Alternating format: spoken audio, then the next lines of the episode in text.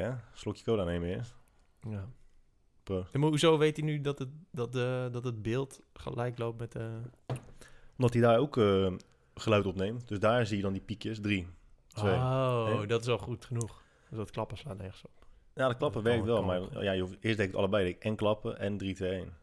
En toen kreeg ik, eh, kreeg ik commentaar van mensen, zeiden gozer. Ja, en ik snapte, op een gegeven moment snapte ik het niet meer. Toen zat ik echt te kutten, weet je. Toen had ik het afgesteld. En ik zit natuurlijk met die intro muziek erbij en zo. Dus ik, ik voelde het niet meer zo goed. Oh, je hebt die intro muziek ook nog. Maar we moeten ook nog een, eh, een introductie doen, hè? Want dit is aflevering nummer 8 van Omdat Het Kan. Ja. En aflevering hoeveel van... eh, ik weet het ook niet. Ah, shit, weet ik man, ook dat weet ik niet. Ik denk eh 29. Dus dit is aflevering 8 van Omdat Het Kan. En aflevering 29 van Ik weet het ook niet. Eh, ik ga het even checken hoor. Ja, nummer 29. Want ik weet het ook niet. Een dubbel podcast. Ja, want we zouden eigenlijk jouw podcast opnemen. Ja. Maar nu In- zitten we in mijn huis. In mijn studio. Toen zei ik, de studio is bezet omdat iedereen tegenwoordig podcast wil opnemen. In mijn studio. Nee, in de studio die ik huur. dus nu zitten we hier. En nu zitten we hier. Moest je nog eventjes een microfoon kopen. Drink je mijn cola. Drink jouw cola. Ben je net deze poep op mij te leggen? ja, met jouw hond geknuffeld. Daarna. Jij bent geen, jij bent geen hondenmens, hè? Nee. Maar vind je, vind je het niet asociaal dat je eerst komt poepen... en dat je dan heel afstandelijk bent naar mijn hond toe? Nee, ik heb daarna eerst even de hond geaaid en toen heb ik mijn handen gewassen. Ja, prima. Hij is ook verder niet beledigd. Kiba. Hij is gelijk weg. Maar nee, ligt daar. Maar ehm, ja, jij hebt, eh, jij hebt onderwerpen natuurlijk. Jouw Ja, onderwerpen ik zijn heb een altijd iets, met, eh, eh, onderwerpen iets meer burgerlijk dan eh, de onderwerpen die ik bespreek. Nee, ik heb gewoon, eh, omdat, we al wist, omdat ik al wist dat we gingen podcasten, dacht ik, nou, misschien moet ik gewoon wat shit opschrijven die ik gewoon aan jou wil vragen. En ik, Gaat het niet weer over je boek? wat zeg je? nee, Ga je een nieuw boek schrijven? nee, niet eens. Dus eh, daarom. Maar eh, volgens mij, de, de vier voorgaande keren hadden we toch ook geen eh, onderwerpenlijstje nodig. Ja, dan ging het over, over je boek gewoon elke keer. Ja, dus nu gaan we het niet over mijn boek hebben. Maar dat zei ik wel toen, hè? Ja, volgens mij zei je weer, ik wilde over een boek hebben. Ja, maar dat wil ik niet meer. Nee? Is uitverkocht. Wat? Is je boek uitverkocht? Nee, wel bijna. Er komt een nieuwe druk aan. Dus, Oh, echt? Van thuisblijven is duurder? ja. Thuisblijven is duurder.nl Wat is... Ja, ben je echt thuisblijvensduurder.com? Ja, Dat is de URL van je boek. ja daar, Thuisblijven is duurder.com. daar kun je bestellen, ja. Nou, dus deze podcast is mede mogelijk gemaakt door thuisblijven is de duurder.com. kortingscode podcast voor 10 euro korting. Ja, serieus? Ja. Dus kortingscode podcast voor je. Shit, even 10 een euro korting. maken. 10 Huh? euro kortingscode maken voor boek, Zo. Podcast. Maar mensen, ja, als je zulke eh, hoge kortingscodes geeft, dat eh, bewijst dan wel hoe, eh, hoe groot die, de marge is elke keer. Hè? Zo. Nee, ik verlies alleen maar op, hè. Ik wil gewoon, eh, ik wil gewoon spread the word, man. Ik wil gewoon bereik vergroten eerst. En dan hoop ik dat ik eh, binnenkort gekocht word door een, eh, door een groot bedrijf. Ja, Bill Gates eh, die heeft, heeft er wel interesse in. Ja. Nee, Ja, ik... eh, nee, ja. ja. Waar gaan we het over hebben vandaag dan? Over Elon Musk, man. Elon Musk? Nee, ik zag, ik zag dat ehm Cesar, die te gast was eh, in een paar podcasts geleden, die haatte Elon Musk een beetje. Ik vroeg me af of jij dat mee had gekregen. Nee. Hij, eh, mensen vinden Elon Musk een lul, Mhm. omdat hij eh, bijvoorbeeld die Thaise voetballetjes, grot kwestie, dat hij dat gebruikt had als marketingstunt. Maar ik weet niet of jij dat, of jij dat hebt gelezen. Nee. Want iemand die daar in die grot was, een expert, die zei... ja, dat sloeg nergens op wat Elon Musk bedacht had. En eh, met zijn domme... wat had hij, een soort onderzeeëtje gemaakt en zo. Oké. Heb je dat gezien? Hij was aan het testen in een, in een zwembad... met een capsule waar een mens in kon... waar gewoon zuurstof in zat... die dan gewoon onder water vet lang ergens naartoe kon sturen. Zo Ja. konden die voetballetjes gered worden. Tot nu toe klinkt het echt heel tof. Ja, was ook heel tof. En dat, daar postte hij video's van. En toen vond iemand in Thailand die zei... ja, dat slaat nergens op. En eh, Elon Musk gebruikt deze ramp als eh marketing stunt. Maar ik vroeg me af of jij daar iets van mee had gekregen. Want ik, ik wist helemaal niet dat er een kamp anti-Elon Musk was. ik dacht dat iedereen die gozer een baas vond, maar eh, niet dus. Maar misschien is dat wel een leuk onderwerp om over te praten. Dat iedereen altijd wel iets, iets te zeiken moet hebben. Ik vind het sowieso altijd heel interessant dat mensen... Ik ben heel slecht in mensen idoliseren. Ja. Ik weet niet of je dat ook hebt. Er zijn, er zijn heel veel mensen in de wereld die heel makkelijk een idool kunnen hebben. Die echt, echt zwaar op kunnen kijken naar iemand. Dat je echt denkt van, "Zo, als ik die op straat tegenkom, ik denk dat ik dan gewoon flauw val. Ja. Nee, ik vind wel een aantal mensen een mooie baas. Ja, maar stel je... Oké, noem er eens eentje. Elon Musk. Ja. Stel je voor je loopt in Amsterdam en je ziet Elon Musk. Wat doe je dan? Ja, niks Ja, waarschijnlijk. ik had bijvoorbeeld met Casey Neistat, dat vond ik echt een mooie baas. En ik vind het nog steeds een mooie baas, maar een paar jaar geleden vond ik dat helemaal een mooie baas. En toen, hij was in Kaapstad en ik was er ook. En toen, toen tweette hij van, yo, ik ga, ehm, ik ga morgen vroeg een of andere training doen bij een gym. En eh, als je in de buurt bent, kom gezellig langs. Maar dat deed ik niet eens, want ja. Ja. ik dacht, ja, ja, ik vind Ja, dat dan een idoliseer je zo iemand niet. Ja, ik ga, ik ga niet ja, ook langskomen of zo. Nee, maar oké, dan laten we... Omdat ik het de laatste paar keer ook over eh, Gary Vee had.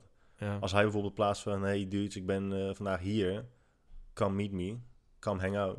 Dan staan er echt gewoon honderden, soms zelfs Ja, duizenden mensen voor de als, deur. Als Joe Rogan ergens... Kijk, jij gaat toch ook wel gewoon naar stand-up comedy of zo? Je betaalt zelfs om mensen te zien. Ja, maar dan dat is een beetje hetzelfde, Nee, ja, ik vind wel verschil tussen... zo- Er is, je, hebt, je kan respect hebben voor iemand. Of iemands werk gewoon waarderen en gewoon mooi vinden. Zoals dat je iemands boeken leest. Mhm. Maar dat is, geen, dat is niet idoliseren. Dat je echt zo opkijkt tegen iemand dat je gewoon niet eens weet of verhouding je aan zou moeten nemen op het moment dat je die persoon tegenkomt. Dat je hartslag omhoog gaat, dat je denkt van... Oké, Oh nou, ik- God. ja, maar, ja, maar he- bijna iedereen in de wereld heeft wel zo iemand, zo'n persoon. Ja, maar het zo lijkt me dat het een schaal is. En dat bij, misschien bij ons dat het niet zo extreem is, maar tot op zekere hoogte. Nee, maar omdat je, ik denk dat je ook gewoon altijd wat menselijker blijft zien in, in, in iedereen. Ja, En er zijn wel heel veel mensen, zeker als het om artiesten gaat of Hollywoodsterren, die, die halen gewoon compleet het menselijke element uit die persoon. ja. Die persoon is niet eens meer menselijk, het is gewoon een halfgod. Maar goed, het punt wat ik daarmee wilde maken is dat ik het tegenovergestelde heb ik ook niet. Ik, weet je, je begint net het gesprek met ja, die dude haat Elon, Elon Musk. Ah, ja, misschien overdrijf ik het dan. Hij mag Maar er is wel een kamp die echt eh een blogpost vol schrijft over waarom Elon Musk eh, een, eh, een idioot of een charlatan is. Wel, een van de argumenten is dat van ja, je kunt wel mooie eh, Tesla's bouwen, maar het is gewoon een, eh, een manier om troep te verkopen. Ik denk ja, ik weet niet, ik vind het wel heel erg vooruitstrevend om Ja. massaal elektrische auto's te gaan maken. Ik bedoel, ja, dat is toch Ja, het is een Ja, beetje wat je zegt. eh, er zijn mensen die overal altijd wel iets over willen. Ja, of, of raketten die terug kunnen komen. Ja, of is- een andere planeet koloniseren. Ja, ik weet niet. Dat is toch revolutionair? Ja, dat is toch niet... Ja. Je Ja, hebt maar- honderdduizend automerken die al... Nou, ja, je hebt maar een paar automerken, maar goed, die al heel lang hetzelfde doen. En dan hebben ze weer een nieuw model. Dan denk je... Ja, die leek, lijkt in principe wel op die vorige. Wij weten ook allebei heel veel over auto's, toch? ja, maar ja... En dan is er nu opeens iemand die zegt... Ja, maar laten we gewoon alles elektrisch doen. Want... Nou, En daarom is het dus een lul. ja, nou ja, dus... dus eh, Dat is met die tunnels ook die hij nu, die hij nu heeft gemaakt. En hoe snel dat is gegaan. Dat is ook gewoon revolutionair. ja, dat vind ik ook, ja. In, voor mij in twee jaar tijd heeft hij gewoon metro's gebouwd voor ja. auto's en, En, oh en ja, ze, posten van die plaatjes van... eh, ehm, van die, je hebt toch van die vergelijkingen van als, als van dan zie je mensen op een straat staan en als ze allemaal in een auto zouden zitten, hoeveel ruimte dat inneemt. Als ze allemaal eh, lopen, is hoeveel lopen, hoeveel ruimte ze dan innemen, hoeveel in een bus. En dan hebben ze een vergelijk van eh, zoveel mensen nemen zoveel ruimte in in elektrische auto's en zoveel in, in gewone auto's. En er is dus geen verschil. Dus dat is dan een argument voor, of eigenlijk tegen elektrische auto's. Dat, dat lost het, de ruimte, een ruimteprobleem niet op, of een verkeersprobleem niet.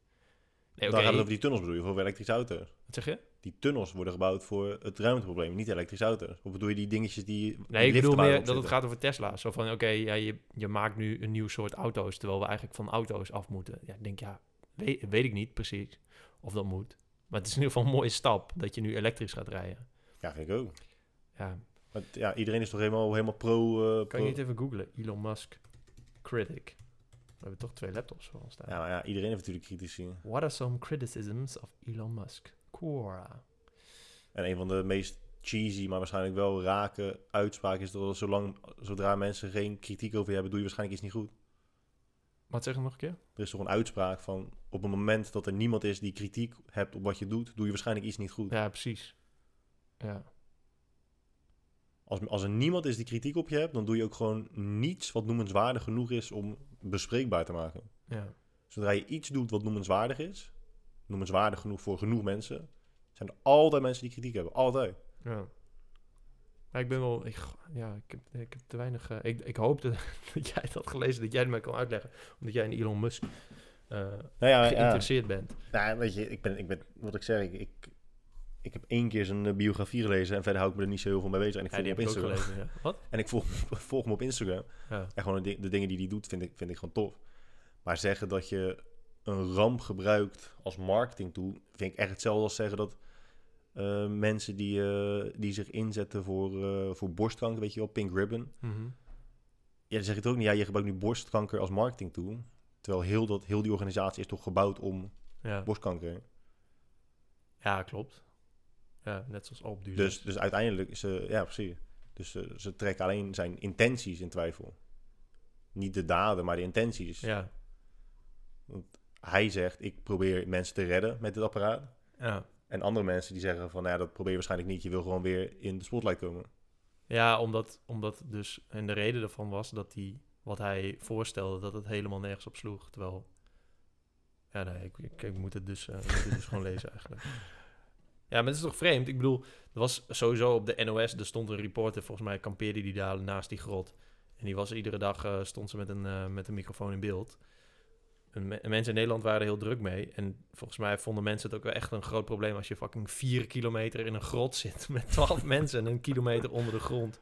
Ja, dan is er wel best wel een probleem. En als er dan iemand zegt van... joh, ik denk wel dat ik het kan oplossen. Want ik heb namelijk knetterveel middelen, ken superveel mensen. En ja, En ik ben een baas. ja, ik wil het wel doen, ik wil wel helpen.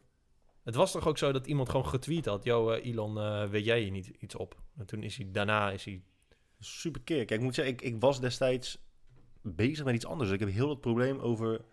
eh, heel dat, dat, dat stuk over Thailand niet eens meegekregen. Oh. Ik weet dat, dat er iets is gebeurd. Ook ongeveer wat, maar niet precies.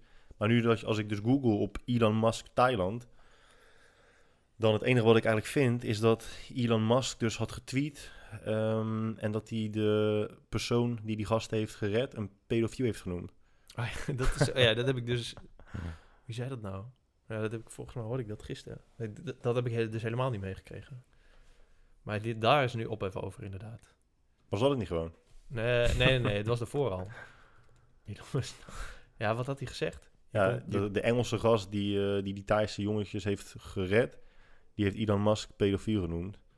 Maar waarom die, die gast een pedofiel heeft genoemd, dat, dat weet ik niet.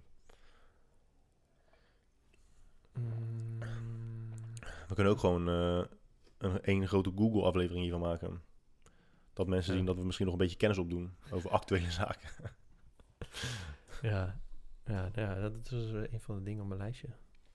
Meer een ander ding op mijn lijstje, we kunnen ook al een sprongetje maken. Nee, je, hebt de ruzie met Dohan. Ik wil, Ja, maar dat is ook echt gek hoor. Dat is echt toch te bizar voor woorden. Er zijn dus, ja, dus voor de mensen die het hebben meegekregen. Dylan en ik die kennen elkaar nu eh, vier jaar, vier, vijf jaar. En we zijn gewoon hele goede vriendjes. En gewoon echt goede vriendjes hè. En eh, ik moest hem dus naar het vliegveld brengen. Zoals eh, de trouwe luisteraars van mijn podcast inmiddels weten. Ik moest hem naar het En vliegveld je brengen. Instagram-volgers. En mijn Instagram volgers, ja.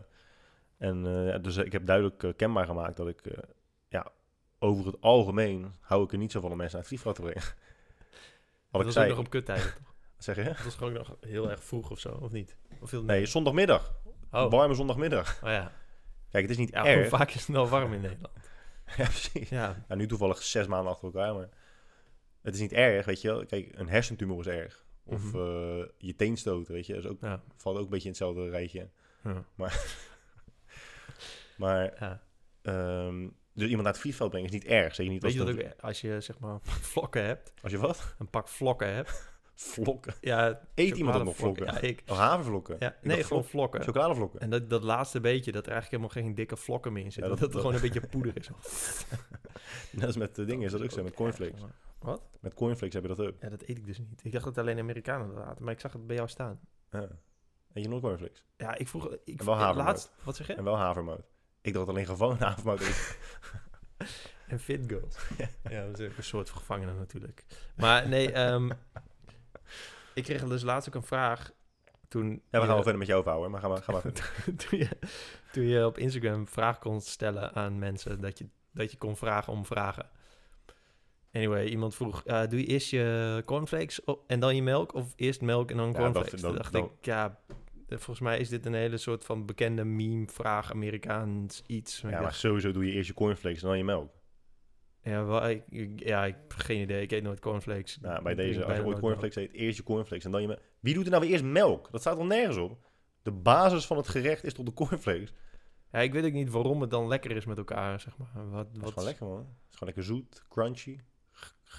Ja, maar je, dan als je, ik bedoel, als je er melk bij doet, is het toch minder crunchy? Ja, op een gegeven moment wel, ja. Je kan, ook, op- je kan het ook zonder melk drinken, eten. Maar Ja, dat had ik wel eens van die, van die coco, van die chocolades, Coco Pops. schelpjes achter. Ja, maar ik heb nu dus Coco Pops, dat zijn die kleine. Oké. Dus eh Doan had ik naar het vliegveld gebracht. Ja. En toen deden we dus alsof... Ik deed alsof... Ik, deed, ik Wacht, ik overdreef. kritiek op Elon Musk eventjes. Ik maakte het een beetje theatraal. ja. Ik deed theatraal. Ik maakte ervan alsof ik het echt heel erg vond. Je maakt ik, zeg eh, maar een grap, Een grap, hè. En ja, Ja. dat- de definitie van een een grap overdrijving. is een overdrijving. Ja. En dat snapten sommige mensen niet eh, helemaal, dat het een grap was. En er waren dus oprecht mensen die dus aan mij de vraag gingen stellen, of we, en aan hem ook, of we wel echt ruzie hadden. eh, of alles wel oké was tussen ons. Of eh, de cursussen nog wel door zouden gaan. Echt. Ja, team en dan, droog, team Doan. en dan denk je, oké, maar denk je nou echt dat er dus mensen zijn, twee volwassen mannen, volwassen, hè, dus volwassen is ook subjectief, maar mannen van 30 plus, Van middelbare van middelbare leeftijd, die op die manier echt een ruzie gaan uitvechten. Van Doan, ik vind, ik vind jou echt stom op Instagram stories.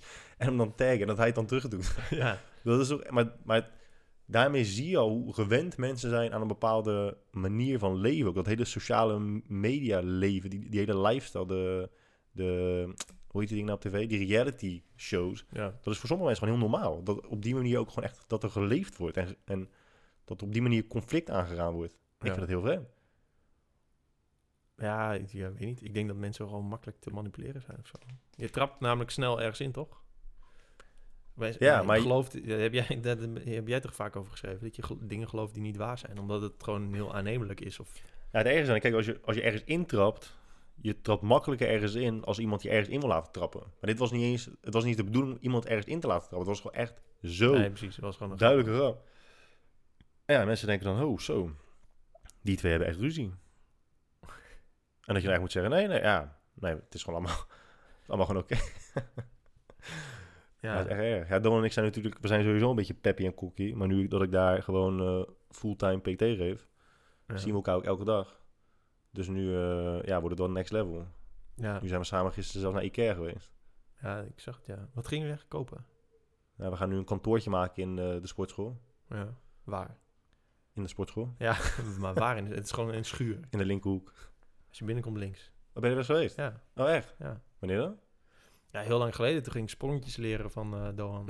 dat ging daar, hij heeft zo'n matje waar je dan een sprong op moet maken. En dan meet hij hoe lang je in de lucht Mm. bent of zo, hoe hoog je springt. Weet ik Die keizer bedoel je? Dat die je sprongkracht meet. Ja, dat ook. Maar hij heeft ook een soort, soort eh, matje. En dan moet je dan eh, springen. Ja? Ja, dan meet hij hoe goed je kan Was springen. wel echt bij Doan. Ja. Heel even tussendoor. We zijn 18 minuten aan het opnemen. En de cola is nu al op. ja, dat is wel echt kut, ja. Dat is echt next level. Hè. Zal ik gewoon een bezorger bellen? Ja, kan wel. ja. ja, want we waren van plan om vier uur te gaan opnemen, toch? Ja, dat zit er sowieso in. Volgens mij kreeg ik net ook een appje dat eh, mijn eh, PT-sessie van vanavond eh, niet doorgaat. Want ik heb namelijk om 6 uur had ik PT. Oh, godverdomme. De dingen staan nog aan. Wat? Mijn parkeren... Van? Mijn parkeren... Bij Admiraliteit. Nee, bij eh Coolblue. Oh. Zal ik die even uitzetten voor de ram? Jij drinkt ook echt nu je cola op. Ik denk, je, Wat? ik denk je doet nog een beetje rustig aan met je cola. Nog even genieten van de nee, laatste het paar gaat gewoon automatisch, man. Ja, ik kan dus niet tegen volle glazen, hè? Ik, had, Eh, ik heb ooit een keer een, ehm, een eh, product bedacht voor op kantoren. En dan heb je een soort eh, waterreservoir naast, je, naast een bureau staan. En dan gaat dan een, een, een waterleiding zo over het bureau. En dan heb je allemaal van die, van die pompjes. En als je dan je beker eronder zet, dan vult hij hem altijd bij tot het randje. Dat is wel oké. En dan pak je ste- en neem je steeds water en dan zet je hem zo weer terug. En dan vult hij hem automatisch bij. Waardoor... Wat zeg je? Waar is dat? Nee, dat heb ik laatst bedacht Oh. als, als idee. En, eh, ehm, en ik had het tableau genoemd, omdat het tableau is, maar dan tableau, water, tap, water, tap. En ehm, ik dacht, nou, dan hydrateren mensen goed. Dus Mhm. dat is sowieso goed. Drinken ze water in plaats van misschien, ehm, weet ik veel, iets met calorieën. En word jij rijk. En je moet knetter vaak pissen, dus dan heb je vaak even een loopje, wat ook wel goed is voor beweging. Ik dacht, nou, maar ja, weet ik veel hoe ik dat moet maken. Ik Elon Musk tweeten. Wat? Tweeten naar Elon Musk. Hey Elon, I have an ID. I have an idee. ja, nee, ja, dat, eh, Heb je al eh, iets op Instagram gezet dat wij bezig zijn? nee. Goh, je gaat nu live. Ja, toch, dit staat er wel op, hè? Wat? Staat er wel op. Oké, ja, die cola boertjes. Maar bestel even nieuwe. Dat kan toch niet? Kan we Nee. niet bezorgen bellen Nee. nu?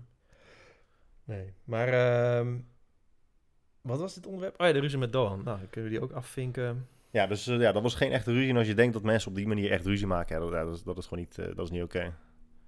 Oh nee, wacht trouwens. Ik had het gewoon op Instagram gevraagd, toch? Ik ga eventjes... eh Maar dan wordt het weer een hè? rommelige, rommelige intro. Het is wel een rommelige intro, ja, maar we zijn pas 20 minuten bezig. We kunnen er nog inrollen, hè? We moeten ook weer een beetje warm worden voor elkaar. Mensen, jullie kunnen nu nog steeds vragen stellen aan eh, Guy, want we zijn nog zeker drie uur bezig. Wacht, dat ga ik even doen. Heb je al gefilmd? Wat zeg je? Wat? Dat heb ik gefilmd, ja. Heb je al gefilmd, ja. Stel een vraag. Vragen. Zal ik anders een, een ding stellen van stel een vraag aan Jelmer? Maar ja, ik weet niet, ja, meer mensen kennen jou dan mij, hè? Stel Guy een vraag. Typ iets.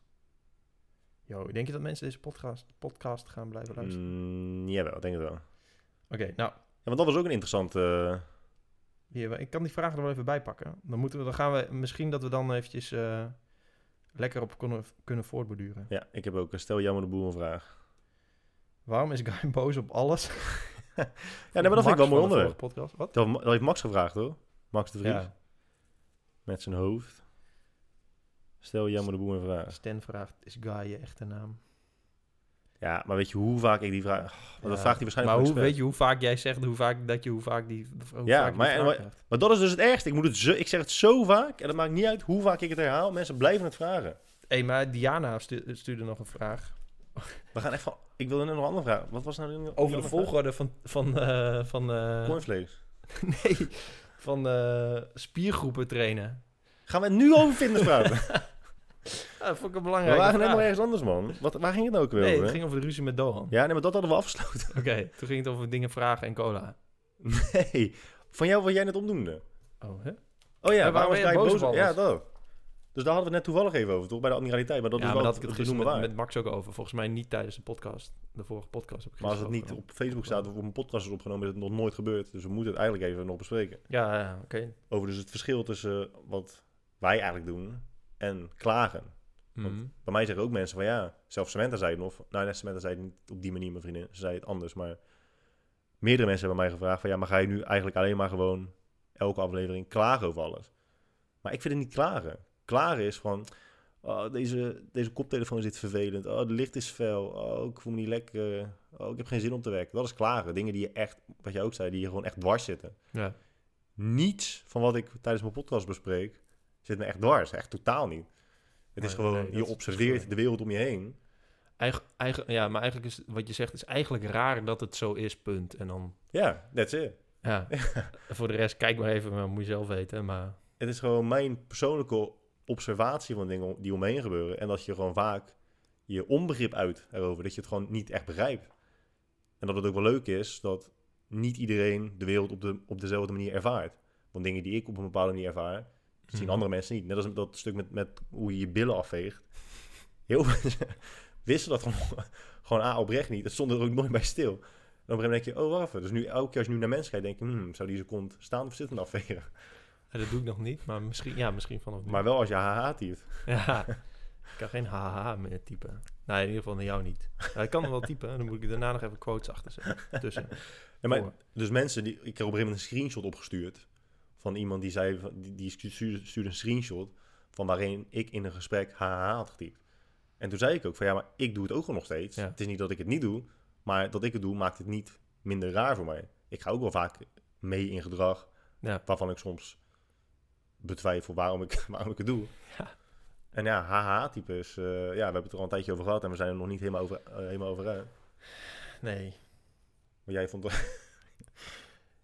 Niemand praat zo, hè. alleen Seneca en jij. Wat zei Wat? je nou? jij vond niet... ik ga het, ik ga het gewoon letterlijk oplezen, jongen. Daarom zei ik... Ik vind dat er een verschil is tussen HHH-type en letterlijk ook... Je, maar je, dat wat je typt is niet wat je zegt. Als je Ja, ja dat, is, dat is duidelijk inderdaad. Als Ja. jij dus haha typt, maar je lacht niet, dan is het dus. HHH betekent ik vind dit grappig. Net zoals dat lol of een huilgezichtje betekent ik vind dit grappig. En je hebt niet echt Ja. een huilgezichtje. Nee, nee, nee, maar dat snap ik. Maar oké, maar oké, dus dan gaat het over... gra- We gaan deze discussie weer. als, je iets, als je iets grappig vindt, dan voel je dus... Net als, als het jou boos wordt, voel je dus een emotie, toch? Ja, Je kan niet zeggen, ik ben boos. En niks van boosheid voelen of nee. uiten, dan ben je niet boos. Dan zeg alleen maar dat je boos bent. Ja. Als je iets grappig vindt, je kan nog niet zeggen... Zo, dat vind ik echt grappig. Tot- Nee, ja, nee. Want, want iets grappig vinden is ook een emotie ervaren. Ja. Maar als jij dus gewoon zo achter je telefoon zit en je bent aan het, tap- aan het appen en je doet... Ha, Nee, nee, je doet dit. Ja, dus dat is, dat is ook een meme toch tegenwoordig. Ook op Reddit. Dat is het toch? Maar dat is Op- dus... Maar dat is oprecht nog... Want als ik... doe, dan vind ik je soms iets best wel grappig. Op Reddit en zo zeggen ze nu ook gewoon van... eh, ja, door deze grap blaas ik meer, meer lucht uit mijn neus dan normaal. Ja. Ja. Dus eigenlijk moet Dat de nieuwe definitie grap. worden. Wat? Van ha... Ja, je hebt wat een lange benen, man. Gozer, ik zit half onder die tafel. eigenlijk moet dus de nieuwe betekenis van ha moet dus gewoon zijn... Op dit moment blaas ik meer lucht uit mijn neus dan normaal. Ja. Want er is niemand die echt tyfus hard aan het... Ja, Doan soms wel. Doan kan echt zo hard lachen. Ja, ik moest bij een jouw laatste podcast moest ik ook... eh, ik moest, jij vroeg waarom moest je nou zo hard lachen? Ik moest, Heb ik nooit verteld. eh, ik moest lachen dat je zei van ja, ik vraag. Oh nee, nee, nee. Wat zei je ook alweer? Oh ja, dat, eh, dat als je voor een ton iemand gepijpt had, dat ja, dan, dan maakt het niet uit. Je verandert gewoon. Je, ach- nee, je spoelt twee keer iemand met listerine, je verandert je achternaam en je immigreert. Ja, dat vond ik heel grappig. Ja. Ja, ik vond, als, je Dat- nu zo, als je het nu zo na vertelt, vind ik het ook grappig. Als ik het zelf vertel, vind ik het niet grappig. Als ik jou nog vertel, denk ik, oh ja, dat is best wel grappig, toen moest- toen-. Maar als ik iets heel grappig vind, dan is het van, dan ga ik, dan ga ik giechelen. Dat is het. dat is- Ja, ja. Dat is. eh, Ja, maar dat, ja, dat blijft ook een interessant onderwerp. Ik zag ook dat iemand anders had ook dat gevraagd. eh, van, Toen stond ik in de gym en toen, maar dat gebeurde ook echt. Dat ik eh, gewoon in mijn eentje een beetje op, ergens op, aan het leunen was en dat jouw podcast aan het luisteren. Dat ik zo, zo en toen, ik even, toen had ik even oogcontact met iemand die zoiets had van, gaat het wel helemaal goed met je? ja, dat is wel mooi. Ja. Nou ja, ik ben blij dat jij mijn podcast grappig vindt. Dan ben je een van de drie eh, nog steeds trouwe luisteraars. Ja. Samen met duimpje omlaag. Volgende Ja. week gaan, eh, gaan we naar Tomorrowland. ja. En daar draait de Kiasmos. Oh ja, Dus dan gaan we echt een uur lang naar duimpje omlaag kijken. over duim omlaag gesproken. Wat dan? Ik, eh, hij wil dus alle, alle keren dat jij dude zegt in je Ja. podcast Dude. knippen en achter elkaar zetten. Maar misschien dude en bro. Dat is wel, eh, Ja, bro zeg ik iets minder vaak. ja. Hij is best gek. Als dude- ik bro... Als Maar ik mensen, bro zeg... zeggen, mensen zeggen dude Dude, ja. op verschillende manieren. Paul Bosma, mijn oud-collega, zegt ook dude. Dude. Maar hij komt uit Friesland. Dan zegt hij dude. jij zegt ook een beetje met een T op het eind. Dude. Dude, zeg jij. Dude. Dude. Ja, ik Ja, weet dude. niet. Ja, maar je kan ook niet... Dude. eh, je kan geen Texaan eh, nadoen. Dude. Nee, maar als ik bro zeg... Dat voelt voor mij gewoon heel natuurlijk. Ik zeg het ook gewoon graag. Ja. Maar nooit in een normaal gesprek met iemand. Ja, wel echt met, met, echt met vrienden. ja. Dan zeg ik wel eens eh, bro. Maar er zijn heel veel... Tegenwoordig is het heel normaal om, om broer en bro en whatever tegen Ja, mensen te zeggen die je niet. Maar dat, klinkt- dat klinkt voor mij zo onnatuurlijk om gewoon tegen iemand te zeggen, hey bro. Ja. Ja, dat is, wel, dat is het ook. En dude, ja, ik kreeg ook nog laatst een appje van mijn schoonmoeder. Die zei, eh, ja, ik ga, ha, ik ga echt tellen hoe vaak jij fuck zegt tijdens, tijdens je podcast. Ja, moet je doen, joh. Jot, verdomme. Ja, heel mijn schoonfamilie luistert naar mijn podcast, hè. Ja, dat is wel... Nou, zeker Heftig, die hè? laatste podcast. Nee, maar ja, dit is echt zo mooi. Dit moet je...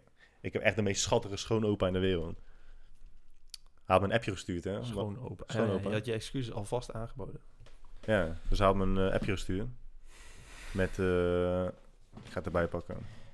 Waarom zit ik eigenlijk scheef? Nou, Hij zegt, eh, het gedeelte in je podcast over seks vonden wij wel heel leuk. Dus oh, niet heel leuk. Hij zegt, vonden wij wel leuk, dus geen probleem.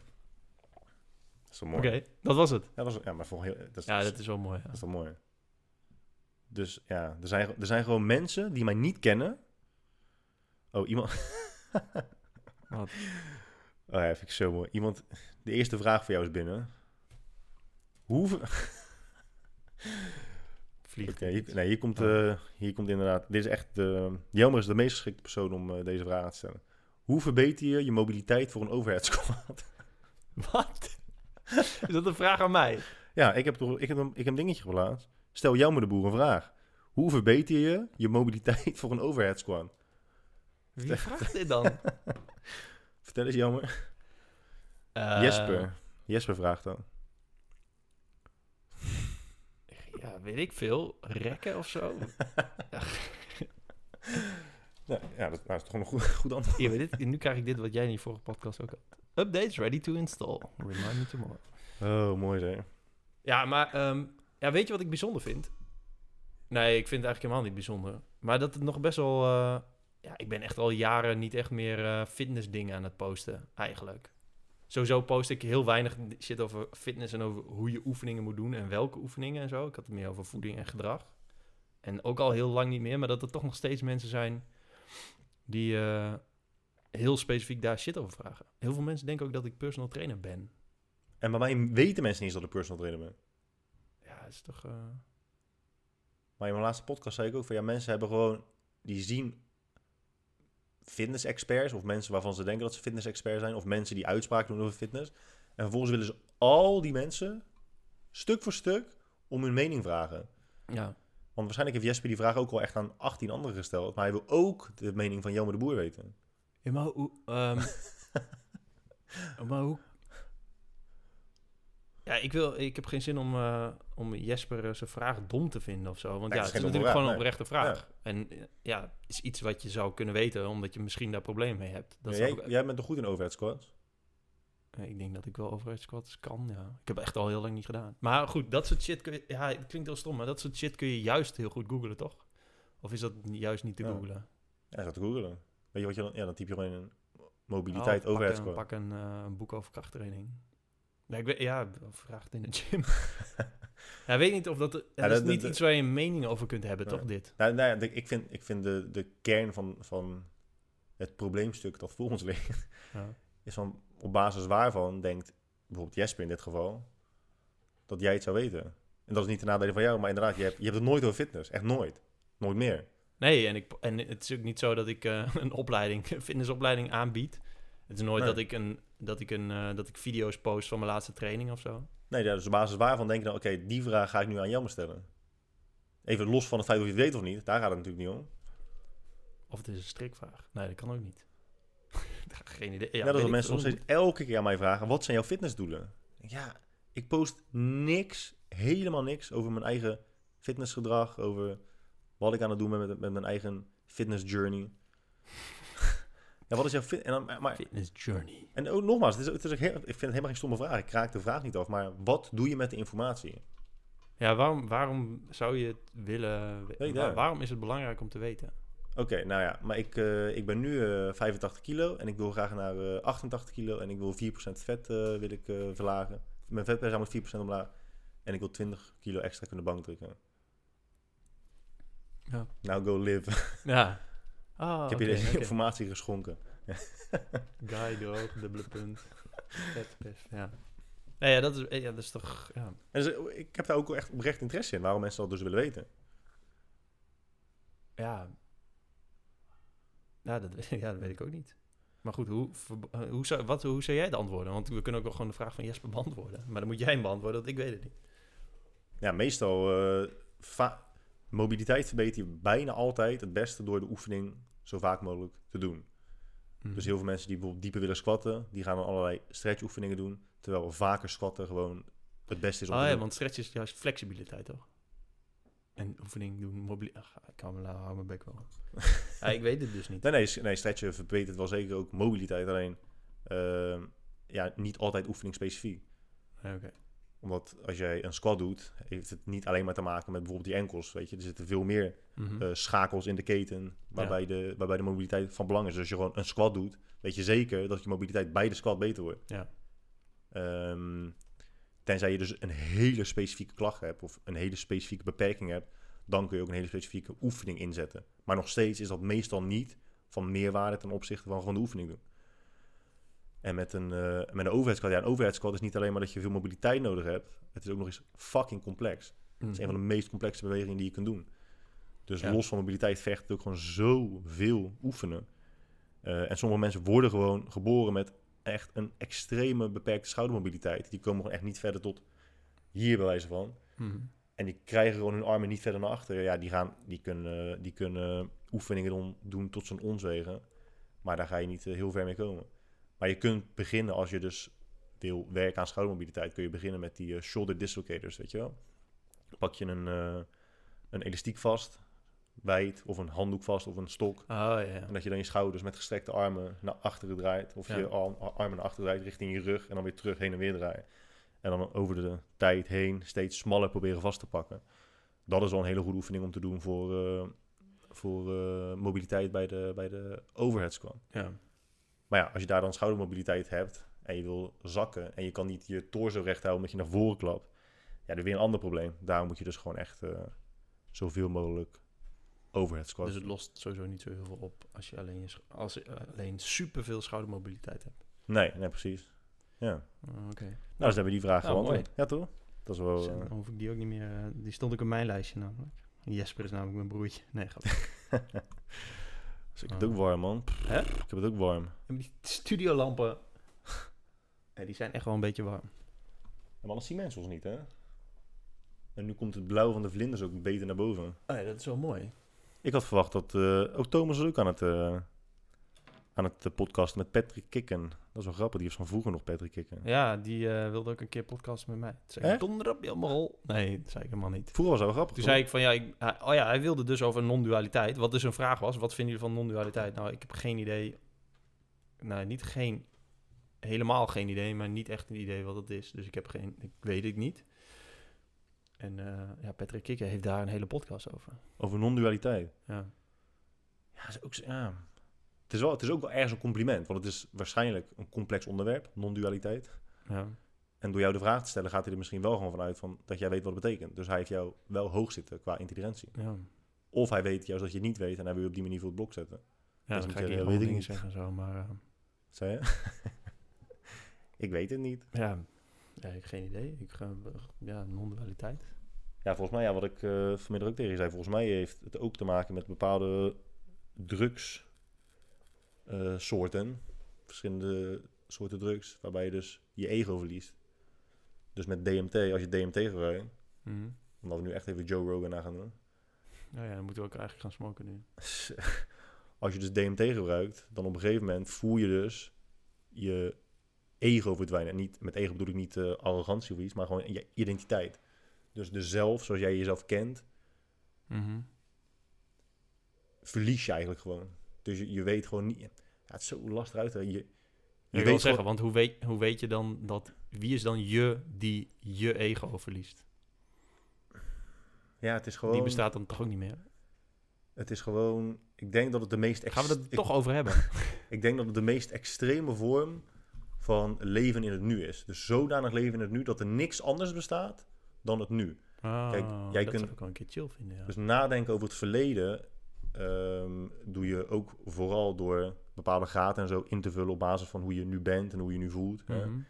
En nadenken over de toekomst doe je ook op basis van je huidige normen en waarden, je, wereld, je wereldbeeld, je angsten, je onzekerheden. Zo op die manier voer je de toekomst in. Je maakt eigenlijk een educated guess over hoe de toekomst kan gaan lopen. En als je echt volledig in het nu zou leven, dan zou je ook geen gedachten hebben over, een, over, al is het maar over vijf seconden. Er is gewoon niks, er is alleen maar het nu. Ja, maar dat is je chill. bent. Je omdat, bent. Je, omdat je dan... eh, ja, dan denk je dus ook niet wa- aan wat andere mensen van je vinden. Nee, gewoon echt over, over helemaal niks. Je bent eigenlijk gewoon, je bent een kastpand, Ja, maar ook weer niet. Want, want je bent je er wel van bewust. ja.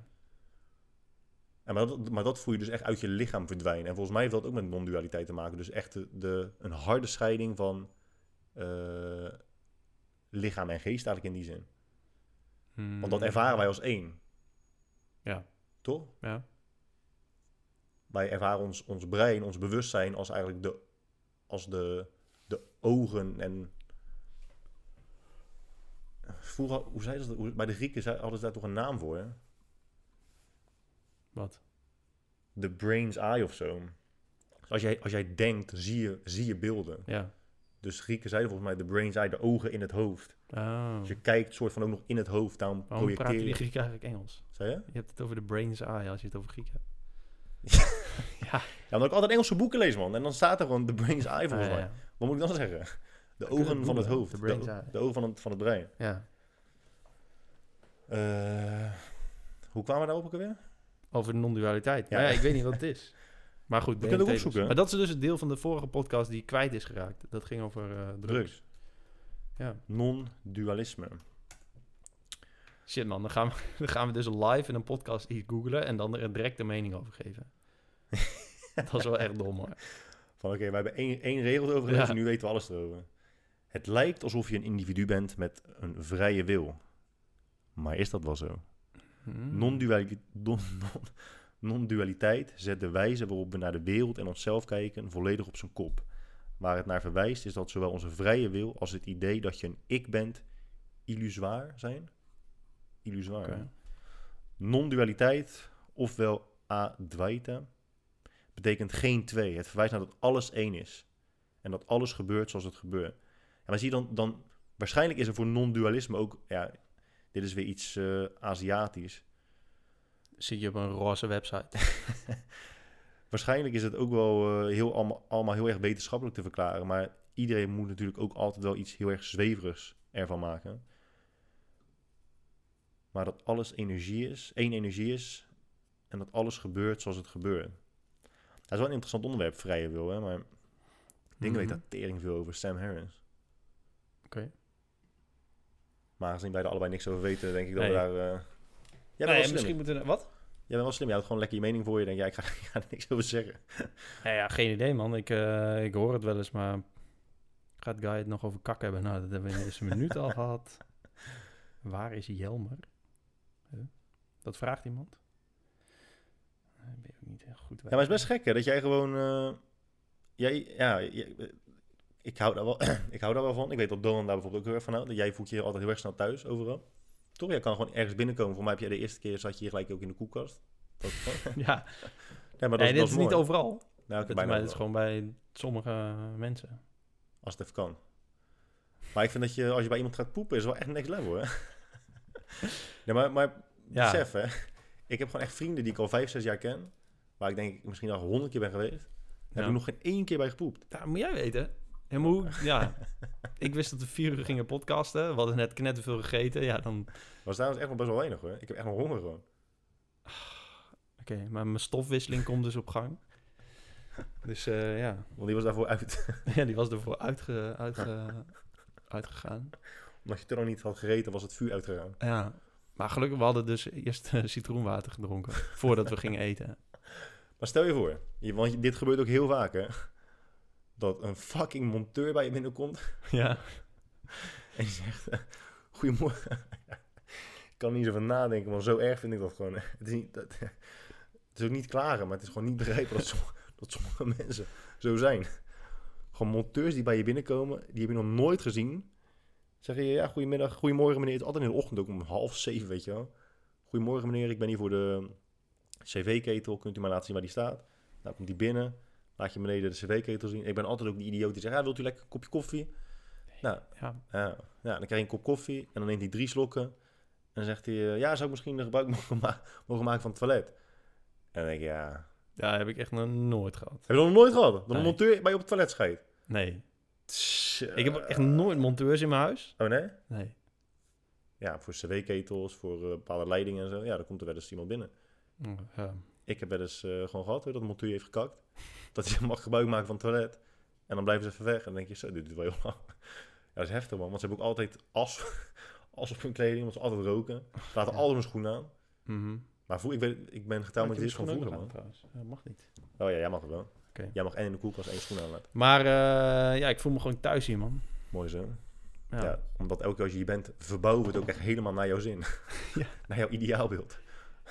Ja, want dit, maar deze studio heb jij ook als ik niet ben. Ja, min één microfoon, min dat ding daar aan de zijkant. Maar dat komt omdat Michael eh, jouw eh, statief Ja. je had. Fucking Michael. Mensen moeten altijd shit van mij lenen, man. Weet je Ja. nog voordat je cd'tjes uitleende? Of, of computerspelletjes? En dat je dan terugkrijgt. Ja, maar weet je, dat heb ik dus met, eh, met boeken. Iemand vroeg laatst van, joh, mag ik dit boek lezen? Toen zei ik letterlijk tegen die... Misschien was het wel, Duimpje omlaag. was het wel Max.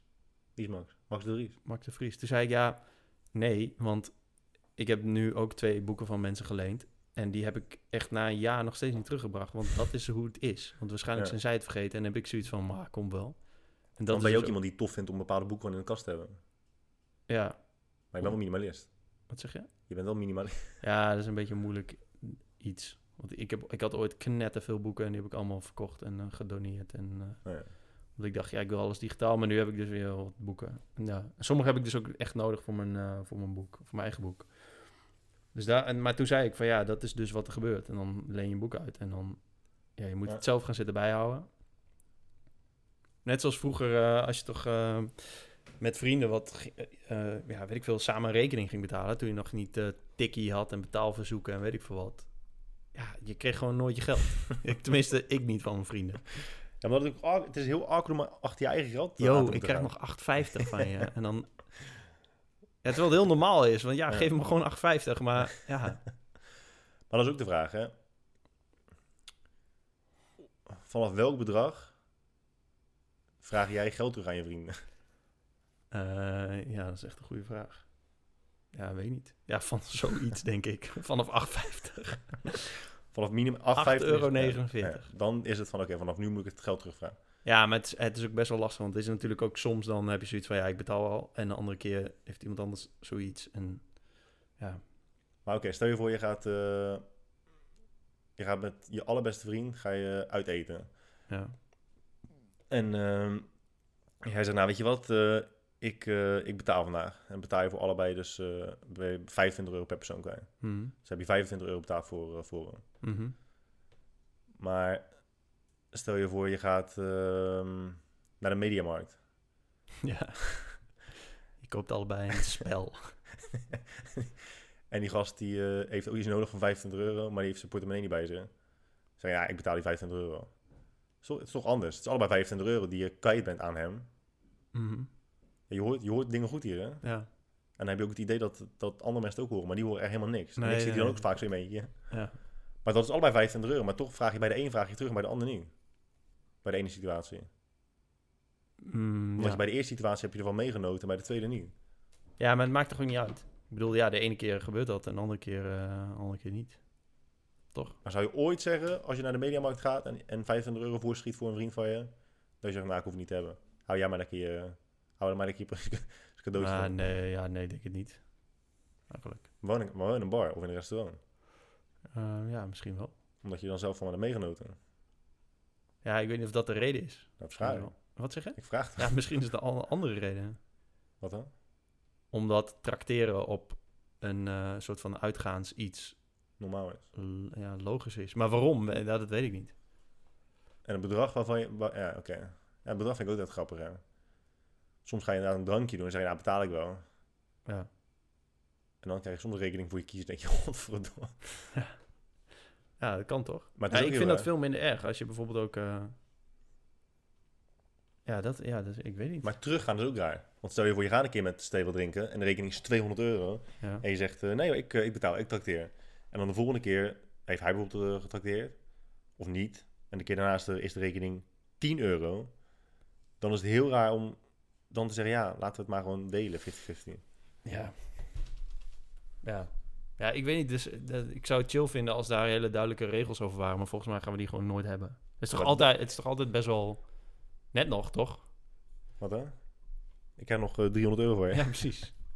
Ja, maar dat is Het dus... is toch altijd een... Ik vind het altijd best wel raar... Niet een raar moment. Eh, het is niet een heel soepel moment als je met z'n allen... Of met iemand iets hebt gegeten of gedronken of weet ik wat. Nee, ik vind ook op een gegeven moment, als je op een bepaalde leeftijd voorbij bent, dan vind ik ook echt niet dat je met een groep mensen uit eten kan gaan. En dat je dan naar de rekening kijkt en dat je zegt, nou oké, het is eh, zoveel per persoon. Dat je allemaal apart gaat betalen. Nee, nee. Kijk, als je met z'n tweeën bent, dan is het oké. Maar soms heb je gewoon echt groepen van 16 man, Mhm. ook bij Admiraliteit. Dat er gewoon 16 verschillende mensen komen pinnen. Ja, ik moet dit pinnen, ik moet dit pinnen, ik moet dit pinnen. Ik moet... Zo, dude, what the fuck? Ja, heb je. ja, maar, maar dat, dat- ja, het klinkt zo logisch om het op dat moment te zeggen. ja. Nee, dat klopt. Dat slaat nergens op. Dan moet je even, ja, ik vind ook dat je dat zelf gewoon even moet regelen met een... eh, Vroeger toen je ging bowlen, weet je wel, met, eh, met je vriendjes, toen, toen deed je dat wel. ja. Nee, maar ja, allemaal apart betalen. Toen had je ook echt maar 8 euro op je rekening. ja, het is sowieso kut. Omdat ik, ik, ja, ik weet niet waar het aan ligt. Maar als je het gaat splitten... Het kutste is nog wel als iedereen... En het, ja, soms gebeurt dat. Als iedereen gewoon echt alleen wil be- betalen waar die, wat hij heeft gehad. Ja. Alleen het enige wat daar kan gebeuren... is dat iemand iets vergeet. Ja. Daar kan niet gebeuren dat iemand iets te veel optelt. Dus er is altijd een tekort. dat is zo kut. ja, en je hebt nog, En als je dan uit eten gaat, heb je nog, ja, voor je inderdaad. Ja, Dus dat dan, doet eh, niemand erbij. Dus ja, dan de laatste die pint, die denkt... Oh, ik had voor eh, 16 euro gegeten, maar ik kreeg wel even 44 af. Zo. Dus dat is... eh, Ja, dat is ook super ongemakkelijk. En wat ga je dan zeggen? Ja, jongens, luister, eh, jullie hebben allemaal, jullie hebben allemaal 10 euro eh, gegeven. Maar ja, dat was ook nog voor je. Dus ik heb, eh, ik, ik heb vier tientjes extra afgerekend. Nu krijg ik nog 2,50 euro voor jullie allemaal. omdat nee, ja, wat het makkelijkste is gewoon dat iemand zegt... Oké, dit is het totaal. Oké, we doen er wat voor je bij. Ik reken af. En dan ga je daarna maar lekker Ja. met z'n allen... Ja, dan krijg je weer dat mensen zeggen... Ja, maar ik vond dit te veel voor je. Of ik vond dit niet lekker. Of ik had maar één cola en jullie allemaal drie cocktails. Ja, precies. Ik heb Ja. altijd gezeik. Ja. Oké, maar hoe, zou, hoe zouden we dat kunnen oplossen? Nou ja, ja, het ligt maar net aan hoe je bent. Ik heb zoiets van, ja...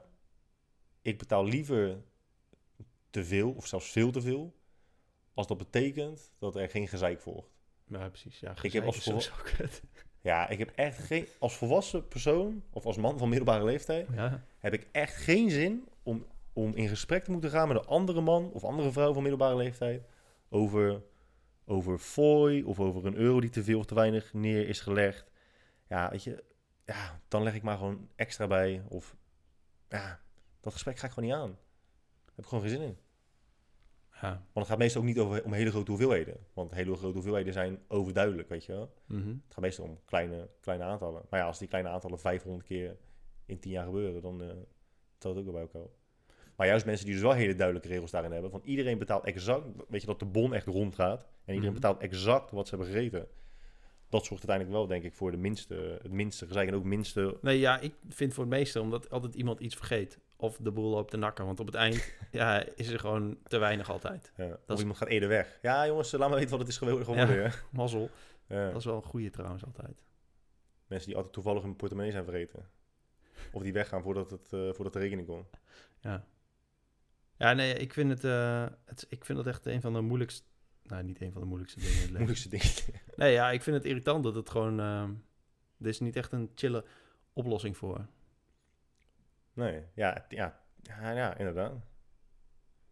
Ja, wat wij in de vriendengroep meestal doen is gewoon... Maar ja, daar krijg je ook weer niet per se eh, uiting van gezeik. Maar wel dat je soms denkt van ja, dit, dit is niet helemaal eerlijk. Dat als je... Wij doen meestal gewoon, oké, vandaag betaal ik alles, dan betaal jij alles. Dan betaal ik alles, dan betaal jij alles. Mhm. Weet je, dus dan ga je ervan uit dat op de lange termijn er wel ergens een balans is. Ja. Maar ja, stel je voor dat zes keer als het jouw beurt is dat je bij apparaliteit gaat eten. Mhm. En de eh beurten van de andere persoon is bij McDonald's. Ja. Even bij wijze van even twee extreme. Ja, op de lange termijn ga je dan ook denken van... hé, maar wacht even, dit, dit klopt niet helemaal. En dan moet je weer een ander soort gesprek aangaan. Mhm. Ja, hé, hey, luister, ja, ik heb de laatste paar keren betaald... maar toen hebben we best wel veel geld uitgegeven. En als jij trakteert, dan is het altijd wel wat goedkopers. Ja, zou jij misschien nu nog een keer kunnen betalen? Ja. Nou ja, eigenlijk zou het wel moeten kunnen, ja. Of je moet er gewoon nooit over zeiken... en gewoon altijd maar gewoon betalen en gewoon denken... ja, Ja. Ja, precies. Dat heb ik dus met, eh, met Jenny. Want ja, we hebben... je betaalt gewoon alles. Wat zeg je? Je betaalt gewoon alles. Nee, we, we hebben het nooit echt... eh, we, leggen, we leggen nooit echt onze afschriften bij elkaar of zo. Dat komt, dat komt wel wel goed. En als ik met vrienden een tripje maak of zo van een paar dagen... Iedereen betaalt wel wat. Dan ga je aan het eind ga je gewoon kijken wat je hebt uitgegeven... en dan maak je daar een overzicht van. En dan, dan is er wie betaalt wat. Ja, precies. Dan is er een verschil. Ik vind ook wel interessant dat je daarover begint. Want jij en Jenny hebben dus geen... Is het nou Jenny of Jenny? Jij kan allebei, hè? Kan allebei, ja. Heb ik echt al honderd keer gevraagd, hè? Ja. Ja. Geef niet. Ja, ik ga voor Jenny. Jij en Jenny hebben geen eh, gedeelde rekening dus? Ja. Wel. Maar hoe, hoe is die constructie? Nou, als je, als je in het buitenland bent, dan kun je niet altijd overal met je Nederlandse rekening betalen en zo. En sommige dingen zijn al vooraf betaald met een, met een Amex. ja. Weet je wel, dan, dan loopt het heel erg door elkaar. Dus jullie jullie hebben een derde rekening. Wat zeg je? Jullie hebben een derde rekening. Dus jij hebt een rekening, zij heeft een rekening en jij hebt een gedeelde, re- gedeelde rekening. Ja, Ja, precies. Ja, En dan heb je nog een losse creditcard die nog veel later wordt afgeschreven. en Ja, zo. dat is allemaal gewoon... Ja, je hebt dus heel vaak mensen, gewoon mannen en vrouwen, stelletjes, die dus alleen maar een gedeelde rekening hebben. Dus jouw salaris komt binnen op die rekening, haar salaris Ja, komt binnen ik op die dacht er laatst over na. Dat, dat die mensen zijn er dus. Ja, heel veel. raar, toch? Ja, ja, vind ik ook. En niet, niet zo van, eh, dit is mijn geld, ik wil dit hebben. En eh, jij mag dat niet. Maar het is gewoon heel normaal om een soort van... Eigen ding te hebben. Ja, Ja, maar er zijn dus heel veel mensen die daar echt absoluut niet mee eens zijn, hè? Want ik heb het wel eens vaak, want ik heb het dus, ik heb ook eh, cliënten en ook gewoon andere mensen die ik ken die, die wel echt zo'n gedeelde rekening hebben. En die dus mijn standpunt, die het daar gewoon niet mee eens zijn. Want eh, van, op welke gronden? Het enige argument wat ik me wel kan bedenken, waar ik, het ook wel, waar ik ook wel achter kan staan, is als je getrouwd bent, je hebt kinderen, dat, dan heb je echt één gezin. Dan donder je alles gewoon op één stapel en je geeft alles daarvoor uit. Het merendeel van je geld gaat toch uit naar kinderen. Dus dan snap ik het ook wel. Maar als je gewoon een jong stel bent, je hebt ook nog je eigen hobby's, je eigen vriendengroepen, je eigen vakanties, gewoon je eigen leven nog. Mhm. Ja, maar ik vind dat, dat dat heb je toch altijd?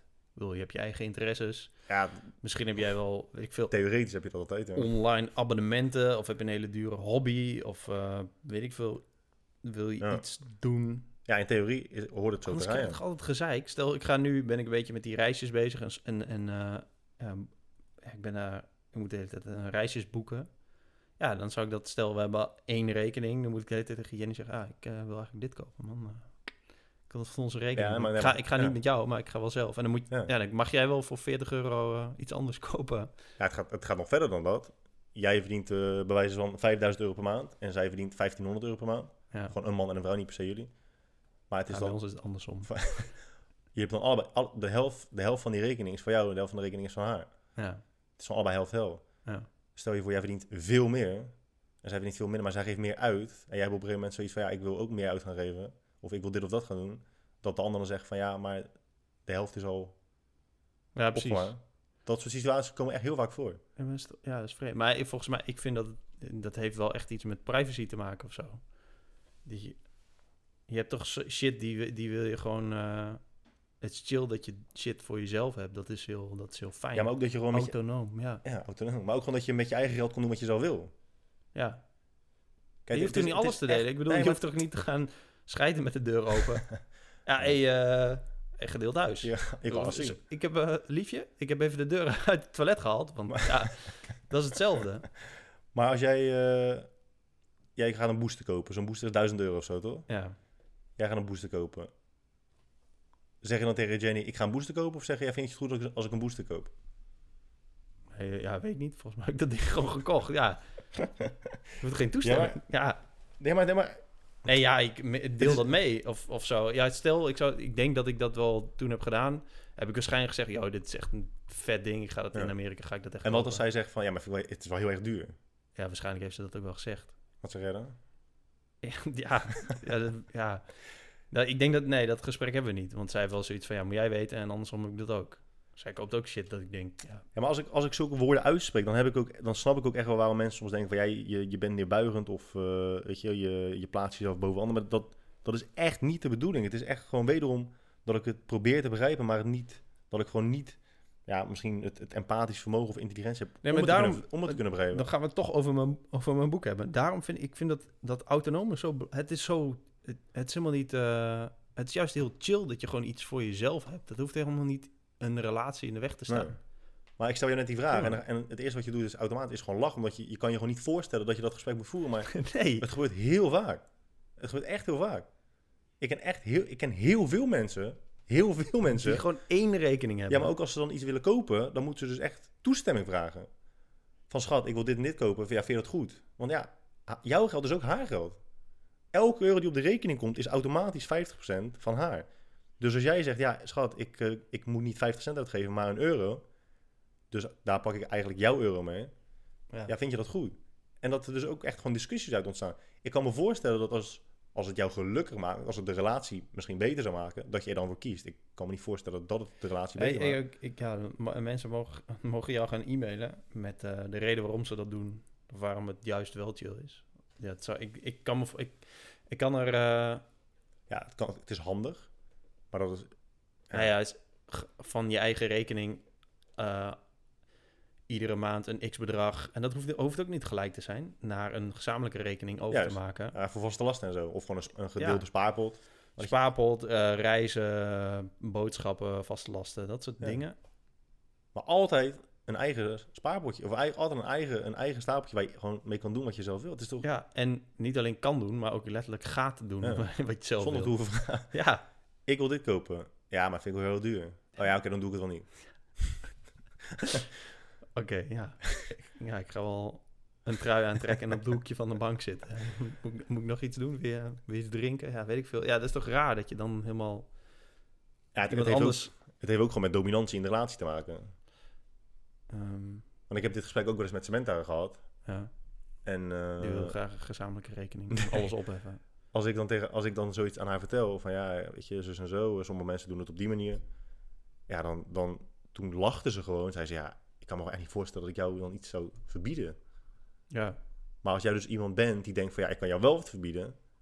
Ja, dat, dan is het gewoon het balans, het, het balans, de balans, het balans, de balans. Nou ja, In de iemand verbieden om het feit van... ja, ik vind het heel duur en een domme aankoop... Is, ja, dat is, dat is raar, want dan, ja, dan moet die persoon toch altijd zelf weten. Tenzij hij een lama wil kopen en die op, op zolder wil houden.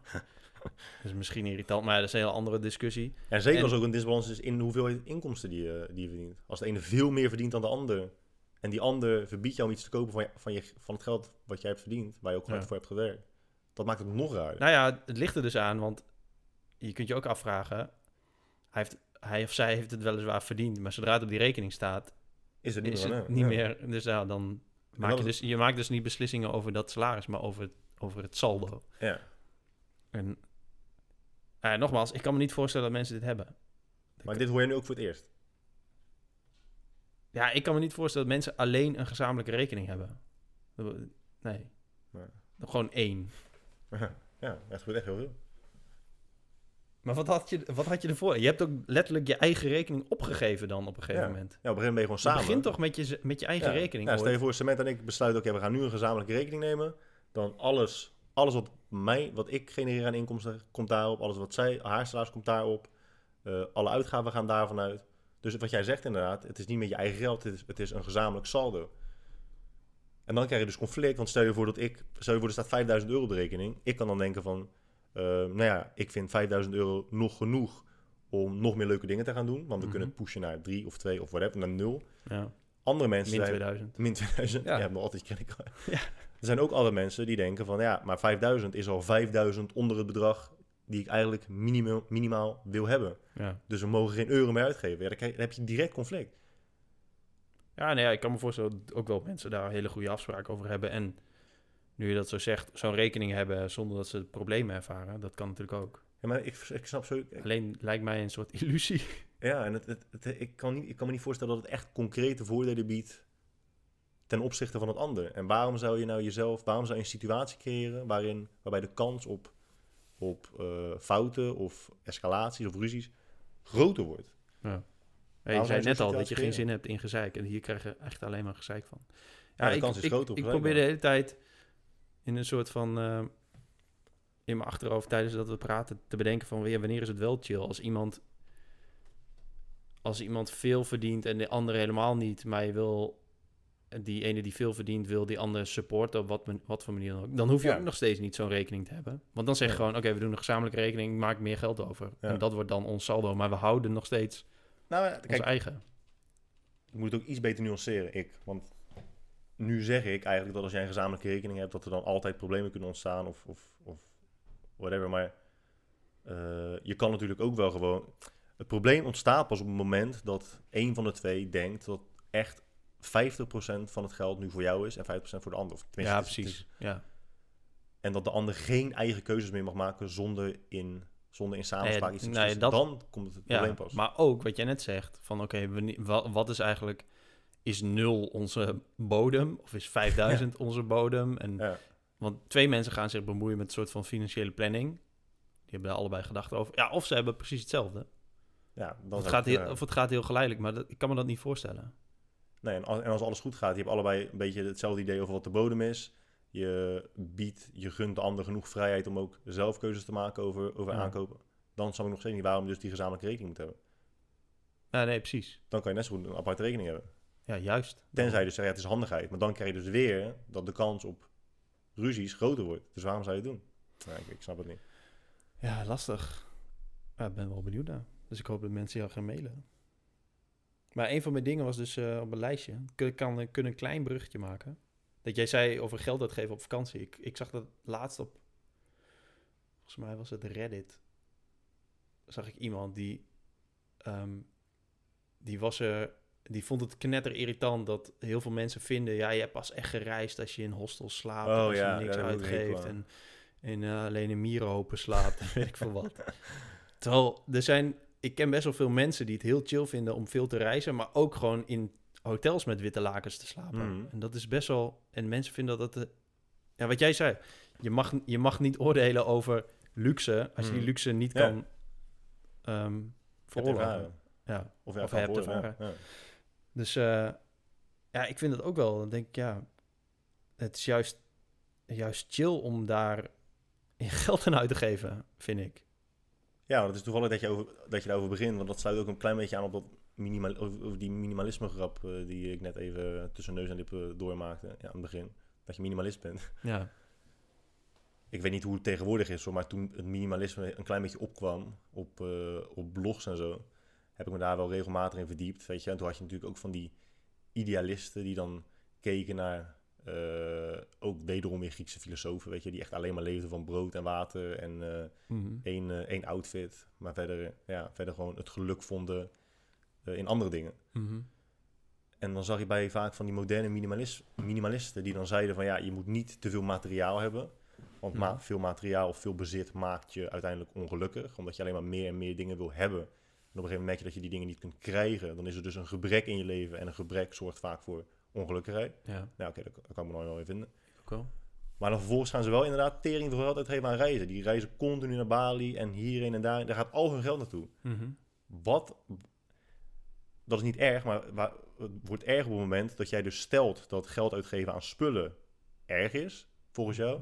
Maar geld uitgeven aan, aan andere dingen is dan niet erg. Dus precies zo. Als jij al je geld uitgeeft aan reizen en je geld is op, is er dus een gebrek aan geld. Kun je niet meer reizen, is er een gebrek ontstaan in je leven en is er dus ook weer ongelukkigheid wat daaruit ontstaan. Mhm. Ja, Dat heb ik nooit begrepen. In, in dat opzicht zijn heel veel van die moderne minimalisten hetzelfde als vegetariërs. Die vinden zichzelf vaak beter dan anderen. Omdat ze anders tegen bepaalde, naar bepaalde dingen in het leven kijken dan Ja. veel andere mensen. Ja, een soort van morele superioriteit. Ja, ja, ja precies dat. Ja, nou Precies, ja, hè? ja, ik, ik, ja want eh, mensen vinden dan eh, dat een reis een ervaring is. Maar een reis is natuurlijk ook gewoon een product wat je koopt. Dus ja, Ja. Ja, ja, en- ja inderdaad. het wordt alleen anders verpakt. ja nee, wat ik, wat ik eh, ja, weet niet, ik, ja, ik vind dat niet.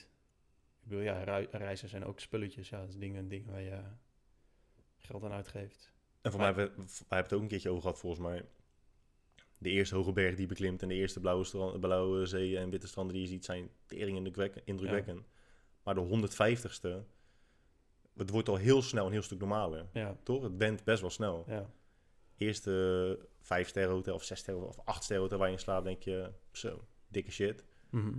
Maar de vijftigste waar je binnenkomt, ja, dan, dan weet je het wel weer, weet je wel. Je weet Ja. weer hoe je behandeld wordt. Je weet weer dat de receptie eh, heerlijk ruikt. Je weet weer dat je bedden te- tering lekker liggen. ja. Het went allemaal, ja, het went allemaal heel erg snel. En ja, Ja. vakanties zijn echt vaak fucking duur.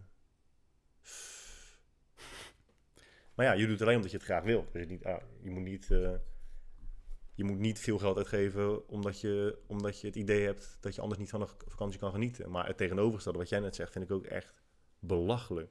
Ja, nee, je, bent pas echt, je hebt pas echt gereisd als je inderdaad ik- hebt gebackpackt of als je in een hostel hebt geslapen. Heel veel mensen die hebben k- kritiek, ja, kritiek weet ik niet, of stellen vraagtekens bij. Ik, ik ga best wel snel langs plekken, omdat ik, ja, ik vind, ik vind dat vliegtuigreizen zelf heel eh, leuk en interessant en zo. En mensen vinden dan dat je slow travel, of ja, je hebt echt zoveel dagen nodig om dit te zien. Hmm. Nou ja, in principe heb je maar één seconde nodig. Ja, ik, ja, laat, laat me dat gewoon doen. Ja. ja, ik heb daar toevallig ook wel een keer een, eh, geen discussie over gehad met eh, Samantha, maar wel een gesprek. Want Samantha zei dus een keer over jou en Jenny van ja, zo, zij hebben zoveel plekken gezien. En toen zei ik ook tegen haar, ja, dat zeg je goed, ze hebben heel veel plekken gezien, maar nog niet, dus ze, ze hebben heel veel plekken gezien, maar minder plekken ervaren. Eh, ja, we hebben ze wel erveren, maar op een andere, op een andere manier, ja, ja, ja, ja. manier.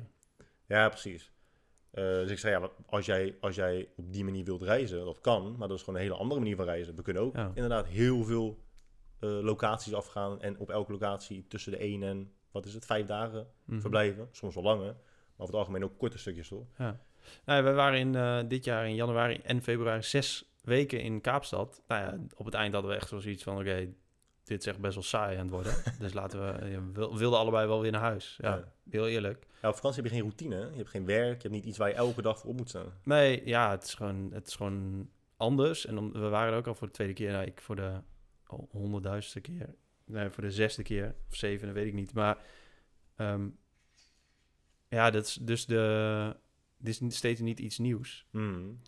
Misschien werd dat wel saai. Ja, je bent natuurlijk de hele tijd met z'n tweeën. Echt alleen maar met z'n tweeën. Ja. Ik bedoel, je, je ontmoet daar wel wat mensen, maar het is niet... eh, Jij bent ook niet iemand die Nederlanders ontmoet op vakantie en dan zegt, hé, hey, als we thuis zijn, zullen we dan met elkaar afspreken? Nee, klopt. Dus eh, ja, daarom eh, dacht ik, ja, dat is gewoon... hoe- is dit de buren? Zijn dit de buren? Dit zijn de buren. Oké, Heftig, hè? Ja, maar ehm, ja, daarom vind ik het... eh, ik weet het, het trekt me heel erg om een soort van hele gekke trip snel langs dingen te maken. Ja, dat doe, ik- dat doe ik al een aantal jaar en dat blijf ik dus de hele tijd doen. Ja, daar zal er wel een goede reden voor zijn. Hmm. Dan kunnen mensen wel zeggen, ja, je moet langer op een, andere, op een plek zijn. Maar ja, ja ik, ik wil dat dus gewoon helemaal niet. Ja. Maar, ja, maar Ja, dat misschien dus ook gewoon echt niet. Wat zeg je? Je wil dus ook niet gewoon bijvoorbeeld minimaal een week ergens zijn. Ja, jawel. Dus sommige... eh, Soms doe je echt twee dagen of zo, toch? Zelfs één dag. Ik heb je wel eens gewoon gezien dat je één dag ergens bent. Ja, maar dat heeft te maken met dat een stopover niet langer dan ja, 24 uur mag zijn. Voor een bepaald ticket. Nee, maar bijvoorbeeld nu eh, gaan we in eh, september en oktober twee weken naar Borneo. Nou ja, dan gaan we daar twee weken iets meer de tijd nemen. Maar ja, dan zullen er altijd mensen zijn, nee, nee, nee. daar heb je echt minimaal vier Ja, weken voor nodig. Dan denk ik, nou ja, weet je, ik wil orang-oetangs zien. Ik wil misschien daar die, een duikcursus doen. En sowieso een beetje snorkelen daar. Een jungle tour. Mm, nou, ongeveer eh, twaalf dagen moet dat wel... eh, ja, dat zou echt prima zijn. En Ja. Jenny is het daarmee eens. Dus dat vinden we allebei heel chill. En we kunnen precies doen wat we ongeveer zouden willen doen. Ja, dan is het toch helemaal geen probleem. En heb je liever, eh, ga je liever vaker terug naar een plek die je heel, heel tof vindt? Of heb je liever dat je zoveel mogelijk verschillende plekken zit? Nou ja, dat verschilt een beetje. Want ik ben op plekken geweest die, ja, waar ik niet per se naar terug hoef. En dat is eh, echt de kutste plek waar je ooit bent geweest. Barcelona, nee. nee. Eh, Las Vegas. Rotterdam. Toevallig ben ik daar wel twee keer geweest, maar dat, ik, ja, ik werd er gewoon een beetje droevig van. Echt, hè? Ja. Hoezo? Alle straathoeren. Las Vegas is gewoon, ja, een, een dystopisch-achtig iets. Het is gewoon, ja, het, het- gewoon de lelijkheid van Amerika komt daar gewoon samen. Mm. Echt, al die mensen zien er ongelukkig, ongezond uit. Achter, en dan en tegen een achtergrond van allemaal lampjes en kleurtjes en zo. En iedereen verliest daar geld, weet je wel. En het is allemaal, het is zo'n, het is gewoon in een woestijn, is een stad Mm. gebouwd. Kijk, normaal heb je historische steden liggen of aan zee of aan een rivier of eh, op een andere plek waar ja, culturen samenkomen. Nou, Las Vegas is gewoon ja, een beetje in een woestijn op, op airco's gebouwd. Dus het slaat, het heeft geen ziel. En het is nep en het is lelijk en oud en vervallen. En ja, het is niet Er normaal. is ook niks leuks aan Las Vegas. Nee, ja, de helikoptertour over de Grand Canyon. dat was wel echt vet. Maar ehm, En je favoriete plek in de wereld is eh, Kaapstad. ehm, ja, dat is wel even. Ja, ik, ik dacht toen, toen we dit jaar eh, even in februari teruggingen, dat ik dacht van ja, nu wil ik wel echt wel naar huis. Dacht ik, nou, ik denk niet dat ik komend jaar weer ga, maar nu heb ik wel weer zin om te gaan. Ja? Want ja, Ja, ik heb dus ook met Zuid-Afrika. en Ik, ik snap ook wel dat mensen zeggen, ja, je hebt minimaal zoveel weken nodig hoor. Want met Zuid-Afrika ook, het is gewoon, de lijst aan dingen die je kan doen is eindeloos. Het is gewoon echt onvoorstelbaar. je hoeft ook niet alles eh, te doen. Ja, weet je, ja. Het is, het is, dat is echt, het is super arbitrair om te zeggen, je hebt zoveel weken nodig. Hmm. Nee, ja, je hebt 448 miljard weken nodig om de hele wereld te zien. Ja, Nee, maar laten we het zo... Kijk, stel je voor, je gaat naar Zuid-Afrika. Dan krijg je tips, weet je. Nou, ik zou met, eh ik zou met eh, witte haaien zwemmen, even bij, mijn voorbeeld. ja. Witte haaien zwemmen, walvissen spotten. Eh, misschien kan je een safari doen. Misschien eh, kan je die eh, bungee jumpen eh, van, van die eh Bouwkan eh, Bridge, volgens mij toch? ja. Bouwkan? Eh, blauwkrans, ja. Blauwkrans? Nee man, het is geen blauwkrans. Die brug. Nee, blauwkrans. Nee joh. Gewoon zie je wel. Het heeft 100% geen blauwkrans. Blauwkrans Bridge. Nee, dat is de Nederlandse naam. Je moet de Zuid-Afrikaanse naam doen. Weet iets. Blauwkrans, B-L-O-U. Krans. Ja, voor mij is dat een andere, man. Ik ben daar toch geweest, jongen. Hier, Blauwkrans, the world's highest commercial bridge, bungee jumping. Blauwkrans, ik heb toch Blauwkrans? Bridge, bungee. Oh, ik wist niet blauw... Ik zat dat in mijn hoofd met bloedkran of zo. Maar blauwkran. Bloekran, bloedkran, de ja. Bloekran Bridge. Maar goed, eh Blue Crans Bridge. Je moet eh, die pingwings moet je zien. Weet je, en zeker mensen die er vaak zijn geweest, die noemen dan honderd dingen op. Eh, en Samantha en ik zijn wel mensen die eh, meer neigen naar, naar nieuwe plekken toe, in plaats van Mhm. terug naar plekken waar we al zijn geweest. Dus als iemand zoiets zegt en je hebt een hele lijst dat je denkt van ja, dit is allemaal tof, Mhm. ja, dan krijg je wel de druk van oké, we moeten alles. Wij zijn wel een beetje zo. Ook al nu net, weet je, vier dagen naar Londen, maak je een lijst van alle dingen die je graag zou willen doen. Mhm. Ja, die lijsten zijn vaak best wel lang bij ons. En dan voel je wel een beetje... Maakt de vakantie niet minder leuk trouwens. We houden wel een beetje van pittig, eh, pittige vakanties. Je bedoelt ac- actief. Zeg ja, maar, dingen gewoon- ja, maar, ja, maar zo actief dat je soms echt denkt van... pff, het is gewoon echt een sprint. Ja. Zet er nog aan. Hij staat eh, nog aan, ja. Ik zie wel dat de batterij... eh, Dus ik moet hem eigenlijk aansluiten aan het eh, netstroom. Ah, ja, dat kan natuurlijk ook. Ja. Maar ja, dat snap ik wel. En in dat opzicht kan ik me wel voorstellen, mensen zeggen, ja, dan heb je wel echt een paar, ja, maar niet inderdaad, je hebt vanaf dat punt in de tijd, heb je het ervaren en daarvoor niet, en daarna wel. Dat, dat Ja, staat dat inderdaad nergens op. Dat kun je dus niet zeggen. Nee. Ja, het is gewoon logisch, hoe langer je er bent, hoe meer je kunt ervaren. Nou ja, ik, ja er, zijn, er zijn allemaal argumenten die door elkaar lopen. Want iedereen is natuurlijk verschillend. Daarom vind ik dus ook, ja, als mensen met Ryanair moeten vliegen, moeten ze dat zelf weten. Maar ik vind het heel erg kut. En ik zal het altijd afraden aan iedereen. Maar je moet het nog steeds zelf weten. Ja, het is voor Ja. iedereen anders. En als ik een beetje in die nomad kringen eh, me begeef. Ja, nomads willen graag langer ergens zijn. Omdat, ja, ik ervaar dat zelf ook. Als je ergens eh, komt en je wil wel met je laptopje ergens aan het werk. Ja, dat duurt echt wel een paar dagen voordat je geacclimatiseerd bent. Je went aan, het, aan, je, aan je routine of aan de plek waar je bent of zo. Hmm. Ja, het duurt wel even voordat je daar lekker in zit. eh, en eh, gemotiveerd kan werken achter je laptop. En als je dan oh, ja, na vijf dagen weer naar een andere plek gaat, ja, dan blijf je achter de feiten aanlopen. Dat snap ik ook wel. Maar ja, dat is ook weer speciaal voor mensen die graag een laptop meenemen en Ja. aan het werk zijn. Ja, zo ben ik. Ik probeer altijd wel echt mijn werk achter me te laten. Telefoons. Op, op vakantie is ook echt de enige plek dat ik mijn telefoon echt gewoon weg kan leggen. En er gewoon echt nooit naar hoef te kijken. Dat is zo heerlijk. En op Maar dat je moment- post wel shit op Insta-stories en zo. Ja, dat wel. Dat voor de rest Maar je meestal, meestal doe ik dat s'avonds. Ja, ligt aan waar ik natuurlijk ben. Eh, Ja. Maar als ik buiten Europa ben, dan doe ik het pas s'avonds als ik in het hotel ben en ik, en ik wifi heb of zo. Mhm. Dan donder ik alles in één keer op van de hele dag. Ja. Maar met eh, ja, reizen is bijvoorbeeld wel een van de dingen die ik dan ook graag met anderen deel. Dat ik denk van, ja, dit, dit is echt heel erg leuk. ja. En eh, dat is ook wel echt een hele waardevolle manier, heb ik zelf ervaren. Dat als mensen op bepaalde plekken zijn en ik zie waar ze zijn, dat je daar dan ook naartoe gaat. Mhm. Omdat het gewoon echt heel tof is. Ja, dat werkt wel echt goed. eh, ja, Instagram stories voor reispromotie. Ja.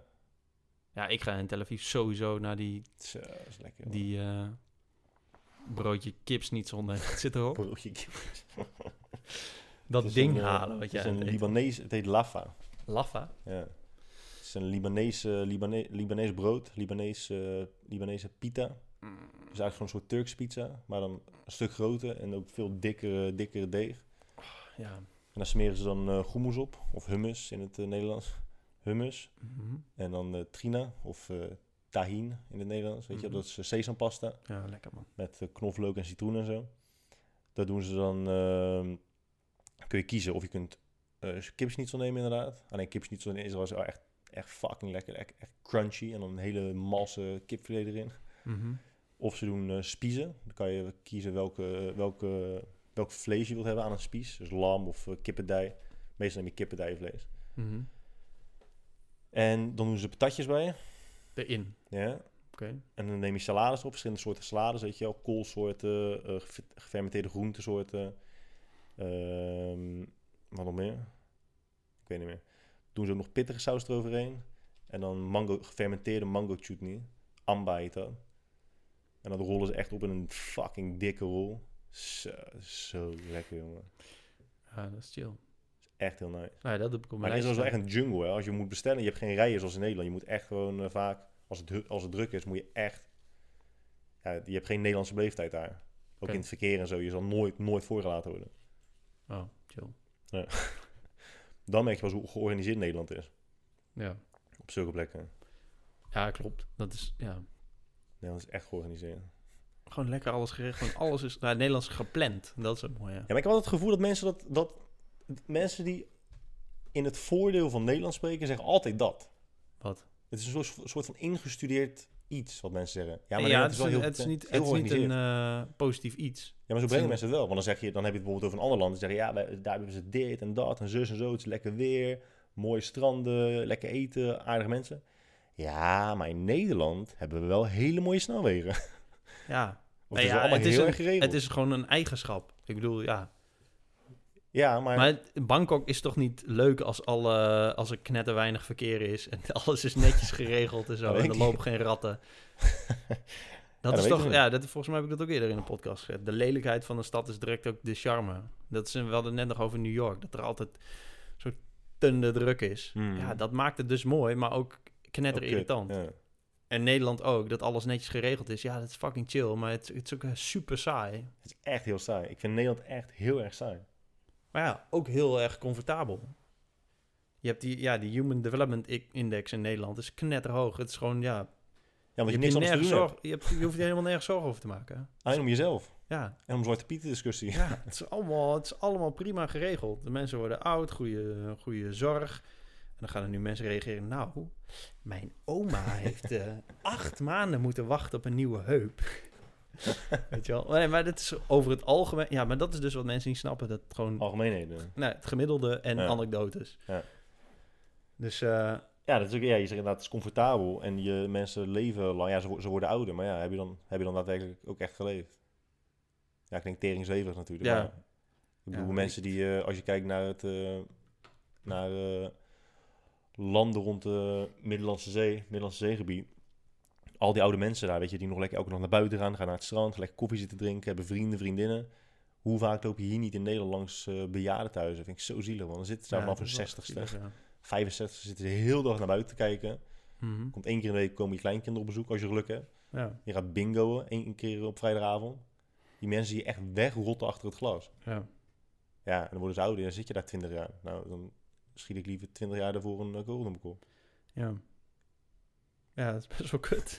Ik vind dat echt niet relaxed. Ja, dat is in de- en, dan, en dan zou je nog natuurlijk kunnen stellen, ja, maar ja, in Nederland is de ouderenzorg wel beter dan in Thailand. Ja, ja ongetwijfeld. Mhm. Maar ja, of in Italië of in Spanje. Maar ja, daar zie je wel echt, daar zie je nog zo vaak al die oude mensen in groepen naar buiten gaan. Hebben hun eigen, hun eigen barretjes hebben ze, die zelf, hebben ze zelfs. Mhm. Dat is heerlijk, man. Behalve in Londen. Behalve in- ja, maar dat is echt zo. Ja, in Zweden zie ik ook nooit eh, oude Je mensen. ziet nooit oude mensen in Londen. Alleen toeristen. Ja, dat is raar. Nooit die oude mensen van de stad, weet je, die je overal hebt. Ja. Maar ben je erachter waar ze wel zitten? Nee, jij?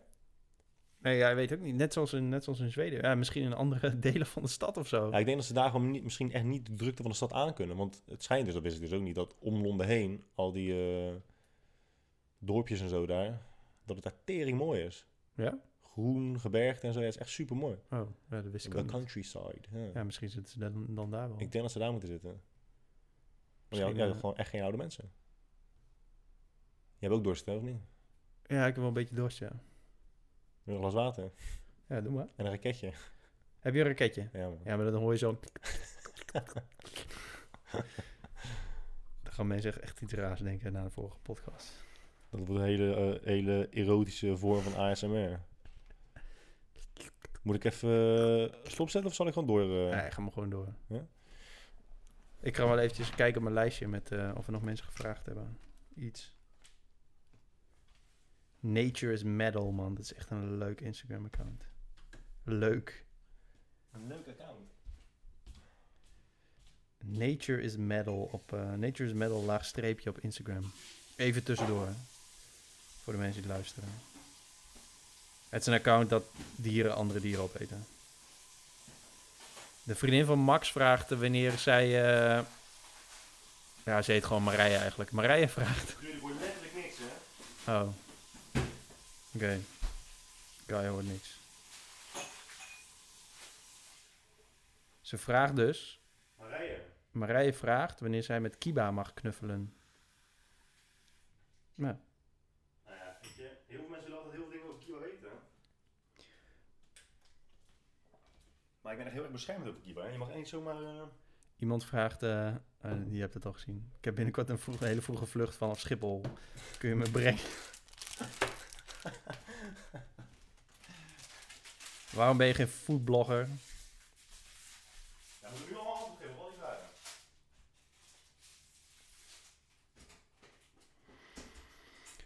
Hoe blijf je je autonome zelf als je als je, je eigen brand bent? Hoe, oftewel, hoe zorg je ervoor dat je als persoonlijke brand geen karikatuur van jezelf wordt? Oké, ja, dat is best interessant. Ik moet wel even die dingen aansluiten, man. De, het kabeltje. Oké, ik ga ook een ijsje eten. En als... eh, Ja, dat is echt heel nasty achter zijn micro. Ik heb hem op. Ja, ik zat laatst een podcast te luisteren en er was dus een gast. Ik weet niet of ik dat zelf heb, maar dan hoorde je dus de hele tijd dat... Dat gesmak als iemand praat. Mhm. Maar alleen sommige mensen hebben dat. Dan denk ik, heb je dan veel speeksel in je bek? Of juist niet? Ben je dan goed gehydrateerd of niet? Ik weet niet. Helemaal melk voor man. Ja, maar dat vraag, dat vraag ik me dus af. Maar ik vind het heel vervelend om naar te luisteren. Ja. Alleen mensen kunnen daar niks aan doen. Ik denk, ik denk dat mensen dan niet goed gehydrateerd zijn. Dat ze gewoon een soort kwel, een soort van halfdroge kwel in hun bek hebben. Gadverdamme. Kwel. kekjes in mijn mond, hè. Zeg je? Ja. Ik heb zoveel kekijs in mijn mond. Ah, dit ging echt zo tegen mijn natuur in, hè. Wat? Gewoon een groot stuk ijs in je mond en dan kou erop. Ik zag jou gewoon kou op ijs. Ah. Ah, mijn. Ja, ik vrees dat het... Oh, Aan ijs moet je likken, man. Het moet zeg maar smelten in je mond. Ja, dat kan ik niet. Of mensen die, eh, die een chocoladereep pakken en dan gelijk kou erop. Zo. Alsof het een maiskorf is. Zo eet jij het ook, hè? Ik zie Wat? gelijk aan je. Zo jij ook een eh, chocoladereep. Ja, ik vreet chocola, wel zo- maar ik vreet alles snel op, ja. Maar chocola kan je niet zo eten. Het zijn, het zijn echt blokjes, zijn blokjes gemaakt zodat je een blokje af kan breken. En dan je mond kan doen. Nou, rustig. Ja. ja. Je weet nou, even tussendoor, ik, krijg, eh, ik ga achteraf breken hoeveel geld ik van jou krijg. We hebben twee stuurlampen aan. Er staan 17 stukken apparatuur staan aangesloten op eh, Nestro. Ja. We hebben nu eh, een ding, hoe is het, een verlengsnoer. ja, stuur maar een tikkie. Dus, eh, allemaal energielabel F natuurlijk, alle apparaten die we gebruiken. Ja. Vind ik ook grappig, man. Die energie, ja. Energielabels. Maar je hebt, je hebt toch van die financiële producten met... eh, die hebben ook zo'n gradatie. En, en dan A is het best. En dat heb je met energielabels ook. Ja. Maar op een gegeven moment was het nog iets beter dan A. Toen dachten ze... A plus. A plus, A, A, A, A, A. Ja, dat vind ik echt prachtig. Dat mensen er niet zo heel goed vooruit kunnen kijken. Maar iemand stelde net best wel een interessante vraag, toch? Van hoe behoud je je autonome... Hoe blijf je Oh ja. autonoom? Als je een brand bent, hoe, hoe word je dan geen karikatuur van jezelf? Ja, door het gewoon niet te doen. Ja, nee, ik vind dat lastig, omdat je... ja, wanneer ben je een karikatuur van jezelf? Want je bent, ja... Als je heel erg jezelf of je, je unieke eigenschappen laat zien... Ja, dan... Maar wie, wie is een karikatuur van zichzelf in de wereld? Wat is daar een voorbeeld van? Volgens mij is de definitie van een karikatuur... Dus als, jij, als er een karikatuur van je wordt geschetst... dan nemen ze jouw, eh, jouw goddelijke Zweedse haren... op dit moment je baard... en dat, dat, overdrijven, en dat, en dat overdrijven ze dan in zo'n tekening. Ja, maar Donald Trump is dus een karikatuur van zichzelf. Ja, dat is gewoon constante karikatuur. Nee, maar stel je voor... ehm, mensen noemen mij droog. Weet je, wel, droge humor. Ja, Als ik dan een karikatuur van mezelf word... dan ga ik dus extreem... Dat, Ja, dat droge, die droge humor ga ik dan constant forceren en overdrijven. Mhm. dan ben je echt een karikatuur van jezelf. Omdat je, je buit eigenlijk de eigenschappen die jou populair maken, buit je uit. Die Ja. probeer je zo, die probeer je... Ja, maar volgens mij is dan, eh, is dan het. Dan weet ik de oplossing wel. Want Dan moet je ge- eigenlijk gewoon vooral naar jezelf luisteren en niet naar wat, wat allemaal andere mensen vinden. Ja, Want je gaat, je gaat iets doen Wat, eh, of je doet gewoon altijd shit. En veel mensen vinden dat leuk. En zodra je denken, oeh, heel veel mensen vinden het leuk. Misschien kan ik dit nog wel extra gaan doen. Misschien kan ik dit wel overdrijven. En ja, dan op een gegeven moment Ja. dan... Ik vind bijvoorbeeld, op dit moment vind ik Gary Vee ook echt een karikatuur van zichzelf. Ja, ja, klopt. Dus hij, weet je, hij heeft altijd over geduld en over dit en over dat. En eh fuck je ouders, niet naar ze luisteren. En dat doet hij nu constant. Ook als er gewoon mensen zijn die niet achterlijk zijn en hem een iets meer intellectuele vraag stellen. Dan antwoordt hij bijna altijd met dat. Mhm. Ja. Altijd. Dat, is echt, dat melkt hij helemaal, helemaal uit. Ik vind het mooi dat hij altijd zegt van... eh, eh, don't be fancy, weet je wel. Fuck being fancy. Koop geen shit van je geld. Koop geen schoenen. Koop geen eh, horloges. Nu heeft hij zijn eigen schoen op de markt gebracht. ja. Dus hij zegt eerst... Fuck being fancy, don't be fancy. Weet je wel, geef niet je geld aan dat soort shit uit die je toch niet nodig hebt. Oh ja, also, koop mijn schoenen. ja. Best gek. Ja, nou ja, volgens mij is dat het dan. Want ja, dat zie je dus. Ja. Ik loop de hele tijd YouTubers af te zeiken, maar misschien vind ik het ook wel kut. Ja, YouTubers doen ook gewoon de hele tijd wat hun fans willen. En ja, nee, niet allemaal. En Jij gaan, niet. gaan we ook vooral... Ja, nee, jij inderdaad niet. En er zijn er genoeg voorbeelden van mensen die dat niet doen. Maar ja, in mijn, alle, al mijn video's komen zo laat online.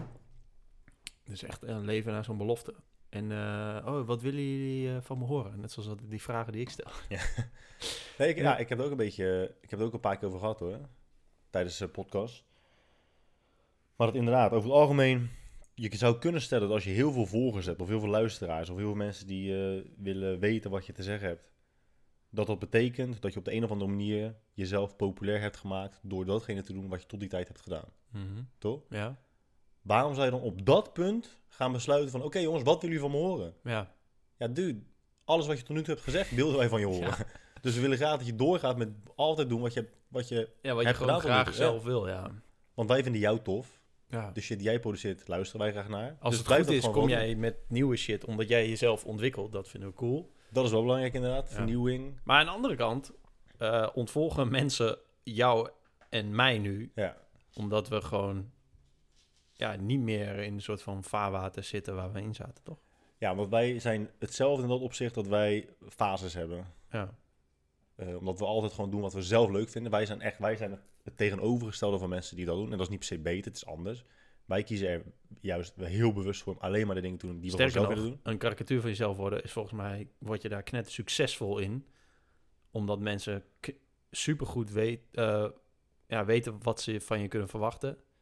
Ja, Joel Beukers is een uh, Su- karikatuur van zichzelf. Ja, je kun je superveel eh volgers meehalen, geld mee verdienen. Je kunt heel gemakkelijk contact maken met merken om campagnes te doen, omdat ze weten wie je bent en wat je doet. Ja, dus eigenlijk, Ja, ja maar inderdaad, ik denk, als je dat soort succes wil, ja, dan is het gewoon Precies. prima. Ja, het is, het is inderdaad ook niet iets slechts. Als je ervoor kiest om het te doen, ja, dan, dan, moet je, dan moet je het ook gelijk goed doen. Maar mensen voelen gewoon heel snel de drang om te moeten veranderen op het moment dat meer mensen naar ze gaan luisteren.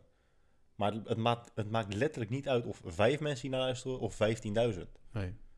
En de meeste mensen denken, ja, dat maakt wel uit, want op een gegeven moment eh, 15 of 50 of 100.000 mensen naar luisteren, is de kans dat jij iets, slecht, iets zegt wat eh, beledigend is, wordt groter. Dus moet je oppassen met wat je zegt. Mhm. En op dat moment, dat is, het dat is de eerste stap dat je jezelf begint te verliezen. Jezelf aan gaat passen, dingen gaat doen die je eigenlijk helemaal niet wil doen.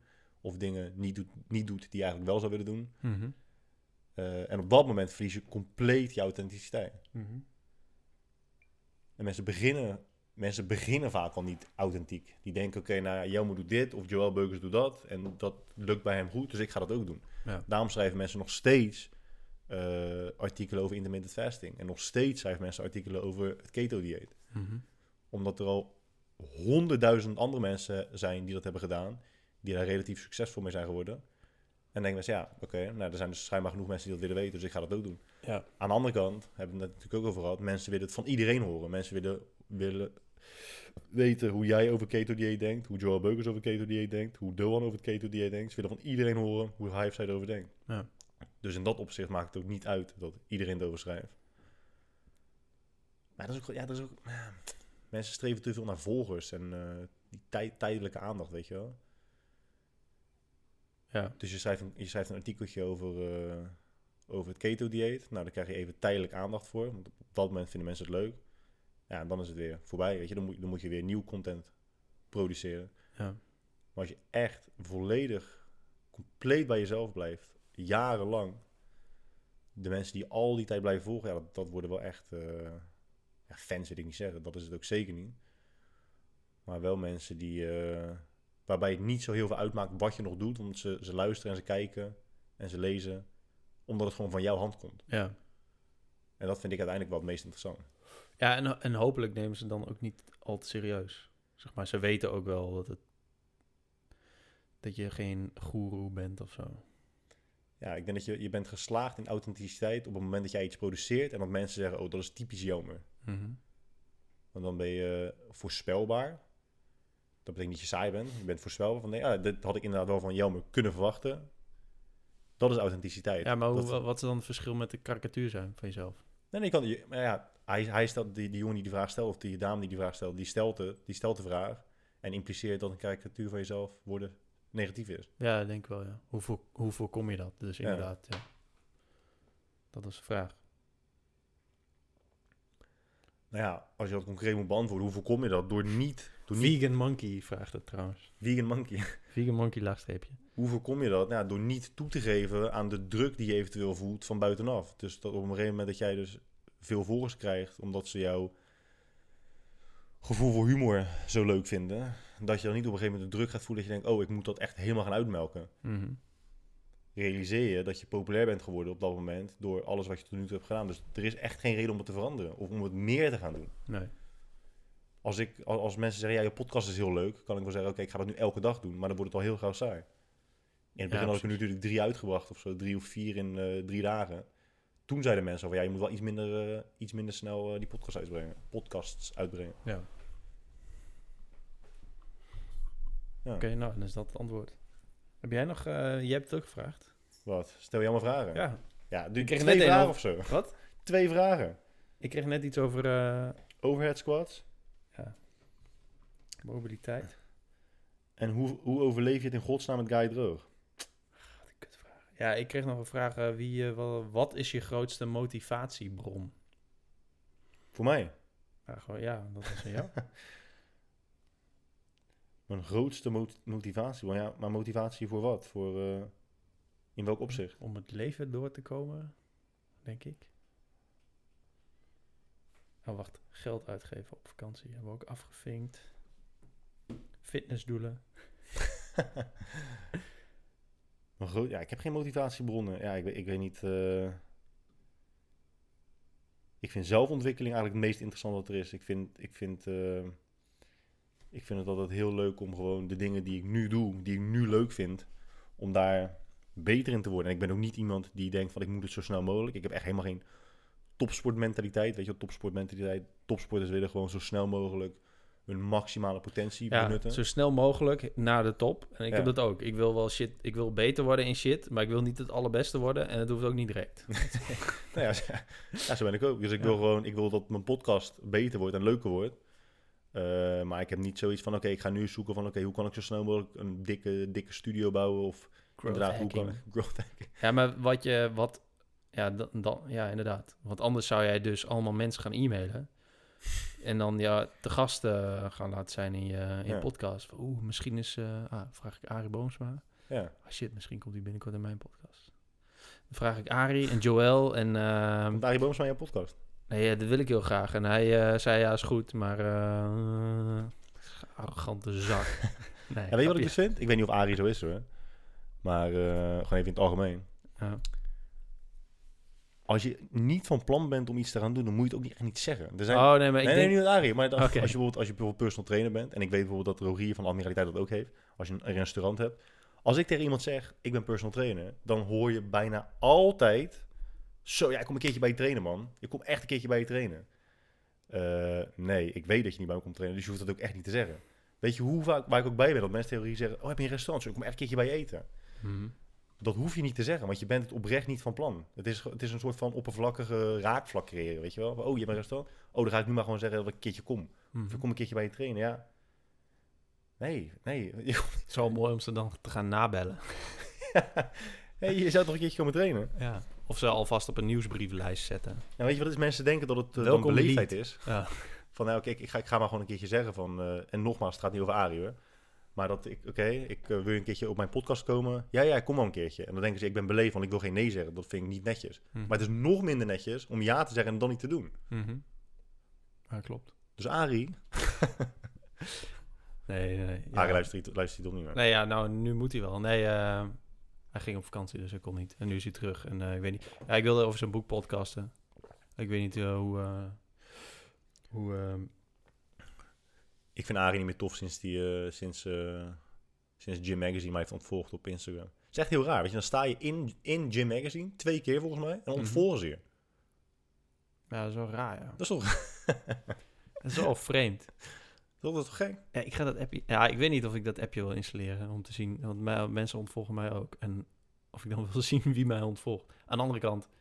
Ja, moet je ook zelf weten. Het is soms best wel confronterend, toch? Want ik, Ja, het, is, het is dus confronterend. Aan de andere kant, ja, dat is emotioneel en rationeel hebben zoiets van, ja, moeten Nee, mensen... oké, maar, ik bekijk ook rationeel. En als het onbekenden zijn, denk ik, ja, fuck it. Maar stel Ja. je voor, ik zou je ontvolgen. Ja. Ja. Kijk er eens rationeel naar. Dan kan je wel zeggen, ja, ja hij, wil, hij heeft er gewoon interesse, geen interesse in. Maar je Instagram is per definitie gewoon jouw soort van, ja, jouw digitale afdruk in de wereld. ja. Dus ik zeg gewoon, ja, ik heb geen interesse meer in jou als persoon. Dat, Ja. dat zeg je Ik gewoon. vind jou niet meer interessant. Ja, dat kan. Dus kan je, wel, kan, je, kan je proberen te rationaliseren en te denken van ja, nee, het is niet persoonlijk. Maar het is wel persoonlijk. Mm, ja, het is ook wel persoonlijk, maar ze moeten het nog steeds zelf weten. Ja, dat wel. Ja. Maar nog steeds blijft het, als, als iemand die jij, die jij kent, soms zelfs iemand die je goed kent, die jou ontvolgt, denk je, ja, maar hoezo dan? Ik vind het best wel gek. Ja. En wat nog meer awkward is, is dan als iemand je heeft ontvolgd en je weet dat, en soms zeg ik ook wel iets van, net als nu, Jim Magazine, Ja. maar dat je ze dan in het echt ziet en dat ze dan echt super leuk doen. Hey, hey, hoe is het? ja. Dan denk ik, hé, je hebt laatst nog ontvolgd eh, geklikt. Ik heb ook heel vaak dat, eh, dat ik het dan tegen iemand zeg. En dan zeggen ze, huh? Heb ik helemaal niet gedaan. Ik zeg, ja, maar ik zie, ik zie dat je me niet meer volgt. En ik sta ook niet meer in de lijst van mensen die je volgt. Ja, nee, ja, ja, oh ja, ja, mijn Instagram doet heel raar de laatste tijd. Dat je dat ook hebt gedaan. Hanna Vreugdeel. Die heeft je al ontvolgd. Ja, heel lang geleden, echt jaren geleden. Dan, eh, Toen was me ontvolgd. En toen zei ik van, hé hey Hanna, ik zie dat je me hebt ontvolgd. Wel jammer. Huh? Nee, heb ik niet meer gedaan. Heb ik niet gedaan. En dan ook niet, niet, weer, niet weer mij gaan volgen, weet je. Gewoon, het, bleef, het bleef gewoon zoals het was. Maar dan ontkennen en dan niks, ja, niks veranderen dan. Ja. Sommige mensen zeggen het gewoon eerlijk. Die zeggen, ja, dude, ik word helemaal gek van je spam. Of ik, eh, ik ben er gewoon echt helemaal klaar mee. Dan denk ja, Ja. daar heb ik wel respect voor. ja, dan kan, kun je mensen ook nog muten. En Dat is een soort van... Nou ja, aan de andere kant. Ja. Maar soms, ja, soms kan ik het gewoon echt niet begrijpen. Nee. Ja. Ja, kan Ja. toch? Dat mensen dat eh, niet, niet willen zien. Of niet meer willen zien. Ja. Maar volgend jaar krijg ik weer een berichtje. Ja, hey, wil je iets voor Jim Magazine schrijven? Nee, nu niet meer. ja. Krijg lekker de tyfus. ja. Ja. Ja, maar ik vind sowieso... eh, Vind je Instagram nog leuk? Nee man, ja, Ja, ik vind die stories heel leuk. Stories vind ik ook leuk. Maar dat is gek. Ik vind bijvoorbeeld Snapchat helemaal niks aan. Maar Instagram Stories wel weer. Ja, Ik zit niet op Snapchat, maar ik heb het een keertje geprobeerd. ja. En ik vind het echt... Ja, ik eh, heb ook nog steeds wel een account, inderdaad. Maar, ehm, ja, met wie? Oh, ik had het net met Rogier over. Dat het, eh, ik weet niet eens of we erop kwamen. Maar dat het, vroeger was het, klinkt ook weer zo'n zo'n middelbare man. Maar vroeger, ja, je postte gewoon shit op wat je aan het doen was en dat was lachen. Alleen nu is alles ehm, omgeven door geld.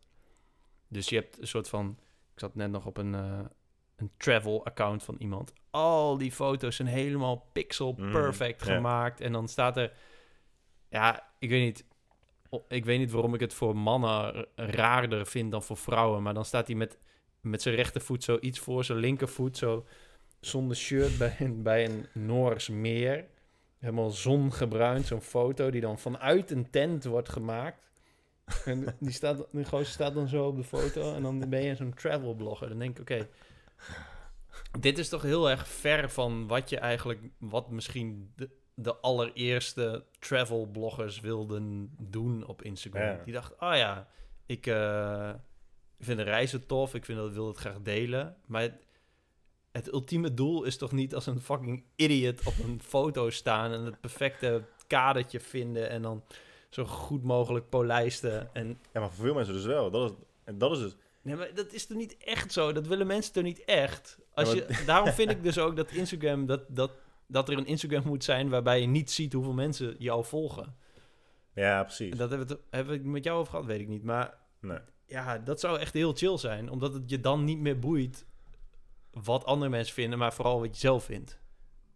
Dan gaan mensen echt, dan komen er, volgens mij komt er dan echt creativiteit van Maar dan, mensen wordt het boven. geen, dan, is het, weer- dan is het geen social media meer. Nee, dan wordt het een soort kunstmedium. Want dan Ja. ga je gewoon shit doen die je tof vindt. Dan wordt het echt gewoon je digitale fotoalbum die andere Ja. mensen kunnen zien. Ja, Maar dat is dus het erge. Dat, je ziet gewoon hoe social media culturen verandert. En gewoon mensen diep van binnen verandert. Want het gaat mensen echt niet meer om de foto die ze zelf maken. Het gaat ze er 100% om hoe leuk anderen die foto vinden. ja. Ik had het laatst nog met me, in mijn eh vrienden groepschat over. Eh, Vrienden die ik al, sommigen al meer dan twintig jaar ken uit eh Hoogveen. Dus zijn met z'n tienen. En toen postte ik serieus. Ik zei, oh gasten, plaats foto's van wat je aan het doen bent. Ik vind het gewoon tof om te weten van jullie. En Ik Hmm. zie nu alleen maar merken en gepolijste foto's van iedereen. Zo, ja, het interesseert me honderd keer meer wat mijn vrienden aan het doen zijn. Ja. Een, een maat van me eh, eh, is onlangs vader geworden. Ja, post foto's van je kind. Ik vind het Ja. tof om te zien. Jullie zijn mijn maten. Ik, ik heb heel veel raakvlakken met jullie. Laat, eh, ja, post gewoon wat je aan het doen bent. Ik mis, dat, ik mis dat heel erg, zeg maar. Het, is, het, alles is geworden wat, ja, wat geld wil, wat merken willen. Ja, maar zo'n gepolijst, allemaal zo'n een fictief mogelijk beeld creëren van hoe je leven is. Ja, Ja, en dat, en dat, is, dat heeft allemaal weer ook met, uiteindelijk met autonomie te maken. Want het, het gaat bijna alle mensen tegenwoordig om hoe anderen ze zien. Ik wil dat jullie allemaal denken dat mijn leven fucking geweldig is. Mhm. In plaats van, ja, dit is wat ik vandaag doe. Ik heb, vandaag, ik heb vaak dat eh, mensen die... eh, vaak, ik heb een aantal keren gehad...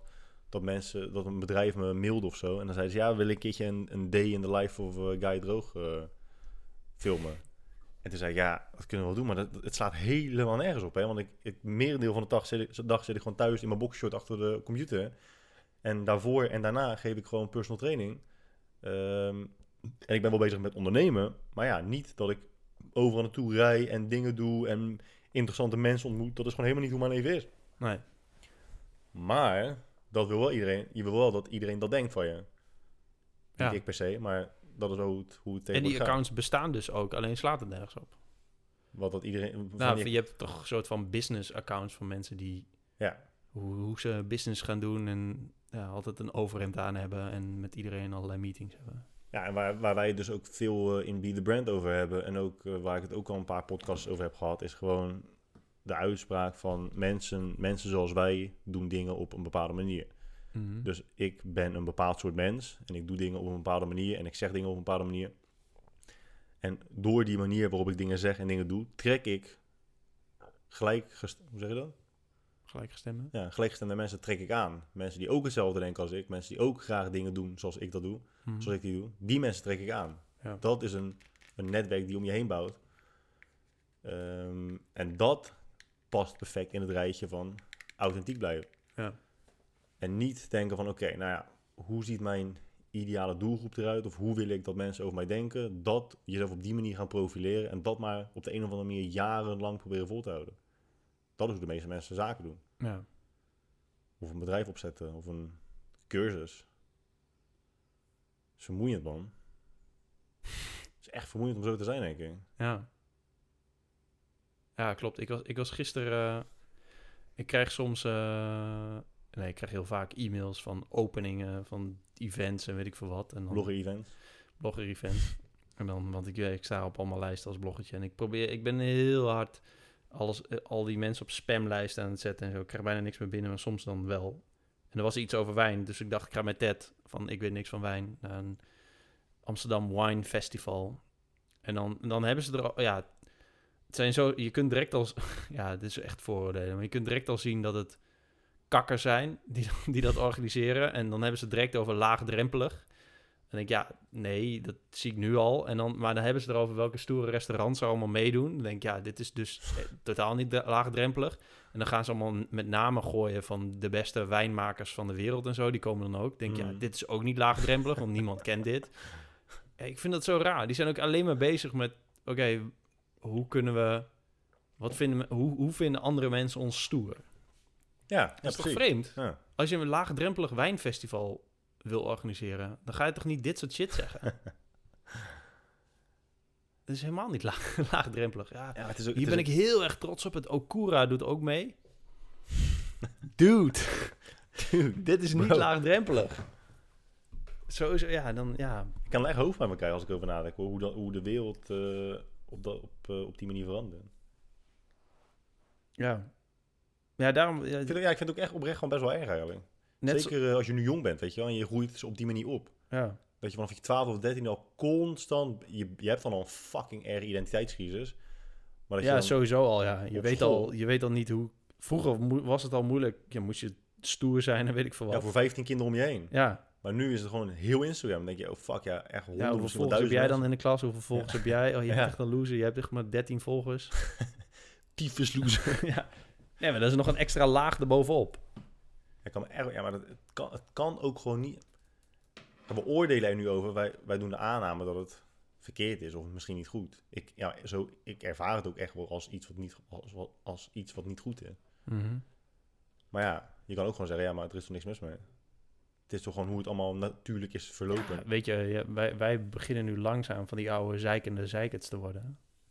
Die in de volgende generatie niet snappen. Natuurlijk, het komt allemaal wel goed.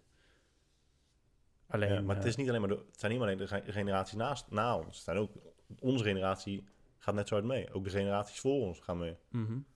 Opa's en oma's, die, eh, ja, die zijn natuurlijk wel minder geïnteresseerd in wat anderen over ze denken. Die, die, dat is het mooie. Opa's en oma's en eh, ook eh, mijn ouders bijvoorbeeld, als die op social media zitten, die schrijven soms wel eens iets dat ik denk van, dude, Ja, schrijf je dat nou echt? En ook vaak, weet je, oudere mensen die dan, die dan posts zijn met MVG en zo op social media. ja.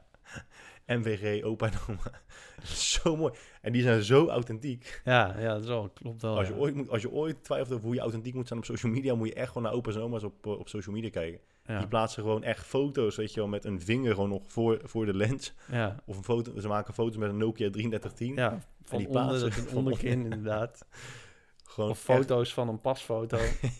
en die, die dan alweer als profielfoto. dat is zo mooi. Ja. En daar lag gewoon om, maar dat is echt echter dan dat worden wij dan niet.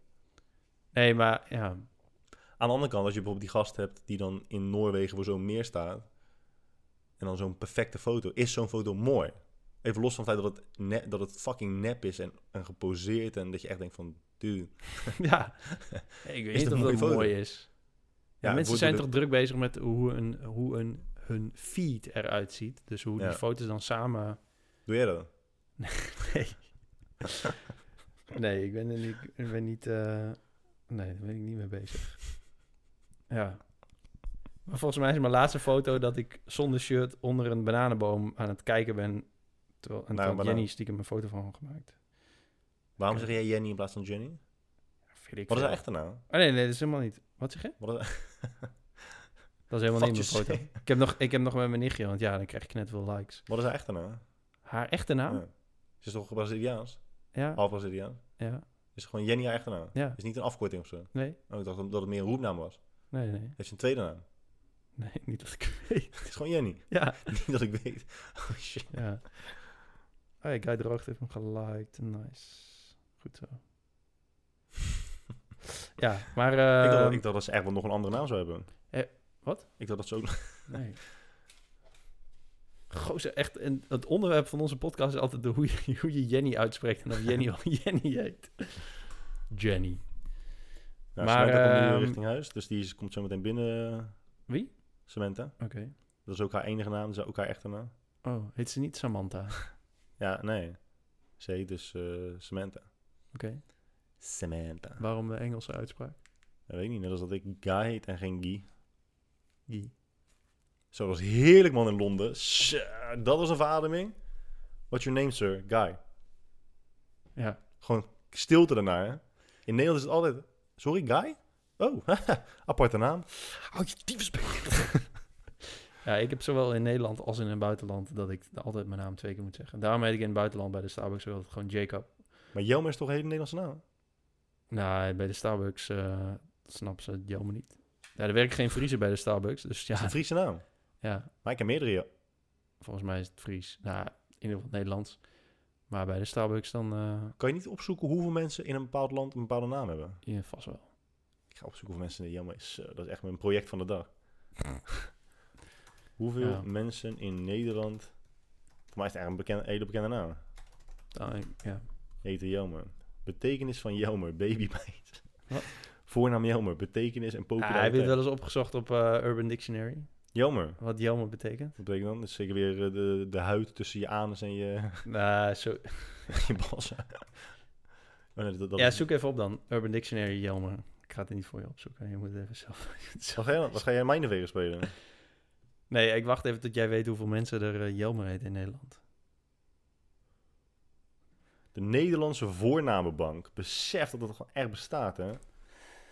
Voornaam is gelijk. Yo, aan- mensen, mensen vonden het raar dat, eh, dat ik besef als een soort van Dat heel statement.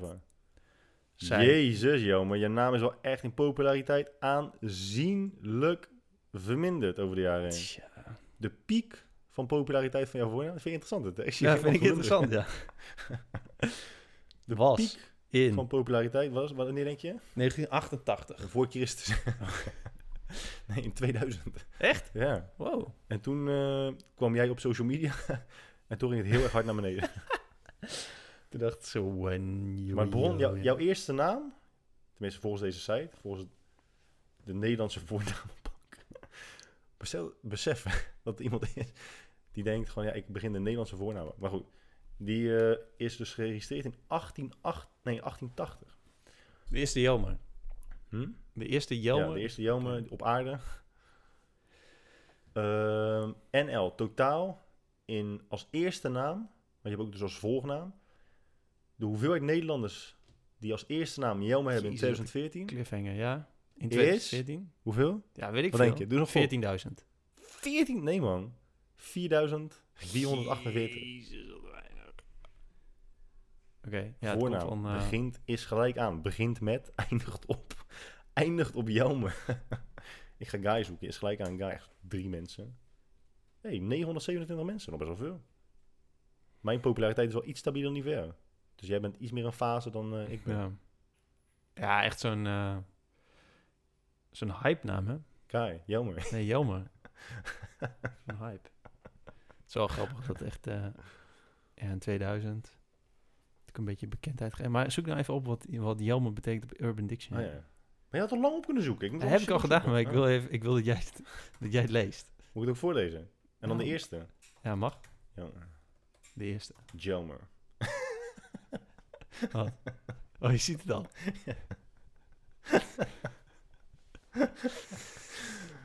Alleen- Jelmer. Ik weet niet wie dit geschreven heeft. Ik vind het niet zo'n goede definitie, maar hier komt. Bij Cokeboy in 2003. Wel een verouderde definitie. in 2003. Ja. Wat sick. Ga je het voorlezen of moet ik het voorlezen? Ja, lees jij maar voor. A little bitch-ass motherfucker who doesn't know left from right or the difference between the sun and the moon or bacon from cheese. A typical thick asshole. Maar iedere, iedere naam die je opzoekt, dan heeft iemand met die naam... heeft dan bijvoorbeeld een knetter, knetter mooi Eh, stuk eh, geschreven. eh, eh. Nee, bij mij niet. Guy. ja, weet, jouw, ga- naam is ook niet... used for a normal bloke-ish kind of boy. Originates from Guy Fawkes. Ja, maar die tweede. Rulers of the world, the male, the male population, the Ja. bosses of society. Oh, die had ik moeten zeggen, man. Every man is the best. Don't ever doubt that. Us guys are the world on its own. Maar ja, gewoon iedere, iedere naam. One who has sexual thought every 10 seconds. Ja, eh, een vriend van mij Rick. Rick, the god of sex. Sex with Rick is like having sex with a god. Ja, En wat was die ook weer? typical thick asshole. Uh, moet Bart is ook een maat van me. A guy who is caring and sporty. He can make you laugh. Is extremely kind and probably uh, gorgeous. He's a lot of fun to hang out with and is very original, creative and is, and uh, can you entertain and can entertain you endlessly. Dat is wel echt, echt lullig dat alleen jouw naam was hoe fucked Maar- up is. Maar iedereen met een naam gaat dan zijn eigen naam definiëren op Urban Dictionary. En er was gewoon iemand die haatte een Jelmer in 2003. maar misschien is daarom die naam ook afgenomen. Dat mensen dachten, oh ja, even kijken. Hm, Wat oh ja, betekent ik vind Jelmer wel een leuke naam. Oh, even checken. Wil je niet een nieuwe, een nieuwe toevoegen, een nieuwe definitie? Ja, vast. Oh, dat kan ik wel doen. Ja. En dan oproep aan mensen om hem te upvoten. ja. Ja. A handsome young fella. Moet je niet, eh, heb je niet een eigen, heb jij een Wikipedia-pagina? Nee, man. Hoezo niet? Ja, weet ik niet. Ik, heb, ik, ik, ben, ik ben toch wiki-waardig? Mensen, doe dit even, man. Jelmer Beulenkamp, die oude schaatser. Wat staat er nog meer op je lijstje? Ehm, Nu zijn mensen aan het luisteren hoe wij aan het Ah, nee, ik, wil, ik, wil, eh, ik probeerde een bruggetje te maken naar... Want we hadden het over Instagram, maar ook naar Facebook. Dat... eh het was een periode, ik denk, nou, misschien twee of drie jaar geleden in ieder geval. Wat? Doan heeft een vraag gesteld. Oh nee, ik wil het niet horen. Zou je Guy pijpen als, als je zijn leven zou kunnen rennen? De enige mogelijkheid is pijpen. Ja, absoluut. Nou, dat vind ik mooi, man. Dat is, dat is wel echt oprecht hartverwarmend. Ja. Toch? Ja. En niet alleen hard verwarmen. ja, maar ik, Nee, maar serieus, je eh, laten we het bespreekbaar maken. maar, maar ik vind het zo gelijk- grappig dat, dat gewoon dat, dat, taboe van eh, dat dingen heel, graag, heel gauw gay en dus heel Ja, erg zijn om te zeggen. Maar heb ik het ook Grieken, die hebben toch alleen maar ook, die waren gewoon een met, met gasten aan het neuken, toch? Ja. Afbeeldingen van maken. ja. Je hebt de laatste podcast niet geluisterd, of wel? Ja. Oh. Wat dan? Ja, daar, zei ik, daar zei ik dat ook. Ja, ja. Maar ik ben dus, ik ben dus benieuwd of, eh, ja, stel het zal weer een trend worden om het gewoon heel open over te hebben. Of dan meer eh, gasten uit de kast durven te komen. Ik vind het echt zielig, man. Mijn neef is ook eh, homo. En die kwam echt op zijn 40 pas uit de kast of zo. En die zei, ook, die zei op een gegeven moment ook van... "Zeuk, De enige, ge- de grootste fout in mijn leven, de grootste spijt in mijn leven... is dat ik niet eerder uit de kast kwam. Want je hebt, je hebt om de een of andere reden jezelf aangepraat... Of, idee- of het idee gekregen van anderen om je heen... dat als jij homo zou zijn, dat anderen het erg zouden vinden. Ja, En op een gegeven moment kom je dus uit de kast. dat het, en, en of dat het niet natuurlijk is Ja, of zo. Ja, het zal wel een fase zijn, weet ik veel. Ja. En op een gegeven moment kom je dus uit de kast en merk je gewoon dat het echt volledig geaccepteerd is door iedereen om je heen. Dan denk je, tering zo hè. Ja. Waarom heb ik dat niet 30 jaar eerder gedaan? Ja, dat is wel... Dat, echt eh, zielig, hoor. Dat lijkt me wel kut, ja. Ja. Goed, ja, ik ben, ik ben dus... Ja, ik, de rustig zo... Sowieso toch nog een heel erg taboe op. Homoseksualiteit. Ja. Ja, maar ja, soms heb je dus het idee dat het niet zo is. Dat je in Nederland woont bijvoorbeeld. En dat we hier best wel eh, ruimdenkend zijn als het gaat om bijvoorbeeld homoseksualiteit. En dan soms kom je erachter dat je dan... Ja, dat je daar gewoon zo keihard naast zit. Ja. Net als die, eh, je had toch een periode of dat het één of twee keer was gebeurd, dat groepen jongens op Grindr gingen. En dat ze dan homo's gingen lokken naar een plek en dat ze Oh, ja. volledig totaal los werden geslagen. Ja. Dat is fucking ziek. Ja, ja, dat is echt heel ziek, ja. Maar ja, wat ik in mijn vorige podcast ook zei, ja, mensen oordelen alleen maar over het, over het seksgedeelte, weet je wel. Eh, jij hebt seks met een andere gast. Ja, maar dan nog, moet, moet je toch zelf weten? Ja, maar ze, kijken, ze bekijken het veel te tweedimensionaal. Het gaat toch veel, een relatie gaat toch veel verder dan dat. Ja, dat sowieso. Maar het, het hoeft niet alleen over relaties te gaan. Ja, als, als mensen, als Met een gasten seks met elkaar willen hebben, Ja, maar je kan toch niet zeggen, ja, een gasneuken is onnatuurlijk, maar een vrouw in de kont neuken is wel natuurlijk. ja, nee, dat kun je niet zeggen, nee. Voortplanting vanuit de anus is ook best lastig. Ja, Via de anus. ja, ja, Via de Ja. kringspier. Ja. ja. via en vanuit. ja. Ja, ja maar dat is, dat is toch zo? Ja, die, dat, maar ik, ja... Nou, laat het gewoon eh, iedere podcast even zeggen. Doan zegt, check je vragen. We hebben hem net beantwoord. Ja. Misschien heeft hij. Het zou me echt niet als meer vragen gesteld zou hebben. Het is echt iets voor hem. Jij zie je? Hij, ik wist het, jongen. Daarna zegt hij... zou je dan... hij ging natuurlijk al vanuit dat jij ja zou zeggen. dan is de vervolgvraag... Zou je dan klaarkomen in zijn mond? of over zijn... Of over zijn gezicht? Oh, oh, oh, oh, oh. Waarom zijn, dat, waarom zijn dat opeens de enige twee opties? Ik kan hem er ook gewoon uit, eruit halen en dan, en dan aftrekken en over, gewoon, over een servetje klaar. ja, dat zou nog wel kunnen. Oh, oh. Nee, in je gezicht zou ik... eh, ik zou wel kiezen voor in je gezicht. Maar in je mond... Dat... ja, maar dat is ook de ja, vraag. Hè? Maar kijk, nu wordt het ook interessant. dan Wat? zeg je, oké, eh, het hoeft geen taboe te zijn, weet je wel. Dit soort dingen kan je gewoon vrij bespreken. Ja. Maar op welk moment wordt het dan ongemakkelijk? Eh, weet ik niet. Dus het is nu al een beetje ongemakkelijk. Nou, om je bijvoorbeeld te kijken, Dylan en ik, kijk, Dylan en ik kunnen ook, ja, wij kunnen best wel ver gaan met die grappen, weet je. Dat sommige mensen echt denken van, ja, nu weet ik gewoon echt oprecht niet meer of jullie een grap maken of niet. Terwijl het is altijd een grap. Ja. Eh, het is niet dat je elkaar gaat staan tongen, tongen voor de grap, want dan is, dan is het gewoon echt geen grap meer. Ehm, maar bijvoorbeeld, eh, ja, ik ken wel andere mensen die vinden het leuk om een soort van grapjes over te maken, heel op, oppervlakkig, Mhm. van oh, een man pijpen voor geld. Maar als je dan zegt, hé hey, eh, schatje, kom jij eens even lekker bij me, even lekker knuffelen, dan zie je zegt zo, nee, nee, nee, dan wordt het heel erg ongemakkelijk. Mhm. Ik vind wel dat als je er, als jij beweert dat jij eh, dus open staat voor gewoon homoseksualiteit, dat je daar grap over kan maken en dat je ook weet dat de ander gewoon heteroseksueel is, Mhm. het is wel een alles of niets kwestie. Want op een gegeven moment kies je ervoor om alsnog ongemakkelijk te worden. Waarom word je dan op dat punt ongemakkelijk? Waarom schuift het punt van ongemakkelijk voelen op? Het punt zou helemaal moeten verdwijnen. Eh, ja, ja, weet ik niet. Omdat je... Om, ja, het is toch een grap omdat je er eigenlijk niet gemakkelijk mee bent? Ik voel me... Als jij, ik, weet, ik weet het... Nou, tenminste, ik ga ervan uit dat jij 100% hetero bent. Ja. Ik ga ervan uit dat jij weet dat ik 100% hetero ben. Ja. Dus als, als wij nu net als die, die vraag van het over Doan behandelen... en we lachen erom, dat het gewoon grappig is... Ja. eh, ja, ik voel me gewoon 100% ongemak met mijn seksualiteit. Ik voel me 100% ongemak met jouw aanwezigheid en jouw heteroseksualiteit. Dus ik weet gewoon dat hoe, hoe ver de grappen ook gaan, dat het een grap is. Ja, ja. Dus er is, er is geen punt op- waarop ik me ongemakkelijk ga voelen met een grap. nee, nee, nee. Als jij, als jij aankijkt en zegt, hey guy, zou je niet even echt een vingertje in mijn kont willen stoppen? en dan ik, en dan het echt serieus wordt, ja, dan, ja, het zou niet- nog steeds niet ongemakkelijk worden, maar dan ga je wel twijfelen van, is die dude nou serieus of niet? Maar nog steeds is er geen punt waarop het ongemakkelijk wordt, tenzij je dus echt een fysieke daad verricht. Ja, precies. Maar dan, dan ligt daar dat, toch de grens. Ja, maar dan is het, dan is het ook geen grap meer. Maar de meeste mensen doen alsof ze dus eh, niet homofoob zijn. Ja. Ik ben geen homofoob. Maar hebben wel nog steeds een heel snel punt waarop het alsnog ongemakkelijk wordt, ondanks dat ze weten, of doen alsof ze weten, dat het een grap is. ja, ik vind het lastig, man. Ja, en daarom wil ik Ja. alsnog je antwoord weten. Ja, sowieso. Ja. Nee, ik ben geen gay, dus ik weet niet eh, ja, hoe dat...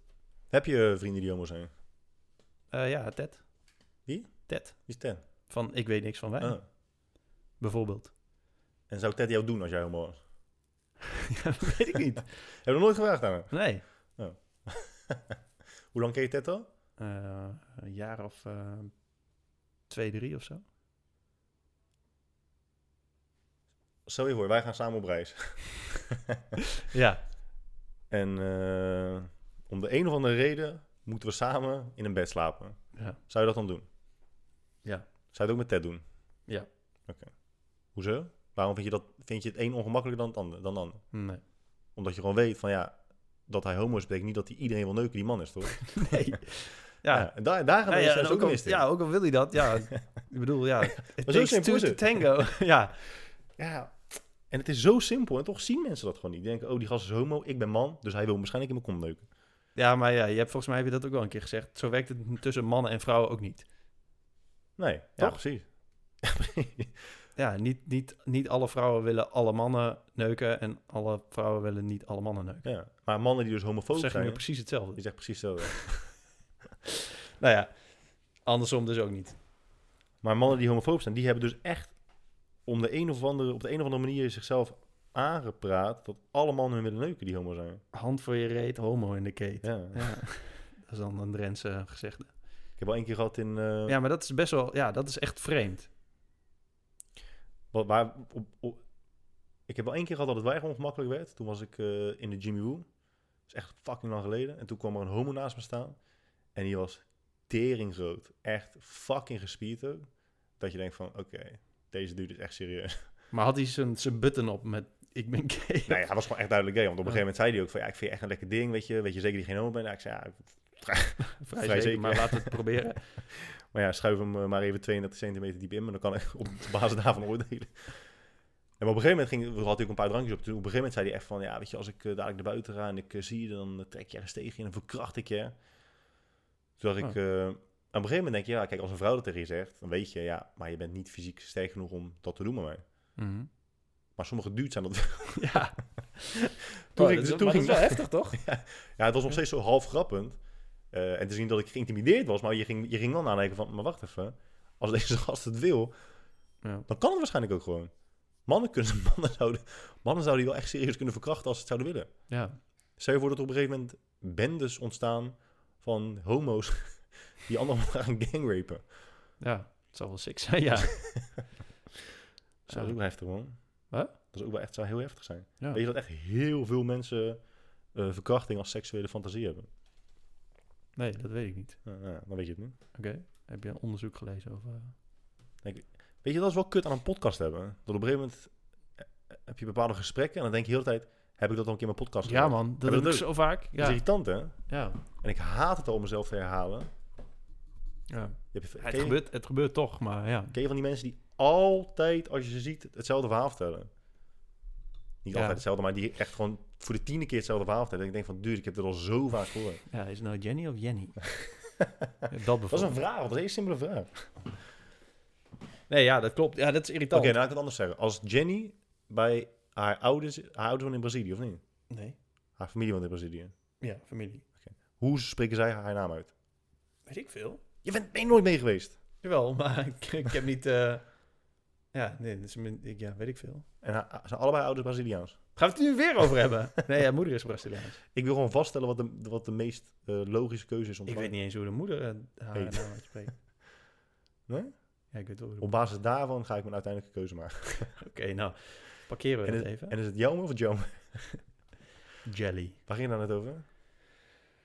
Over homobendes. Nee, over Oh ja, die eh, verkrachting. heel vaak... Nee, over verkrachting. Over, ja, Dus er is er een boek, er is een boek, heet My Secret Garden.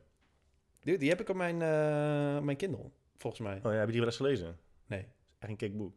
Oké. Maar dat boek, en dan, om dan te beseffen, besef dat het boek is geschreven in 1970 of zo. Ja. En dat was dus een vrouw die heeft echt interviews afgelegd met honderden vrouwen. Oh ja, daarom heb ik hem gedownload inderdaad. Echt met honderden vrouwen. En die heeft gewoon echt hele open gesprekken gehad over hun seksuele fantasieën. En op basis daarvan heeft ze de meest voorkomende seksuele fantasieën opgeschreven. Mhm. En eh, ja, verkrachting eh, staat bij heel... En dat, is, dat past wel perfect in het straatje met, van comedy. Dat jij een grap maakt over iemand met een gezwel op zijn gezicht... betekent niet dat als je iemand op straat ziet met een gezwel op zijn gezicht... dat je denkt, lekker voor is echt heel grappig. Nee. Hetzelfde geldt voor seksuele fantasieën. Dat jij fantaseert over verkracht worden en daarvan geil wordt en eh, jezelf vingert en klaar komt... betekent niet dat jij daadwerkelijk op straat wil lopen en echt verkracht wil worden. Nee, precies. Nou, heb ik dat ook even gezegd. Context. Context, alles. Ja. Maar daar staat dus dat soort dingen in. Ook seks met dieren eh, komt vaak voor. Maar het is wel een interessant boek, man. Moet je lezen. En om dan te bedenken dat het is geschreven in, in een jaar waar, waarin Ja, 50 jaar geleden, dus inmiddels Ja. bijna. Ja. een stuk meer conservatief waren dan nu. ja. Ik kan me niet voorstellen als, als nu zo'n boek geschreven wordt, wat mensen dan zeggen. Holy shit. Nee man, ik denk dat mensen helemaal niet zoveel veranderen. Ja, dat is ook wel waar. Ja. Ik bedoel, ja, over diezelfde periode. Ik, ik zat die, die Vietnam War eh, docu te kijken op Netflix. Is ook, is ook dan een beetje vijf- 1965, 66 en zo. Ik denk, ja, mensen zien er wel anders uit en het is eh, veel zwart-wit beelden en zo. Maar ja, het zijn ook gewoon mensen die, gewoon studenten die zich druk maken en je politieke leiders. En het, allemaal het is, een beetje hetzelfde. Ja, het context van de samenleving verandert een beetje. Maar de, samenleving is echt niet heel, heel veel anders 50 jaar. Maar... Je hebt nu social media en Instagram. Ja, ja, nee, maar, maar het is wel een belangrijke maar, denk ik. Het vergt wel steeds meer om een mens te prikkelen. Eh, ja, ja, misschien wel. Dus stel dat jij in een tijd woont, in een tijdperk leeft, waarin je drie keer in de week 20 seconden missionarispositie seks hebt met je partner, en dat hij vervolgens klaarkomt in je en wegrolt en in slaap valt, dan is het best wel logisch dat jij van iets meer dan, over iets meer dan dat gaat fantaseren. Over bijvoorbeeld een trio. Mhm. Nu tegenwoordig is een trio is gewoon bijna een formele begroeting. Ja. Ja, ja, ik, ja, dat weet ik dus niet. Want je zegt toch net dat 50 jaar geleden mensen dat soort fantasie hadden? Ja, dus, daar, maar, dus toen zei ik van ja, dus ik kan me niet voorstellen hoe het nu zou zijn. Toen zei jij van ja, maar ik denk niet dat mensen heel erg veel veranderen. Maar ja, als, Nee. ik denk wel dat mensen steeds meer nodig hebben om geprikkeld te worden. Daarom zoeken we steeds meer ziekere, raardere grenzen op, op, op elk gebied. Sport, entertainment. Ja, hoe ver, ja, hoe ver ik- kunnen we gaan? ja, weet ik niet. Je, je had toch, eh, ja, je hebt toch in de oudheid ook, want er waren er ook toch extreem eh, gekke dingen en zo. Daar hebben we het vorige keer nog over gehad. Dat je, ehm, ja, dat je helemaal niet zoveel zekerheden had. Dat er gewoon hele gekke dingen konden gebeuren. Dat gewoon iemand tegen je kon zeggen, ja, ik ben de keizer en ik, ja, ik, ik, ik, vind dat jij dood moet. Weet je wel, dat soort dingen. Je bent een slaaf. Weet je wel? Heb je dingen wel eens gezien? Ik moet er nu pas aan, aan denken. Eh hoe heet die film ook alweer? Hoe heet die film ook Zeg eens? Police Academy 6. ja, nee. Die heb ik toevallig Apocalypto. Oh, nee, nee, nee. Maar toen jij dat zei, ging die trailer kijken. En toen Heb ik het wel gezegd? ja, Heb ik dat ook al gezegd op een podcast? Ja, Godverdomme. maar ehm, volgens mij heb ik die... eh, is ook al 20 jaar oud of zo, toch? Nee. 10 jaar oud. Nee, jij bedoelt Apocalypse Now. Nee. Oké.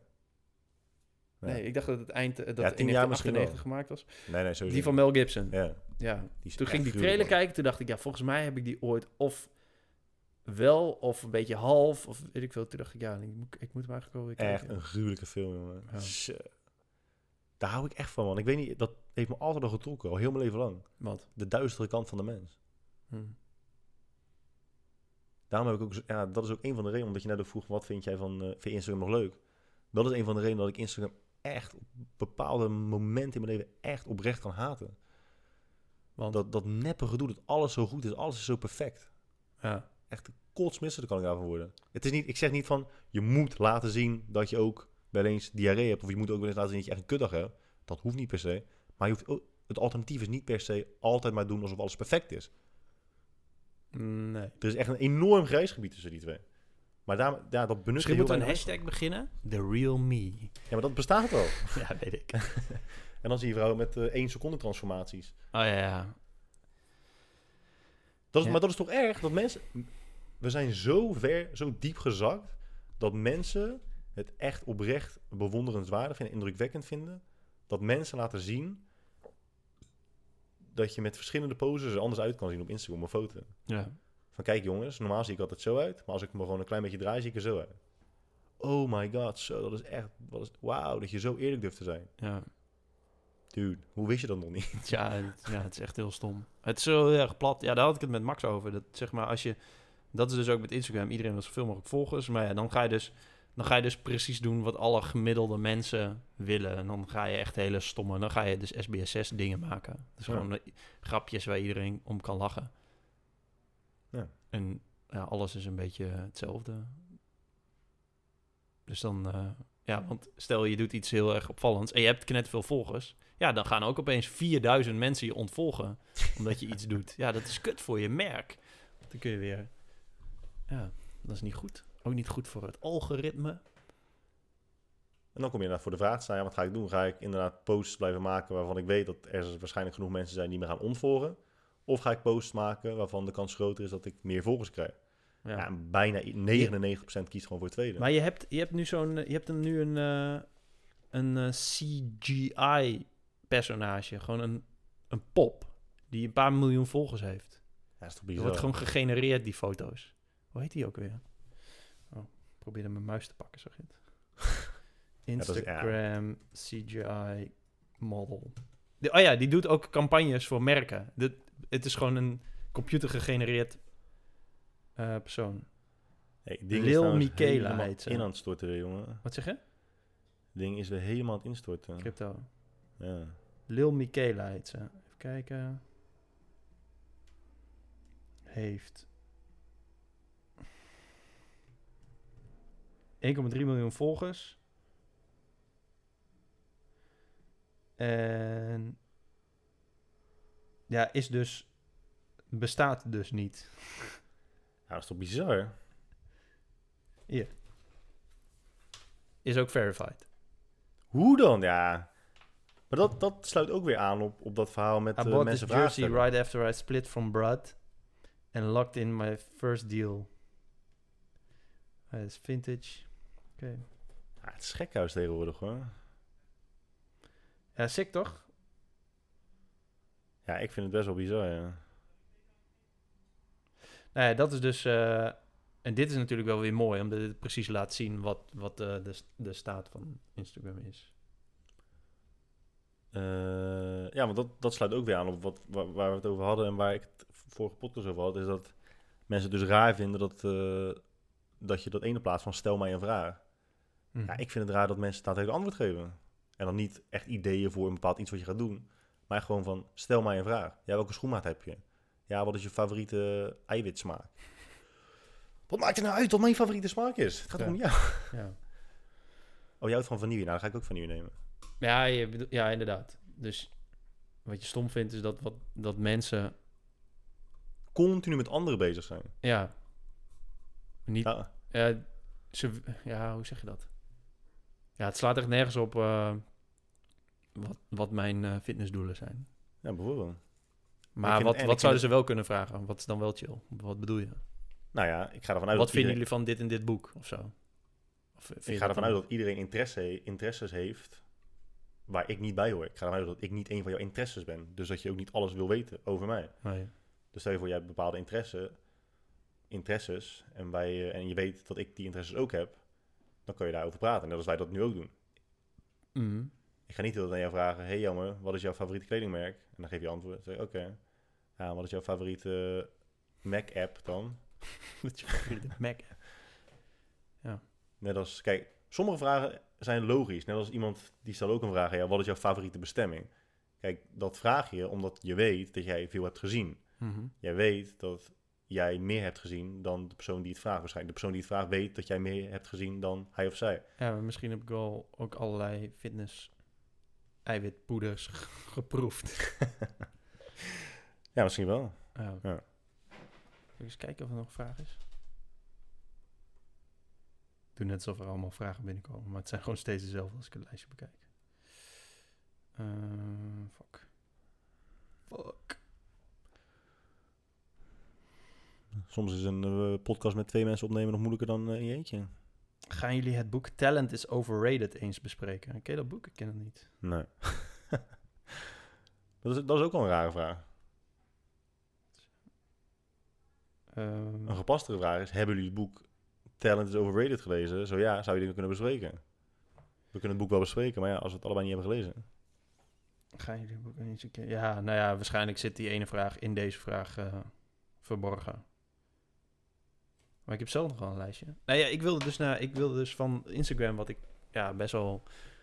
Ik vind stories heel leuk en ik vind het ook tof om bijvoorbeeld Nature's Metal laagstrepen te volgen. Dat vind ik tof. Of interessant, of gewoon iets anders dan... Ja, ik vind het ook wel tof om andere mensen te volgen, op sommige mensen. Maar ik vind het over het algemeen best wel kut. Maar Facebook, Ja, dat is, dat is helemaal next level. maar wat ik niet snap, kijk, ik, het is natuurlijk logisch dat je een soort interesses verschuiven of dat, ehm, ja, hoe zeg je dat? Nee, dat eigenlijk. Alleen, ik snap dus Facebook zelf helemaal niet. Want ik weet zeker dat daar, nou, misschien dat ze nieuwe, nieuwe landen of nieuwe soorten gebruikers gaan aanboren. Maar er is niemand in mijn real life offline omgeving die nog Facebook gebruikt, volgens mij. Nee, Dat is. eh, dit is eh, niet de buren, dit is wel echt hier. oh. En nu komt er dus een extra hondje binnen. En die gaat waarschijnlijk weer even blaffen. Maar dat is het ook, hè. Ze weten, honden weten gewoon dat, dat jij ze niet moet. En dan gaan ze expres naar jou toe. Ja, nou, we gaan het wel. eh laat hem aanstaan. ja, sowieso. Maar ehm, Echt mensen die dit in de auto luisteren, die worden echt zo aan het lijntje gehouden. wat dan? Gewoon dat ze constant moeten wachten op alles totdat wij... oh, je gaat het andere ook niet eens eruit editen toen je water aan het halen was. Ja. Toen, je, oh, toen je ging kakken. Dat mensen echt wachten totdat wij een, eh, een raketje hebben gegeten. Toen jij ging kakken. Ja, nee. Dat is het. Het is ook niet dat je twee uur wachtte. Je ging gewoon gelijk. J- jij zei, moet je niet? Toen zei ik, ja, oké, is goed, ik ga wel. En ik zei nog in het restaurant, hè, moet je niet kakken zo.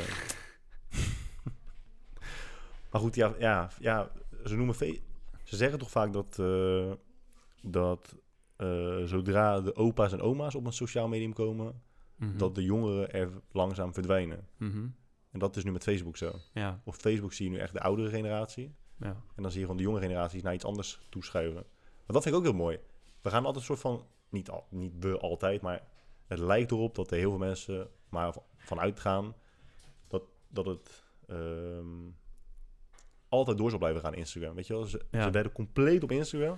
Als dat in elkaar stort, is gewoon, is gewoon je leven verdwenen. Ja. Alles is gewoon done. ja, omdat je je niet kan voorstellen dat het... eh, dat Vervangen wordt.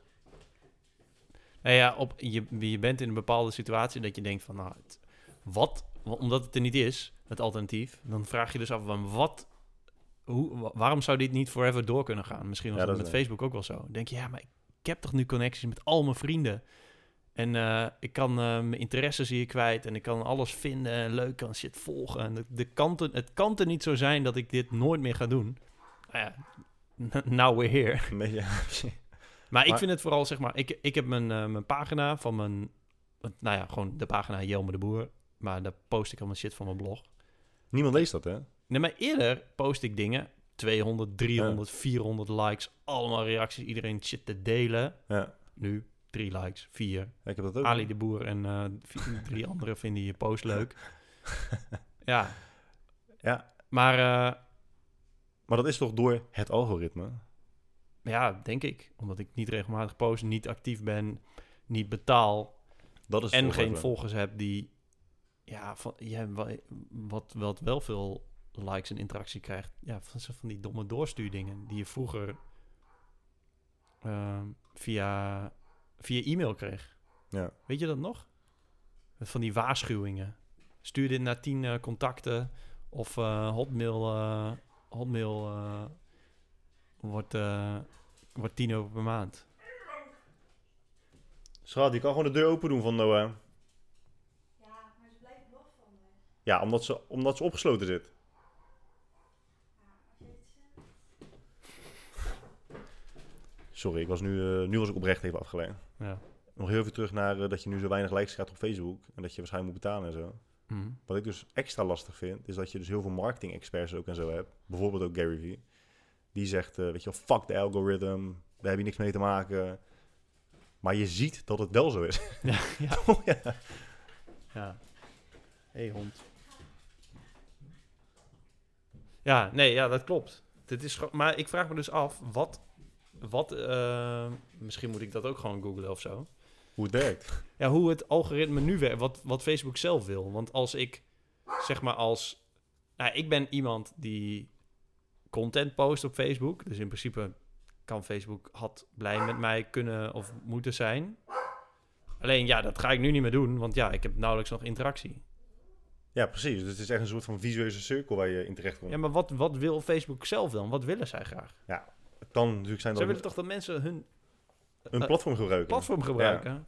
Ja, wat ik heb gemerkt, en dat kan echt gewoon totaal verkeerd eh, zijn, maar wat ik heb gemerkt is dat als jij dus, wat ik dus ook altijd doe, is iets op Instagram plaatsen dat het automatisch op Facebook komt. Als ik dat doe, merk ik dat er minder interactie is dan als ik iets gewoon echt op Facebook plaats. Terwijl het Ja. gek is, want het is hetzelfde bedrijf. Ja. Dat snap ik al niet. Maar dat crossposten willen ze dus niet.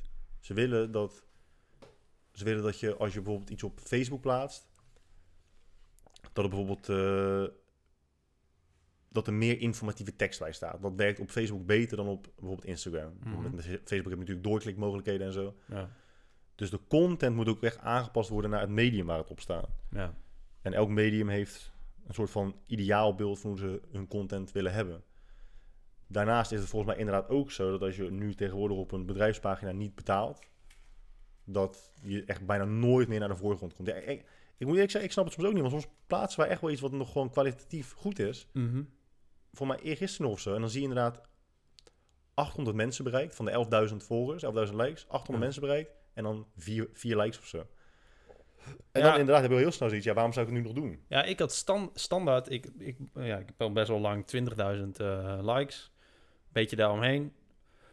En eh, dat ik standaard meer mensen bereikte dan het aantal likes. Ik dacht, ja, ik, ik post content, mensen vinden dat leuk, die delen en liken en reageren dat. Nou, daardoor zien andere mensen het. Maar nu is het gewoon precies, ja, dan is het gewoon, Je bereikt niemand, niemand lijkt, eh, niemand Nee. de- de- delen is helemaal niet meer eh, aan de orde. nee, Aan de orde. nee. Dus niemand, ja, eh, prima. Ik kan, me, ik kan me ook voorstellen dat mensen gewoon kut vinden wat ik post. Maar niet zo, niet zo Nee. kut.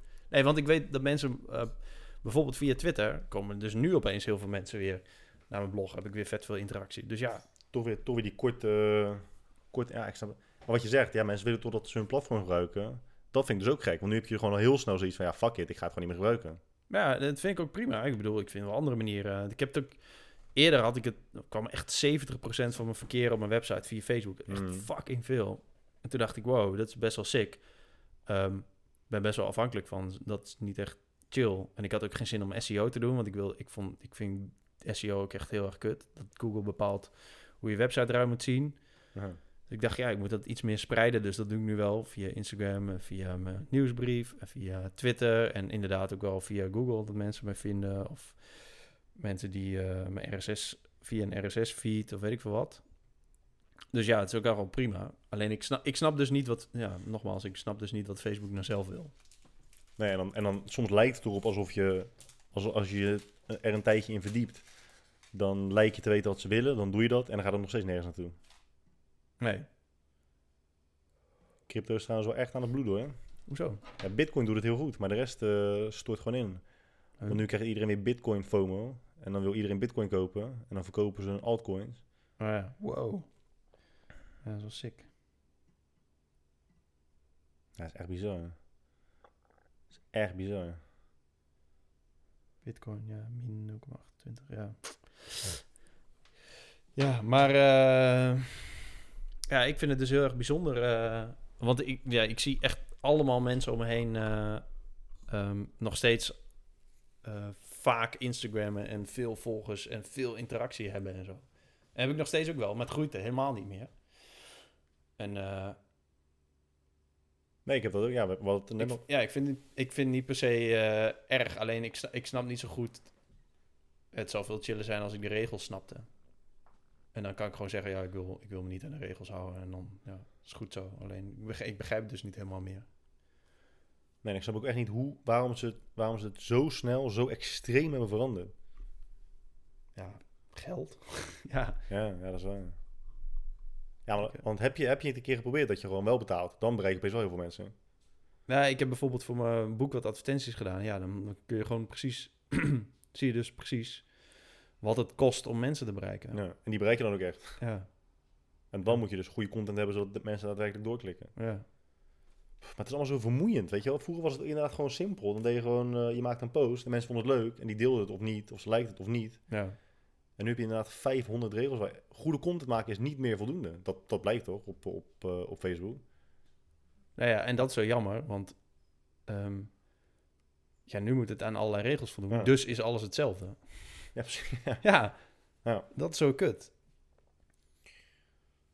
Maar ja, toch gaan we ermee. Ja, of niet. Daar, daar, ik ben er ook mee gestopt. Maar het is wel zonde, want alle tijd die erin zit om tot dat punt te komen. Ja. En plus, het was echt een hele mooie manier om eh, interactie te hebben met mensen. Maar dat is het dus niet meer. Ja, het is wel een stuk, o- inderdaad, eh, de, de discussies eronder is een heel stuk meer overzichtelijk dan Instagram. Ja. Nou, Instagram kun je niet, niet een discussie voeren, inderdaad. Nee. En dat trok mij in de eerste instantie zo aan, Maar Facebook. aan Instagram. Oh ja. En ik, begon, ik was eigenlijk te laat begonnen met Instagram. En ik zat altijd op Facebook, omdat ik altijd zei van ja, maar het is juist fijn dat je hier gewoon kan discussiëren. ja. Maar op een gegeven moment vervalt die interesse. Mhm. En toen, kwam ik op Instagram en postte een foto. En dan zeiden mensen gewoon, oh mooie foto, oh tof, oh leuk. Dat was het Mhm. gewoon, heel feel good, weet je wel. ja. Toen dacht ik, holy shit, zo kan het dus ook. ja, maar volgens mij is dat... Misschien is dat het wel, dat mensen gewoon helemaal niet meer geïnteresseerd zijn in eh, praten online. Dat het gewoon Nee, nog een iets hele sneller moet. Hele kleine groep, ja. En vroeger was het wel gewoon even een beetje dingetjes typen en zo. Moet ook wel. Daarom zijn al die, die Snapchats of Snaps, hoe noem je dat? die stories, allemaal 14 seconden. Ja. 14 seconden. En dan nog steeds is het soms moeilijk om mensen hun aandacht erbij te houden. hè. Ja. Maar je kan er ook zien hoe vaak mensen uit je verhaal swipen op een gegeven moment tijdens een snap, tijdens een story. Ja. 14 seconden lang je aandacht. Ja. Sowieso als je mensen nu tegenwoordig een video laat zien en ze kijken naar de tijdlijn, naar de tijdbalk en zien één minuut. Zo, is wel een lange video zeg. Ja. Bro, is één minuut. Ja. Ja, dat is wel lastig. Moest zo lachen laatst, jongen. Waar bij dat Indiaanse restaurant. Ik vind Chinezen zulke mooie mensen. Ja, je was bij India's restaurant, maar je vindt Chinezen mooie mensen. Ja, ik moet er gewoon even over nadenken.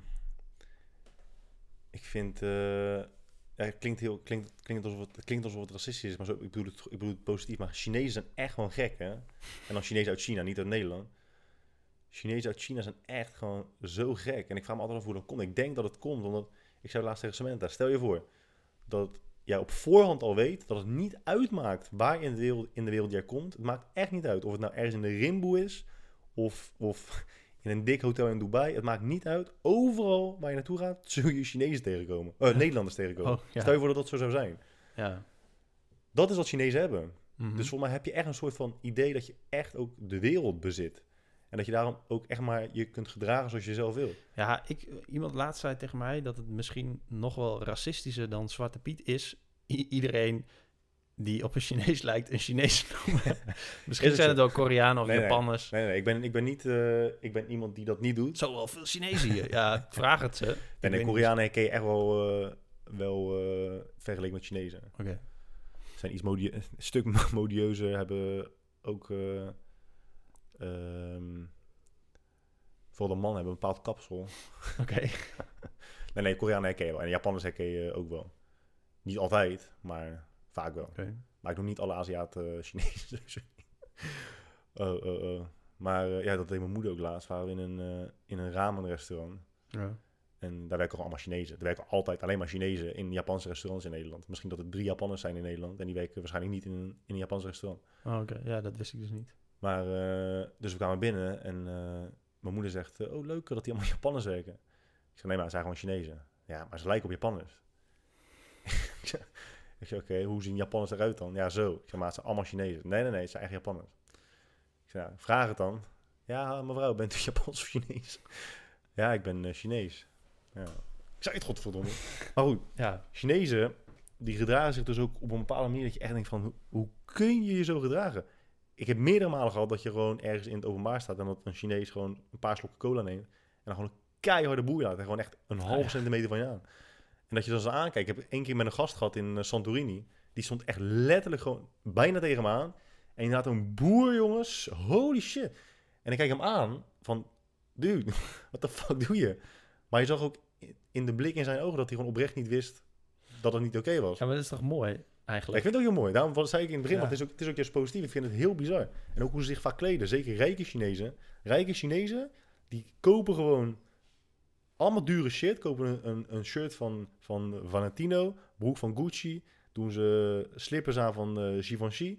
Het ziet er allemaal niet uit bij elkaar. Het ziet er echt niet uit. Gewoon een fucking regenboog van kleuren. Maar ze denken gewoon, ja, fuck it, zo loop ik gewoon. Ja. Het is echt heerlijk. Het is echt heerlijk. En die lopen dan vervolgens over het fietspad in Amsterdam. Waarom dus over Chinezen begon? Twee dingetjes. Ik vond het mooi, want je ziet dus altijd, je ziet dus altijd heel veel Chinezen lopen.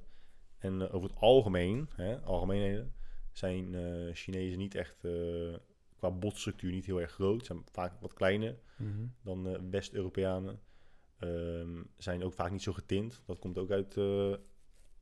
volgens mij heeft dat te maken met dat als je vroeger, of nog steeds, als je een getinte Chinees bent, dat je dan eh, iets armoediger bent dan mensen van uit de stad. Dus je bent dan meer een villager, weet je wel, die Ja, op het platteland werkt. Vaak in de buitenlucht. Ja. Ja. Eh, dus ze zijn vaak wit. En dan soms loopt er opeens een Chinees tussen. dat je denkt, holy shit bro. Dat was in, in Londen was dat best wel vaak. Die heeft dan opeens een tanktop aan. Half geblondeerd haar. Helemaal getint, gespierd, zonnebril. Dat je denkt, ja, jij bent gewoon, jij bent echt geen Chinees. Dat kan gewoon niet. Je bent echt 100% geen Chinees. Maar dat zijn ze dan wel. Oké. Maar dat restaurant, daar, eh, daar begon ik dus over. Toen eh, zaten we daar. En toen eh, ging een meisje, een klein meisje, ging haar verjaardag vieren. En zelfs daar gingen Chinezen een foto van maken. dus wij zaten in midden. Links van ons zat, zat een eh, Indiaas gezin die, foto's ging, die een verjaardag ging vieren. En rechts van ons zat een Chinees stel met een dochtertje. En er kwam een taart en ze gingen zingen, weet je wel, en een verjaardag vieren. en zij ging echt half over onze tafel hangen om foto's te maken van het verjaardagsfeestje. Ja. Maar dat snap ik nog, dat, dat heb ik tot nu toe nog niet begrepen. Waarom Chinezen overal foto's van maken. ja, weet ik ook niet. Kunnen mensen ook gaan mailen, e-mailen. Maar Ja, het maar is, Chinezen in het Nederland zijn anders. zeg je? Chinezen in Nederland zijn anders. Nee, misschien weten mensen waarom Ja, Chinezen dat doen. Maar ook, maar ook in dat opzicht hebben ze echt complete scheid aan je. Ja, Maar ik vind dat, ja, dat is dus, dan hebben we het weer over authenticiteit. Het is wel weer knettermooi. Ik vind het ook ik vind het heel mooi. Ik vind het ook echt, echt heel erg grappig. want je zegt, ja, ze zijn knettergek. Maar het is gek als in anders dan wij. En Ja. ja, ik snap, het is inderdaad een cultureel niet zo van, godverdomme, je debiel. Nee, dat moeten we inderdaad even benadrukken. Normaal doen. Hey. Nee. Nee, het is inderdaad niet dat ik het abnormaal vind. Ja, vergeleken met hoe wij zijn. Maar dat betekent niet dat het minder goed is. Echt totaal niet. is gewoon, ik vind het gewoon grappig om, eh, om, eh, om te zien en te ervaren als iemand die dat... eh, Ja, ik ben dus niet heel zo erg blij dat... Dat heb ik ook al een keer... Dan krijg ik dit gevoel weer. Dat ik het weer in een podcast heb gezet. Over dat ik me eerst enorm stoorde aan al die toeristen... op die fietspaden oplopen in Amsterdam. Totdat ik erachter kwam... Ja, toeristen... Of heel veel mensen in andere, op andere plekken in de wereld... weten niet eens wat een fietspad is. Dus ik kan ze totaal niet kwalijk nemen... Nee. dat ze gewoon een beetje rondlopen. Eigenlijk. Ja. Het, is kn- het is knetter irritant. En je denkt... Ja, ik kan je, ik had je net zo goed dood kunnen rijden... en dan is het niet mijn schuld. Maar ja, jij weet niet wat een fietspad is. Dus Nee. ja, Ja, het, het hindert jou in je dagelijkse bewegen, in je dagelijkse routine. Dus jij denkt, god, verdomme. Ja, ik denk vaak, idiot, kun je niet uitkijken. Je loopt toch een fietspad op. Maar ja, als je het concept fietspad niet snapt. Nee. Dus Ja, dan... ik, ik was zo'n idiote toerist in Londen. We hebben heel veel geprobeerd om te fietsen, maar ja, dat is inderdaad niet te doen. ja, En dan ga je links fietsen en dan denk je wel, maar ik ga nu inhalen. Moet ik dan rechts inhalen of links inhalen? Ja, dan moet je dus rechts ja, inhalen. veel plezier in Zuid-Afrika dan. Hetzelfde daar, toch? Ze ook links, ja. Ja. Maar zit dan, eh, zit je gaspedaal ook eh, anders dan? Nee, nee, dat niet. Die zit wel nog steeds Ja. rechts. Want je schakelt wel links. Ja. Dat is wel eh, lastig. Ja, maar vooral met bochten maken wordt het lastig, man. Je, Ja. je- ik dacht in de eerste instantie, toen ik in de taxi zat, dacht ik, maar ja, oké, na 10 minuten of zo, een kwartier, dacht ik, ja, oké, nu snap ik het wel een beetje. En dan ga je op de fiets en denk je, holy shit. Je bent er echt niet aan. Dus ik was zo'n fucking moron die dan kruispunten oversteekt als een debiel, weet je. dus ik heel om de verkeerde kant, aan, verkeerde kant aan de weg, verkeerde op de weg. Ja, soms maak je dat er ook. Ja, ik had het in, eh in Bali rij ook links. En dan, had, ja, dan huur je zo'n scootertje en dat is allemaal prima. Tot je ergens parkeert en dan even wat gaat eten op de eerste dag. En dan weer wegrijdt. En de weg was een beetje leeg. Dus ik rij gewoon aan de rechterkant en er komt opeens een scootertje aan, maar die rijdt dus links. Ik dacht, oeh, dat is Oh wel ja. kut. Dus ik ga extra veel naar rechts. Maar hij gaat, denkt, ja, tyfus, ik ga extra veel naar links. Op een gegeven moment stonden we allebei een beetje in de berm. En dan wilde ik er rechts omheen. En hij had zoiets van, Tyfuslijn. Gozer, wat ben je nou aan het doen?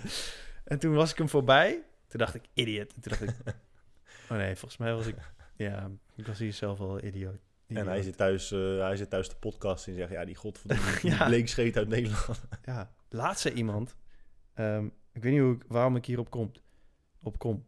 Het aantal mensen wat op jouw vakantiefoto's op de achtergrond staat, zo vaak sta jij ook op de achtergrond bij andere mensen hun foto. Wow. Of, of klopt dat niet? Ja, dat klopt toch wel? De aantal. Ja. Het aantal mensen dat achterop op de achtergrond op jouw vakantiefoto staat, zo vaak sta je ook bij. Nee, dat is sowieso niet waar. Waarom niet? Omdat als jij een foto maakt en er staan mensen op de achtergrond, Ja, die mensen worden vastgelegd op het moment dat jij een foto maakt. ja, Dus jij, zij staan dan, hun tellen staat dan op één, ja. toch? Zij staan dan op dat moment één keer op de foto bij iemand, bij jou op dat Mhm. moment. Maar zij hoeven toch, er hoeft toch geen foto van hun genomen te worden op dat moment? Nee, nee. Maar je staat ook niet bij die mensen op de foto. Gewoon in het algemeen, zeg maar. Ja, oké, maar stel je voor, iemand maakt tien foto's van jou. Ja. En we hebben niet eens gebloot, hè? nee. Ja, ik vond het vet mooi om over na te denken. Nou, oké, laten we het gewoon... Laten we het gewoon... toch? Nee, het klopt niet, man. Oh, tyfus. Want je kan... Je, da- daarom, daarom... Oeh, holy shit. Daarom werken extreme voorbeelden altijd goed. You're je voor. in as many Ja, is sowieso niet waar, man. Stel je voor, jij gaat naar buiten nu, hè? Ja? En iemand maakt een foto van jou. Ja. En iemand... Nee, nee, iemand maakt een foto van iemand anders. Jij staat bij die persoon op de achtergrond. Ja. En daarna ga je naar binnen en kom je nooit meer buiten. Ja. Dan sta je dus maar op één foto op de achtergrond bij iemand. Ja. En die persoon kan nog gewoon een normaal leven doorleiden... en nog honderd miljoen keer bij iemand op de achtergrond staan. Ja. Ja, maar... Oké, volgens mij moeten we het niet hierover hebben. Was zeg nog eens één keer? De hoeveelheid?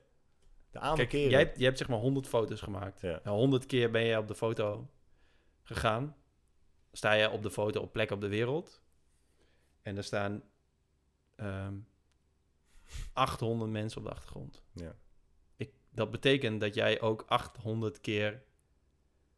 ehm, Op de achtergrond staat van iemands foto. ja, misschien is dat trouwens niet waar. Dit is sowieso niet waar. Godverdomme. Oké. Ehm nou ja, dat. Ik wil, ik, ehm, Wat waarschijnlijk was het weer een meme. ja. Ja, dat zei laatst iemand. Dat, dat mensen memes en nieuws nu door elkaar gaan, gaan gebruiken Ja. als bronnen van informatie. Dat is wel sick. Ja, want je hebt nu ook zo'n meme van... eh, gast kidnapt een eh, wetenschapper om zijn hond onsterfelijk te maken.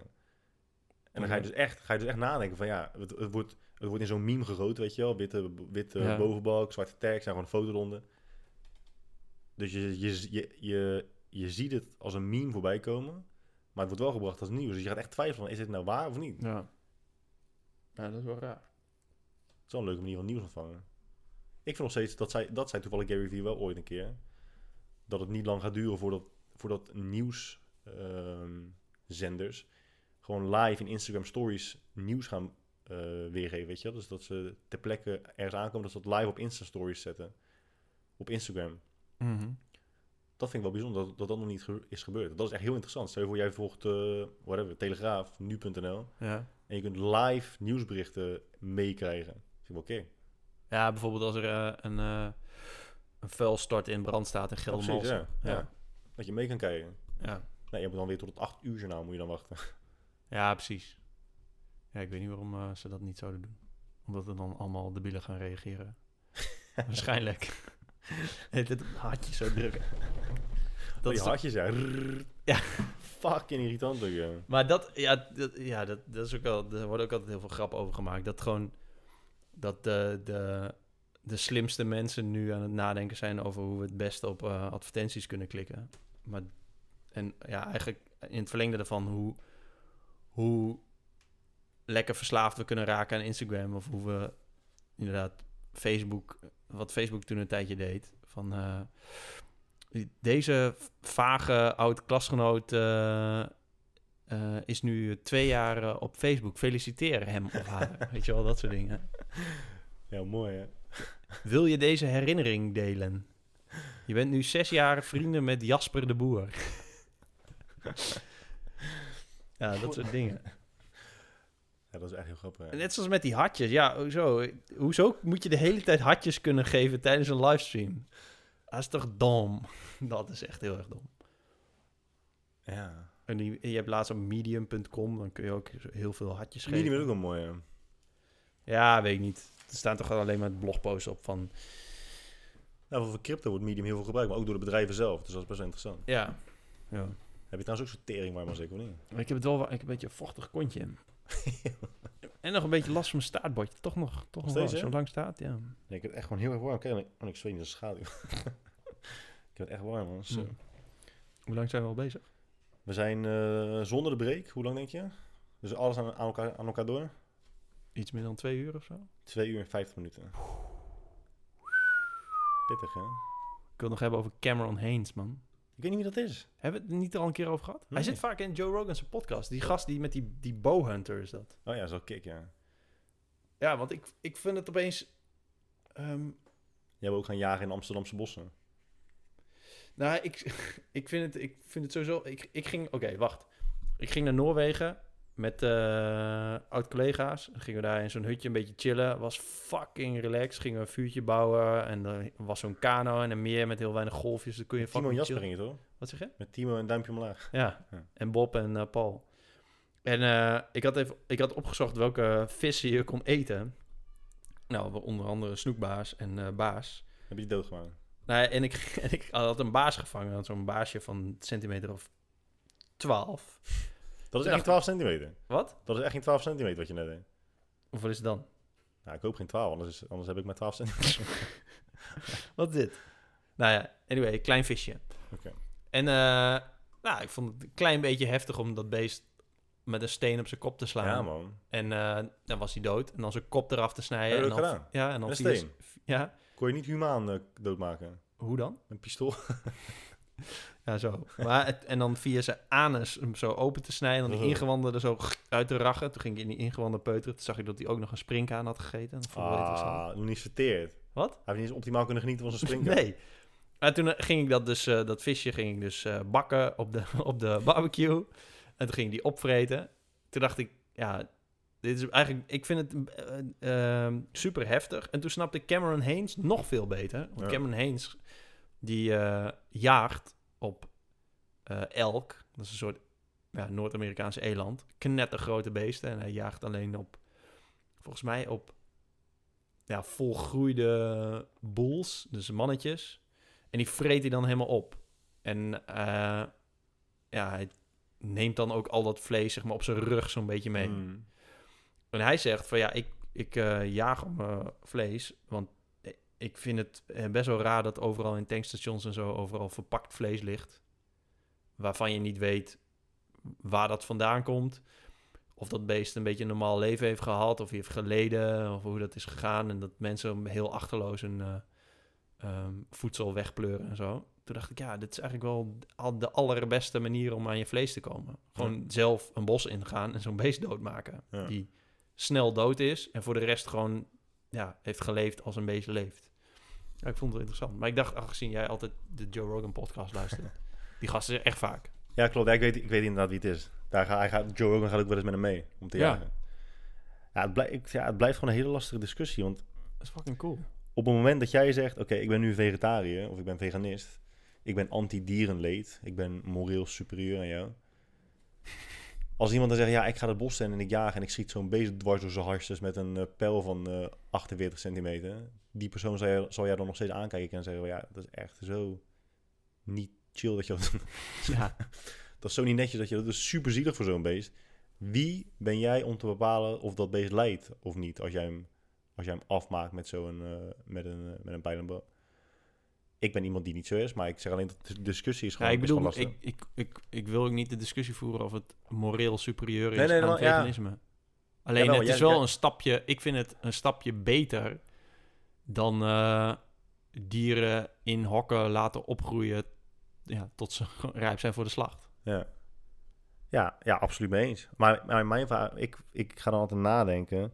Kijk, iemand die daar veel meer over weet dan ik is waarschijnlijk eh Sarai, weet je wel, Sarai Pannenkoe. Eh, ik heb er niet zo heel verstand van, maar ik kan me niet voorstellen dat je een vegetarische wereld kunt onderhouden, toch? Dat, dat, stel je voor dat iedereen vegetariër zou zijn.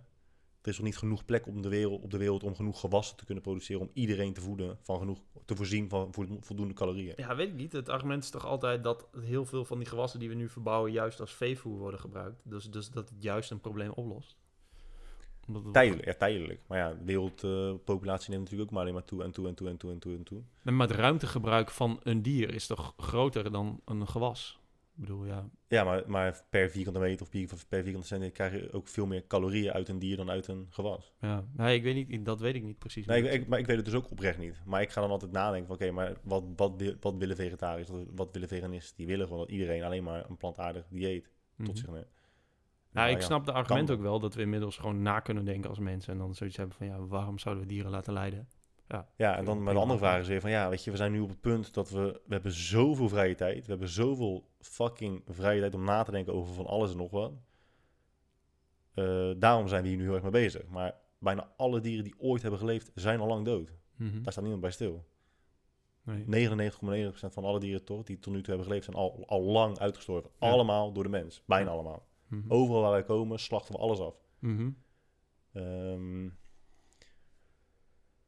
dus waarom is het op dit punt in tijd opeens zo belangrijk geworden dat de dieren die er nog wel zijn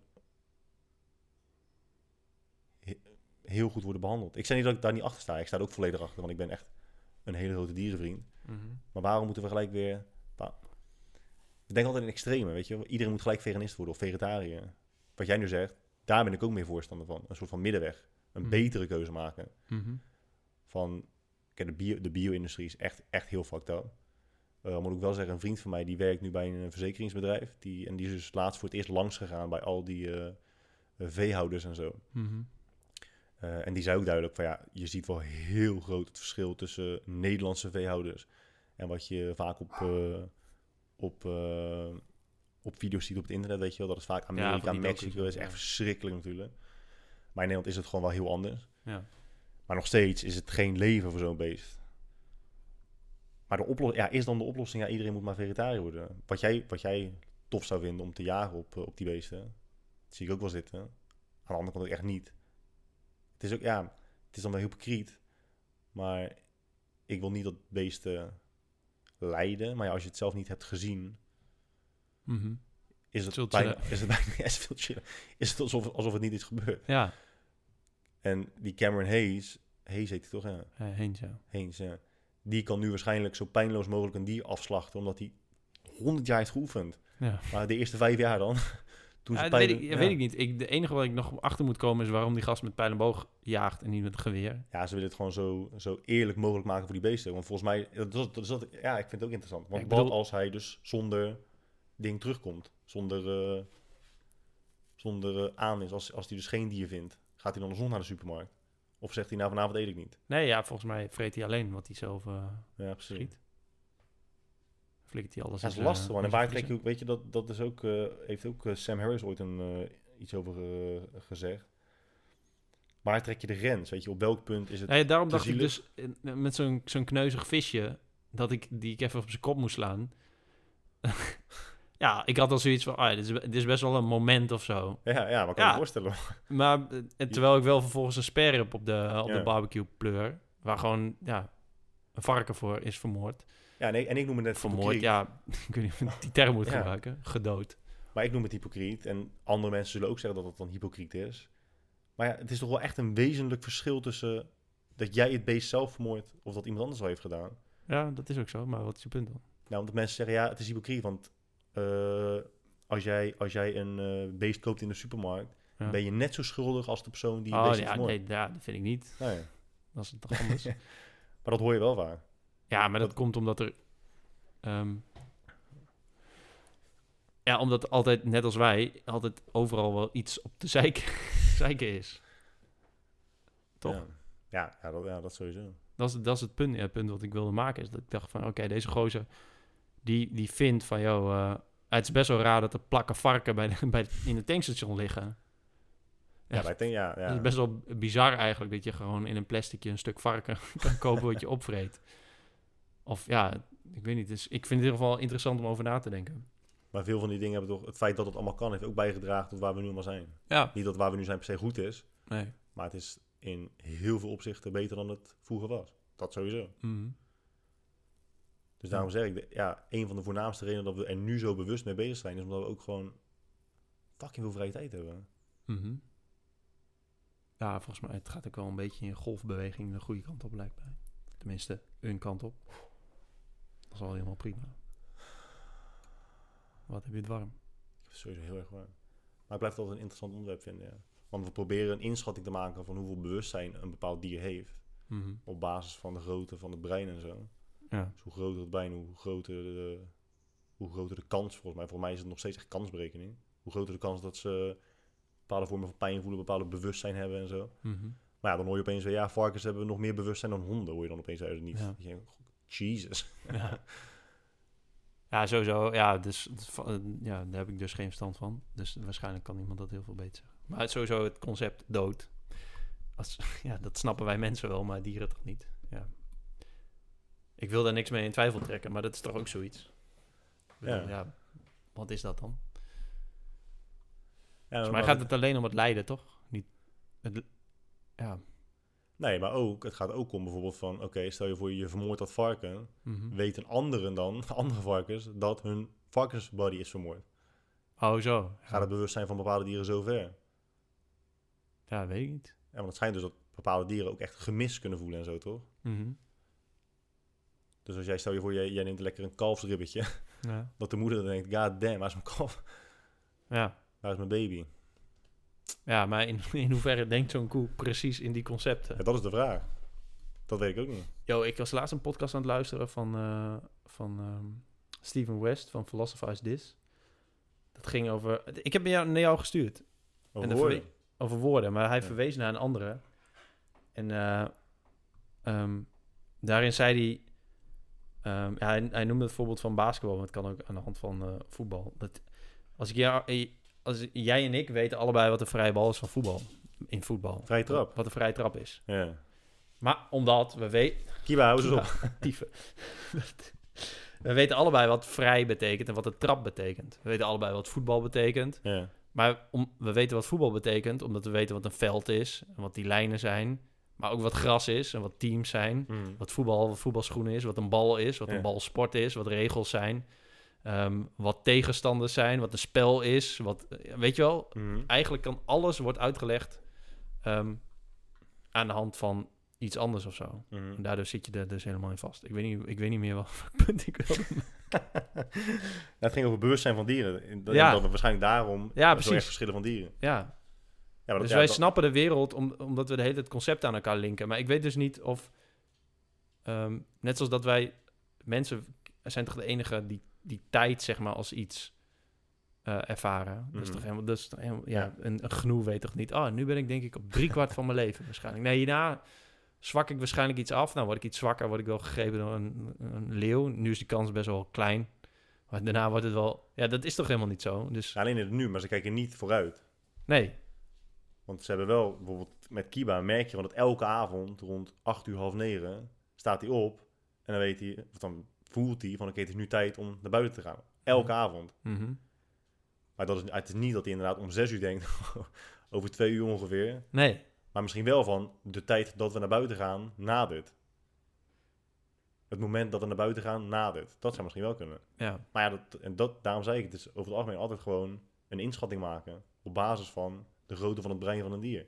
Ja. Ja, en ja, volgens mij, maar er loopt sowieso allemaal verschillende argumenten door elkaar. Want inderdaad is het slecht voor het milieu. Ehm, ja, maar ik, dat, vind ik, dat, dat vind ik sowieso wel lastig. Want de rotzooi kopen van AliExpress is ook, ja, is ook heel slecht voor het milieu. Ja, bijna, ja, bijna alles wat we nu als... Ja, Ja, sowieso is alles slecht voor het milieu. Of tenminste, overal stoot je iets mee uit. Dus dan, ja. Echt voor mij alles wat er is plaatsgevonden sinds en vanaf de industriële revolutie is slecht voor het milieu. ja. En waarschijnlijk was het destijds slechter dan het nu is. In bepaalde opzichten. Misschien niet, maar dat idee hebben. Ja. Ja, ik vond, volgens mij had ik het ook in een andere podcast over. Oh ja, met Jelle, Jelle Derks. Ehm, ik las een boek van Bas Haring, die zei, ja, je kunt wel je CO2 gaan compenseren, maar je kunt ook gewoon heel veel IKEA-meubelen kopen. Want ja, dat, daarin zit ook CO2 opgeslagen, koolstof in opgeslagen. Dus ja, dat is ook gewoon prima. Dat zit niet in de lucht, dus dat is goed. Dacht ik, ja, Ja. zo kun je er ook over nadenken.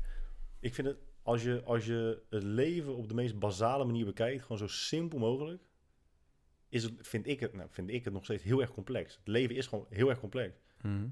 al die dingen erbij gaan trekken, weet je wel, van en milieuvervuiling en eh, moet ik vlees eten of niet en dit en dat en social media en al die honderdduizend dingen maakt het nog zoveel complexer. Als je daar allemaal bewust mee bezig moet gaan houden, is het bijna ondraaglijk, man. Dan, dan ben je toch niet meer bezig met leven. Nee. Of zeg ik nu iets waarvan je denkt, dat is gek.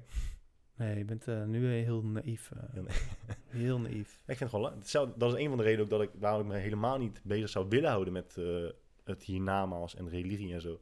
Het leven hier is al fucking complex. Ga je nu al bezighouden met wat er gebeurt als dit leven voorbij is? Ja.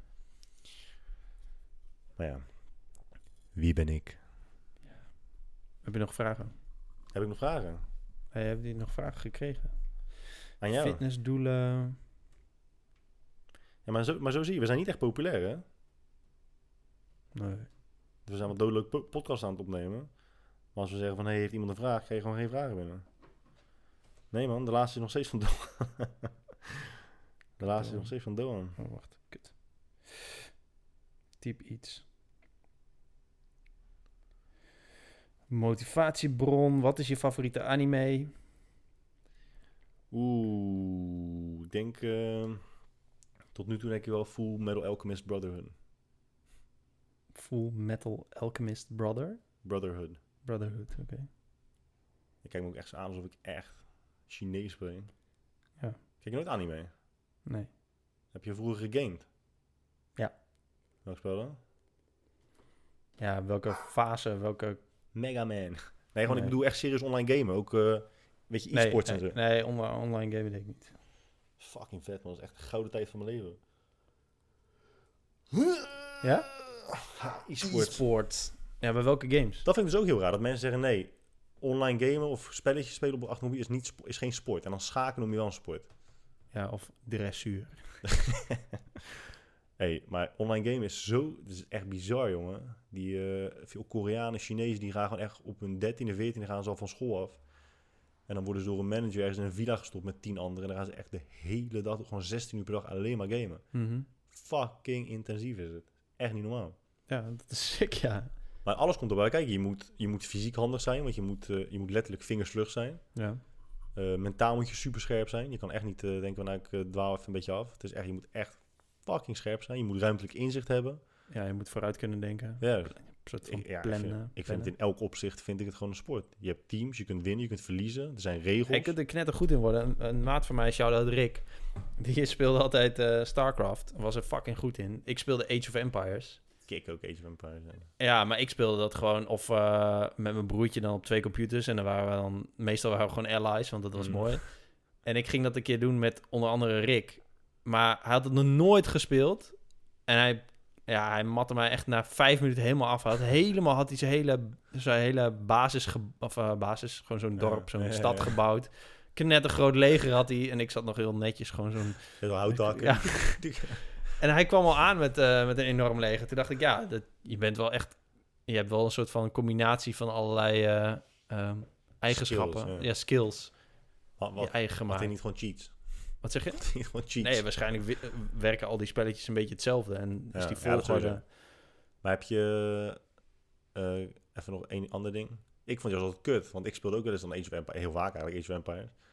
En ik vond het juist leuk om rustig aan je village te bouwen. Weet je, dat je het langzaam hoger ziet worden. ja, dat vond ik ook chill. En dat je van die motherfuckers die wilden, wilden binnen 10 minuten klaar zijn. Dus jij zat nog in de Stone Age. ja, En die anderen kwamen met 2018 Age met AK-47 eh, SWAT, Navy SEALs, commando's kwamen ze langs. Ik dacht, ja, dude, ik ben nog mijn schaap aan het willen, man. Even rust. Had je Ja. één gebouw staan, zij waren, ja, dat was kut. Maar je had ook eh, echt wel toffe cheats altijd met eh, Age of Empires. Kende je die niet? Mis- weet ik niet. Noem maar eens een paar. Ja, je moet dan drukte je op enter, dan kreeg je command line. Ja, Voor mij was het enter. En als je dan Big Daddy intypte, dan... als je Big Daddy intypte, kreeg je een auto, gewoon een zwarte auto, met een rocket launcher erop. en als je E is MC2 typte, kreeg je van die eh, witte Star Troopers met laserkanon. Echt? Dus vaak als ik dan echt gewoon geen zin had, dan deed ik, eh, of als ik gewoon echt grappig wilde zijn, dan kwam je zo'n game. Deed enter, Big Daddy, Big Daddy, Big Daddy, had je vier, vijf van die wagens, deed je 20 keer E is MC2. en had je gewoon zo'n, had je een leger van die... Maar van dat die- kon ook online. nou, weet ik niet. slaat ik er heb het nergens mij- Ik op. heb het nooit online gespeeld volgens mij. Oh. Ik weet niet of het kon. Ja, waarschijnlijk, meestal, je hebt, eh, als je online game, eh, als je Heb je online game, cheats toch niet? dan had je, had je servers waarbij je een soort anti-cheat eh, Ah, ja. plugins had. Maar je had ook altijd een paar servers tussen zitten dat je dat niet had. En dan kon je die cheats wel gebruiken, maar dan deed iedereen dat. Maar ik weet dus niet of dat met Age of Empires het geval was. Dat was zo kick, joh, met die wagens. Dan kon je met die eh Oh, man, rocket launchers op anti-lopen schieten. Die cheats wist ik niet, man. of Duke Nukem. Heb je ook eh, Counter-Strike gespeeld? Nee, ik was dus een idiot, want ik, ik, mijn broertje en ik allebei hielden heel erg van gamen. Ik, ik game nu ook echt bewust niet meer, omdat ik mezelf er echt helemaal in verlies. Ook eh, League of Legends heb ik een paar jaar geleden voor het laatst gespeeld. Nou, een paar jaar geleden is ook weer echt al zes jaar geleden of zo. Maar toen ik serieus online ging gamen, speelde ik Soldier of Fortune 2. En eh, toen speelde ik eh, ook eh, nog voor Team Nederland. Ook nog een keer op had dan, hoe heet het ook alweer? Een soort van de Champions League van gamen. Toen je er nog geen geld mee kon verdienen. Nou, niet, ja, toen kon jij dus nog wel geld mee verdienen, maar niet met dat spel. Het was Nee. heel populair, maar bij lange, bij lange na niet als, als Counter-Strike. Ehm, dus achteraf was het zonde dat ik niet al die tijd had, heb gestoken in een spel wat misschien net zo leuk was en dat je ook nog iets aan eh, had kunnen hebben. Ja. Maar ding is ook prof. Ding is echt prof geweest, hè? Doan. Echt? Die is echt Call of, ja, die is echt Call of Duty eh, pro geweest. Die, Andere vriend die, van mij, Die, eh, wordt gewoon knettergoed in iets wat die... Ja, Doan is fucking irritant, man. Dat is overal goed in. Ja, Lul. dat is wel sick, ja. Ja, ik had een klasgenoot op de middelbare school. had Een klasgenoot de hele school als level nagebouwd in Counter-Strike. Dat was sick, jongen. Dat is een kick. Dat was wel echt vet. Ja, wat ik niet snap, Minecraft. Ja, dat snap ik. Dat heb ik nog nooit gespeeld. Ken je dat? Ja. Ja, ik heb het nog nooit gespeeld, dus ik, ik, ik snap het niet. Ja, moet je bent shit kan bouwen. Ja, je bent gewoon letterlijk een poppetje. En je kan gewoon dingen, je kan, ja, je kan hout hakken en kan je dingen combineren zodat het een andere grondstof wordt. Oh, zo is dat, ja. Maar mensen bouwen echt de meest gekke shit. Die is soms echt gewoon een jaar bezig met iets bouwen. En dan heb je het en je kan er echt letterlijk niks mee doen. Alleen een foto, ma een foto maken en dan op YouTube plaatsen of zo. Ja, nou ja, ja, het hoeft niet per se tastbaar te zijn, toch? Om iets te, te hebben. Nee, kan, ja, het, kan ook, het is misschien ook een, een vorm van kunst. Ja, ik bedoel, een blog is ook niet iets tastbaars. Bestaat ook niet echt. Nee, maar meer van hier kan je ook echt letterlijk niks mee doen. Nee. Als je een schilderij maakt, kan je nog eh je huis ophangen. Ja. Dit kan je misschien printen en in je huis ophangen. maar er zit zoveel tijd in, dat is echt niet normaal. Ja. Ja, besef hè, hoe, hoe fucking, dat zit ik ook nog aan te denken, hoeveel tijd je als kind, zeg maar, ehm, hebt en wat, wat voor shit je allemaal doet. Ik heb ook zo, ik heb Ja, ik heb echt veel gegamed. Ja, omdat wij echt domme spellen. SimCity. Eh, Premier Manager 2 was Ja, het eerste ja. managerspel dat ik deed. Dat je alleen moest klikken, toch? Wat? Dat alleen moest klikken. Je kon niet daadwerkelijk spelen, toch? Nee, je moest je alleen... Ja, je was manager. Ja. Maar dat is in 1993, hè. Dat is Ja. 25 jaar geleden. Was ik, maar, maar ik was ook ze- eh, zeven. Tien. En deed, deed ik mijn broer na, want die had het spel. En dan ging, ik ging dat ook spelen. Maar ja, was ik op mijn zevende een managerspel aan het spelen. ja, ik was er wel goed in, maar ik had er geen idee. En. Ja. Ja, fucking mooi. Maar daarom, eh, wij, wij werden door onze ouders ook, gewoon, dat, dat is een beetje meer de westerse cultuur. Je wordt gewoon heel erg vrijgelaten in wat je wil doen als Mhm. kind zijn. Je, je ontwikkelt jezelf meer van nature Ja. en door je omgeving. In andere culturen word je gewoon echt gepusht door je ouders. Daarom worden veel Aziaten gewoon op een twaalfde dokter. Ja. dat is ook ziek. Ja, klopt. Ja, ik weet niet, ja, ik weet niet of de, Nederland de meest vrije... Ja, zal het worden gemeten of zo? Hoe vrij een cultuur is. Hoe vrij je opgroeit. Nee, volgens mij was er laatst nog een onderzoek over in Nederland. Dat het gewoon tunde chill was. Dat je gewoon al toegang hebt tot alle onderwijs die je wil. In Zweden is eh, onderwijs gratis, toch? Ja, Dat is nog en nog chiller. wel meer landen, ja. Volgens mij in... gaan er heel veel mensen in ehm, Slovenië studeren. Dat is, daar is het ook gratis. Maar is, het- is het ook goed? Dat weet ik niet. Als het kut is, dan is het... eh, Ja, is toch chill. Lekker studeren daar. Beetje op zijn campus wonen, waarschijnlijk niet zo duur. En Slovenië is wel een mooi land. Ben je daar geweest? Nee. Ja, is wel een mooi land. Ja, een vriend van mij die eh, woont daar, die komt daar vandaan. Ik kom om 6 uur PT, hè? Echt? Ja. Oh, ik dacht dat het niet doorging. Nou ja, moeten, dan moeten we maar stoppen. Alle tijd, man. Weet je, ik wil nog, eh, gewoon- ik wil, wil nog iets heel randoms zeggen. Wat dan? Wat ik niet snap. Hoe bedoel je, Of- hoe bedoel je- waarom moet je aankondigen dat je iets randoms wil zeggen? We hebben honderdduizend random dingen gezegd. Nee, nee, dat is allemaal mooie bruggetjes. Maar wat ik, wat ik heel vaak niet snap, is... eh, al- want jij hebt het heel vaak over service. Ik ging er laatst over nadenken. Dat je hebt soms toch... eh, ik had het namelijk laatst bij New York Pizza. En eh, omdat het... Het duurde anderhalf uur of zo, terwijl ze aangeven dat het 28 minuten duurde. Ja. En ja, ik snap best dat het lang kan duren. Eh, maar geef het dan niet aan. Ja. En, Ja. ehm, en dan als ik dan bel... ik zei hallo met Jan de Boer en mijn pizza zou zo, sowieso laat komen. En ja, het is nu een half uur later en is het nog steeds niet. Ja, hij komt er zo aan. Ik zeg, maar je hebt mijn ordernummer niet eens. oh, nee, nee, nee, maar eh, ze, komen, ze zijn onderweg. Zeggen ze altijd. eh. Ja, maar het, het duurde alsnog een half uur. En ja, en dan denk ik, oh ja, wat irritant. De laatst kreeg ik dus een, een, eh, iets in de post van New York Pizza. Zo van, joh, als je, als je honderden pizza's per dag verstuurt, dan gaat er wel eens iets mis. En waarvoor onze excuses. Of dat gebeurde bij jou, waarvoor onze excuses. Om het goed te maken, hier een paar kortingsbonnen voor een volgende bestelling. Toen dacht ik, ah, dat lijkt, dat lijkt wel chill. Alleen, ik vind het zo vreemd, en dat doen heel veel bedrijven. Als er iets misgaat met je order, dat ze dan als oplossing zeggen: je moet iets nieuws bestellen en daar krijg je korting op. Ja. Terwijl dat, dat vergt dus een actie, een nieuwe actie bij dat bedrijf. Terwijl er ging iets mis met die eerste order. Dus fix die eerste order dan. Ja. Geef korting op, geef Geld terugwerkende, Ja. eh, terugwerkende kracht korting daarop dan. Ik vind, maar dat doen vet veel bedrijven. Yo, hier is een kortingsbon voor je. Zalando doet het ook als iets misgaat. Oh, hier heb je 25% korting op je volgende order. Ja, ik wil helemaal niet de volgende order. Deze order ging kut. Nou, ja, dat vond ik. Ik vind het heel, ik vind het heel bijzonder. Ik weet niet of dat iets Nederlands is of dat het internationaal is en hoe andere mensen erover denken. Maar ik vind dat heel, heel bijzonder. Stel je nu eens voor dat ik gewoon geen antwoord zou geven. Wat? Gewoon niks zou zeggen. Ja, dan heb ik dus mijn eigen eenpersoonspodcast. Zo voelt dat, hè? Ja, en dan kijk ik zelf op mijn lijstje. Trouwens, over korting gesproken. Ik heb ook een kortingscode in mijn boek Thuis blijven is duurder. Ja, Kortingscode podcast, toch? Voor 10 euro korting. ja podcast, er zijn heel veel kortingscodes. Een blog geeft ook 10 euro korting. Jammer. Instagram Matty Guy. wil ik ook. Eh, ik hoop trouwens niet dat ze allemaal... Terug... Nou ja, weet je, als je het boek voor 0 10, euro 10. weet te krijgen, weet te krijgen, dan vind ik het ook prima. Maar ik ging dus laatst zeggen, ik heb 10 keer een kortingscode. Ik had hem natuurlijk veel vaker. Ja, 100.000 mensen nog gewoon. Ja, Niet netjes. maar het werkt. het- ik vind het zo bijzonder. Mag ik nog iets zeggen over die service of niet? Welke service? Van Nieuwe Ja. Pizza? Ja, zeg maar. Ja, ben ik het ook mee eens, man.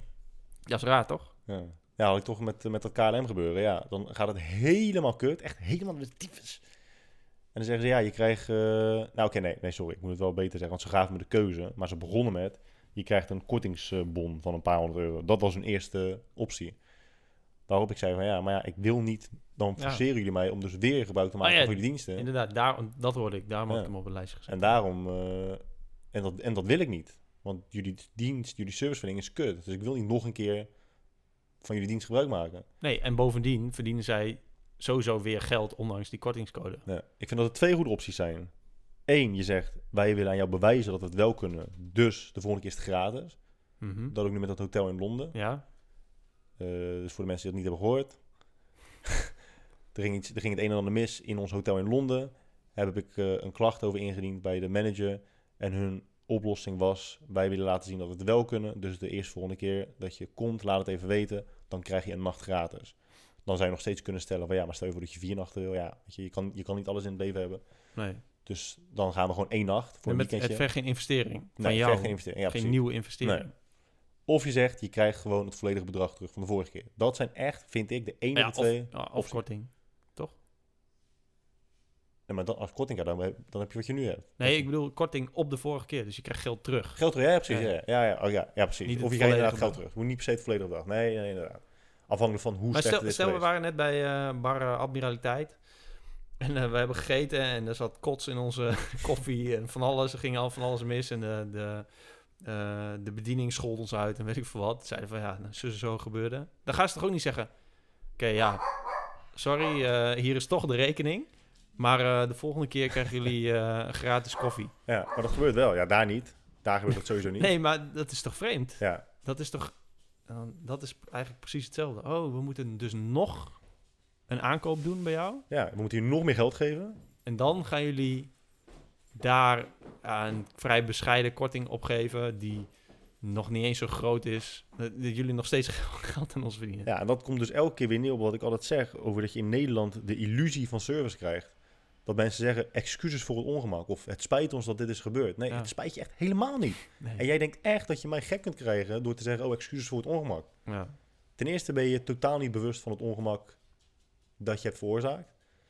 Nee, En ten het tweede... boeit je- het boeit En ten tweede heb ik helemaal niks aan die excuses van je. Echt helemaal niks.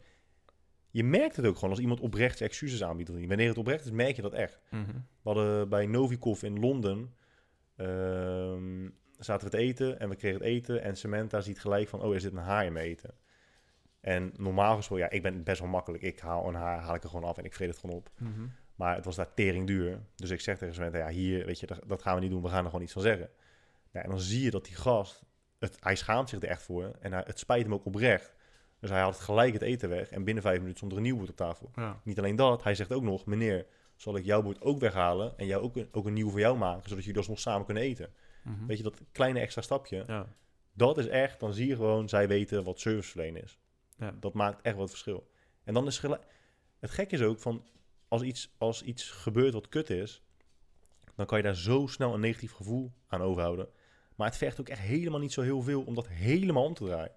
Juist op het moment dat het verkeerd gaat en je laat zien dat je servicegericht bent en dat je het echt op wil lossen, is zo een mooi moment om te bewijzen hoe je bent als bedrijf. Ja. Ja, ik vind het, ja, voor hetzelfde, ja, dat is weer precies hetzelfde. Alsof die, dan, die gast had dan waarschijnlijk, als hij de, de, de New York pizza methode zou eh, gebruiken, De volgende keer, ja, kort, kort, zou je zeggen, ah, hier heb je een kortingsbon voor de volgende keer. haar in je bord. Ja. 10% korting.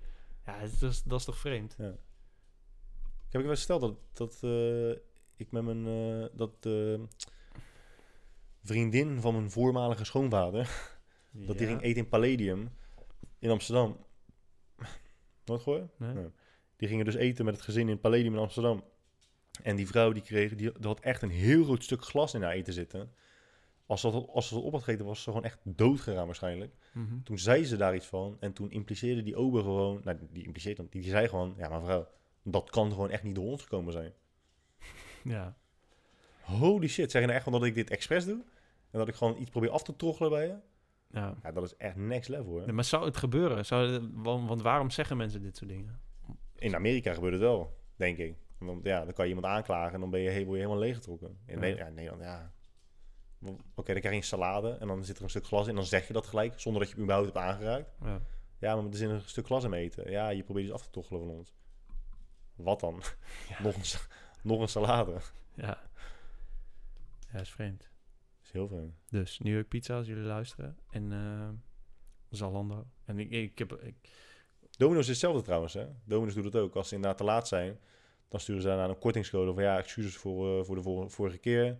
Maar maak ook wel eens fouten, bla bla bla. ja, met Hier gewoon, het kortingscode. is sales doen op ontevreden Ja. klanten. Dat is Ja. fucking erg, is dat. Je moet nog iets kopen. Donder op. Ja, ze moeten wel we zeggen, hier is, een- hier wat is een kopen? 100% kortingscode. Wat zeg je? Hier is een kortingscode voor 100%. Ja, dat zou chill zijn, Ja. ja. Ehm, Zalando, zei je? ja, ik heb, het op, ik heb op Twitter nog wel eens lopen, Lopen kitten. lopen chagrijnen op, op, op zoiets inderdaad. Dat er iets misgaat inderdaad. En dan, eh, hier, hier heb je een code voor de volgende keer. Ja, dit, dit, dit slaat nergens op. Dit is niks. En die codes die, eh, zeker bij Zalando, zo die code, en ook bij New York Pizza, je hebt om de, om de week heb je kortingscodes en acties daar. Ja, nee, ja, dat komt er nog eens bovenop. Dat, het, Oh, zo, het is helemaal niks extra's. eh. nee, ik bedoel meer van... Ik, ik, ik, eh, ik bevestig wat je zegt. Dat het gewoon, die codes zijn overal te vinden. Oh zo, ja. Ik dus het is ook nog niet eens iets waard. Ja, het is precies. niet speciaal iets. Nou, je had gewoon even kunnen wachten, had je ook die kortingscode, Voor, gehad. voor- eh, het is ook heel grappig natuurlijk dat het gewoon een voorgedrukte brief is voor als iets misgaat. Dat is wel helemaal mooi. Ehm, Ja, slecht man. ja, dat is wel... eh, nou goed, dat, wil, dat wilde ik mee afsluiten. Was weer een eh, aardig lang gesprek, hè? Ja, man. Gaan er nou echt mensen dit op YouTube kijken? Hey, mensen op YouTube. Even duimpje omhoog. Duimpje, duimpje omlaag. Wil je nog iets zeggen tegen de luisteraars? Ehm, ja, we hebben wat terloops hebben we wel wat dingen gevraagd, hè? Of ze eventjes... eh, ja, non-dualiteit eh, mogen jullie best aan mij uitleggen. Of zeggen van, yo, je moet even deze... Ja, misschien een blogpost erover lezen of zo. Over eh, non-dualiteit. Of over hoe, of dieren, in hoeverre zij de concepten dood en pijn en lijden ervaren. Ja. En ehm, waarom eh, Chinezen zo gek zijn. En nogmaals, ik ben echt, ik ben echt de minst racistische dude in heel de wereld. Hè. Ik eh, hou van Chinezen. Eh, ik heb zelfs een beetje Asian Je fever. lievelingseten is babi pangang.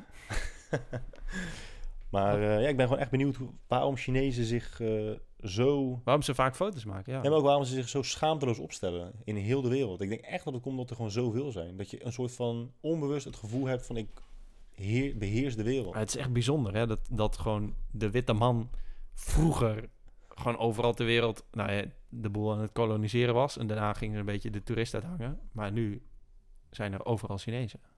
Ja. Hij is niet bijzonder. Dat is er zijn al echt 3 miljard Chinezen of zo. Nee, 1,3. 1,3 miljard. Ja? Ja. Weet zeker. Nee, niet precies nee, nee, nee, nee, nee. 1,3. Jij zei precies 1,3 miljard. Ja, 1,3. Oh ja, 1,37. Ja, je zei 1,3. hè. Ja. ja, dat vind ik wel bijzonder. Ik dacht echt dat het er veel meer waren, hoor. Want er zijn nu bijna ze- 7 miljard mensen in de wereld, hoor. Ja. Ja, 7,5 alweer. Ja, s- 59% woont in Azië van de wereldbevolking. Echt bizar. 59. Ik wil echt nog heel graag naar Azië toe, man. Ja, ga dan. Oké. Oké. Ja, we- ja, het is een beetje raar. Het is mijn podcast en ook jouw podcast. Dus ik weet niet precies hoe we moeten afsluiten.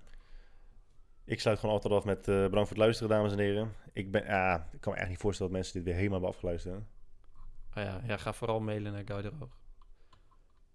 Als je het wel hebt afgeluisterd. Ja, nee, maar je kan ook gewoon een keertje mail- mailen naar mail.jelmerdeboer.nl, hè. Niet alleen maar naar guy en guydroog.com. Nee, ik vind het altijd heel erg tof als mensen het helemaal afluisteren. Echt, echt ja, te bizar voor woorden. Echt maar die allereerste van ons volgens mij. Toen we het voor de eerste keer vroegen. Ik kreeg laatst nog een mailtje van. Nee, niet een, misschien op Twitter. Ik denk niet een mail. Ja, weet niet. Maar wel mooi dat mensen zo lang, eh, zo laat na de opname nog eh, luisteren.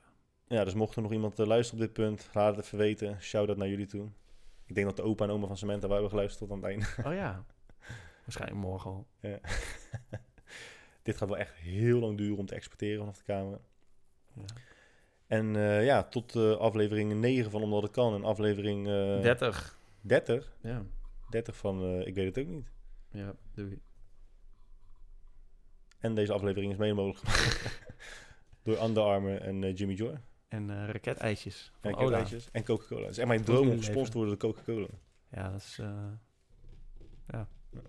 En eh, vergeet niet om bitcoin te kopen.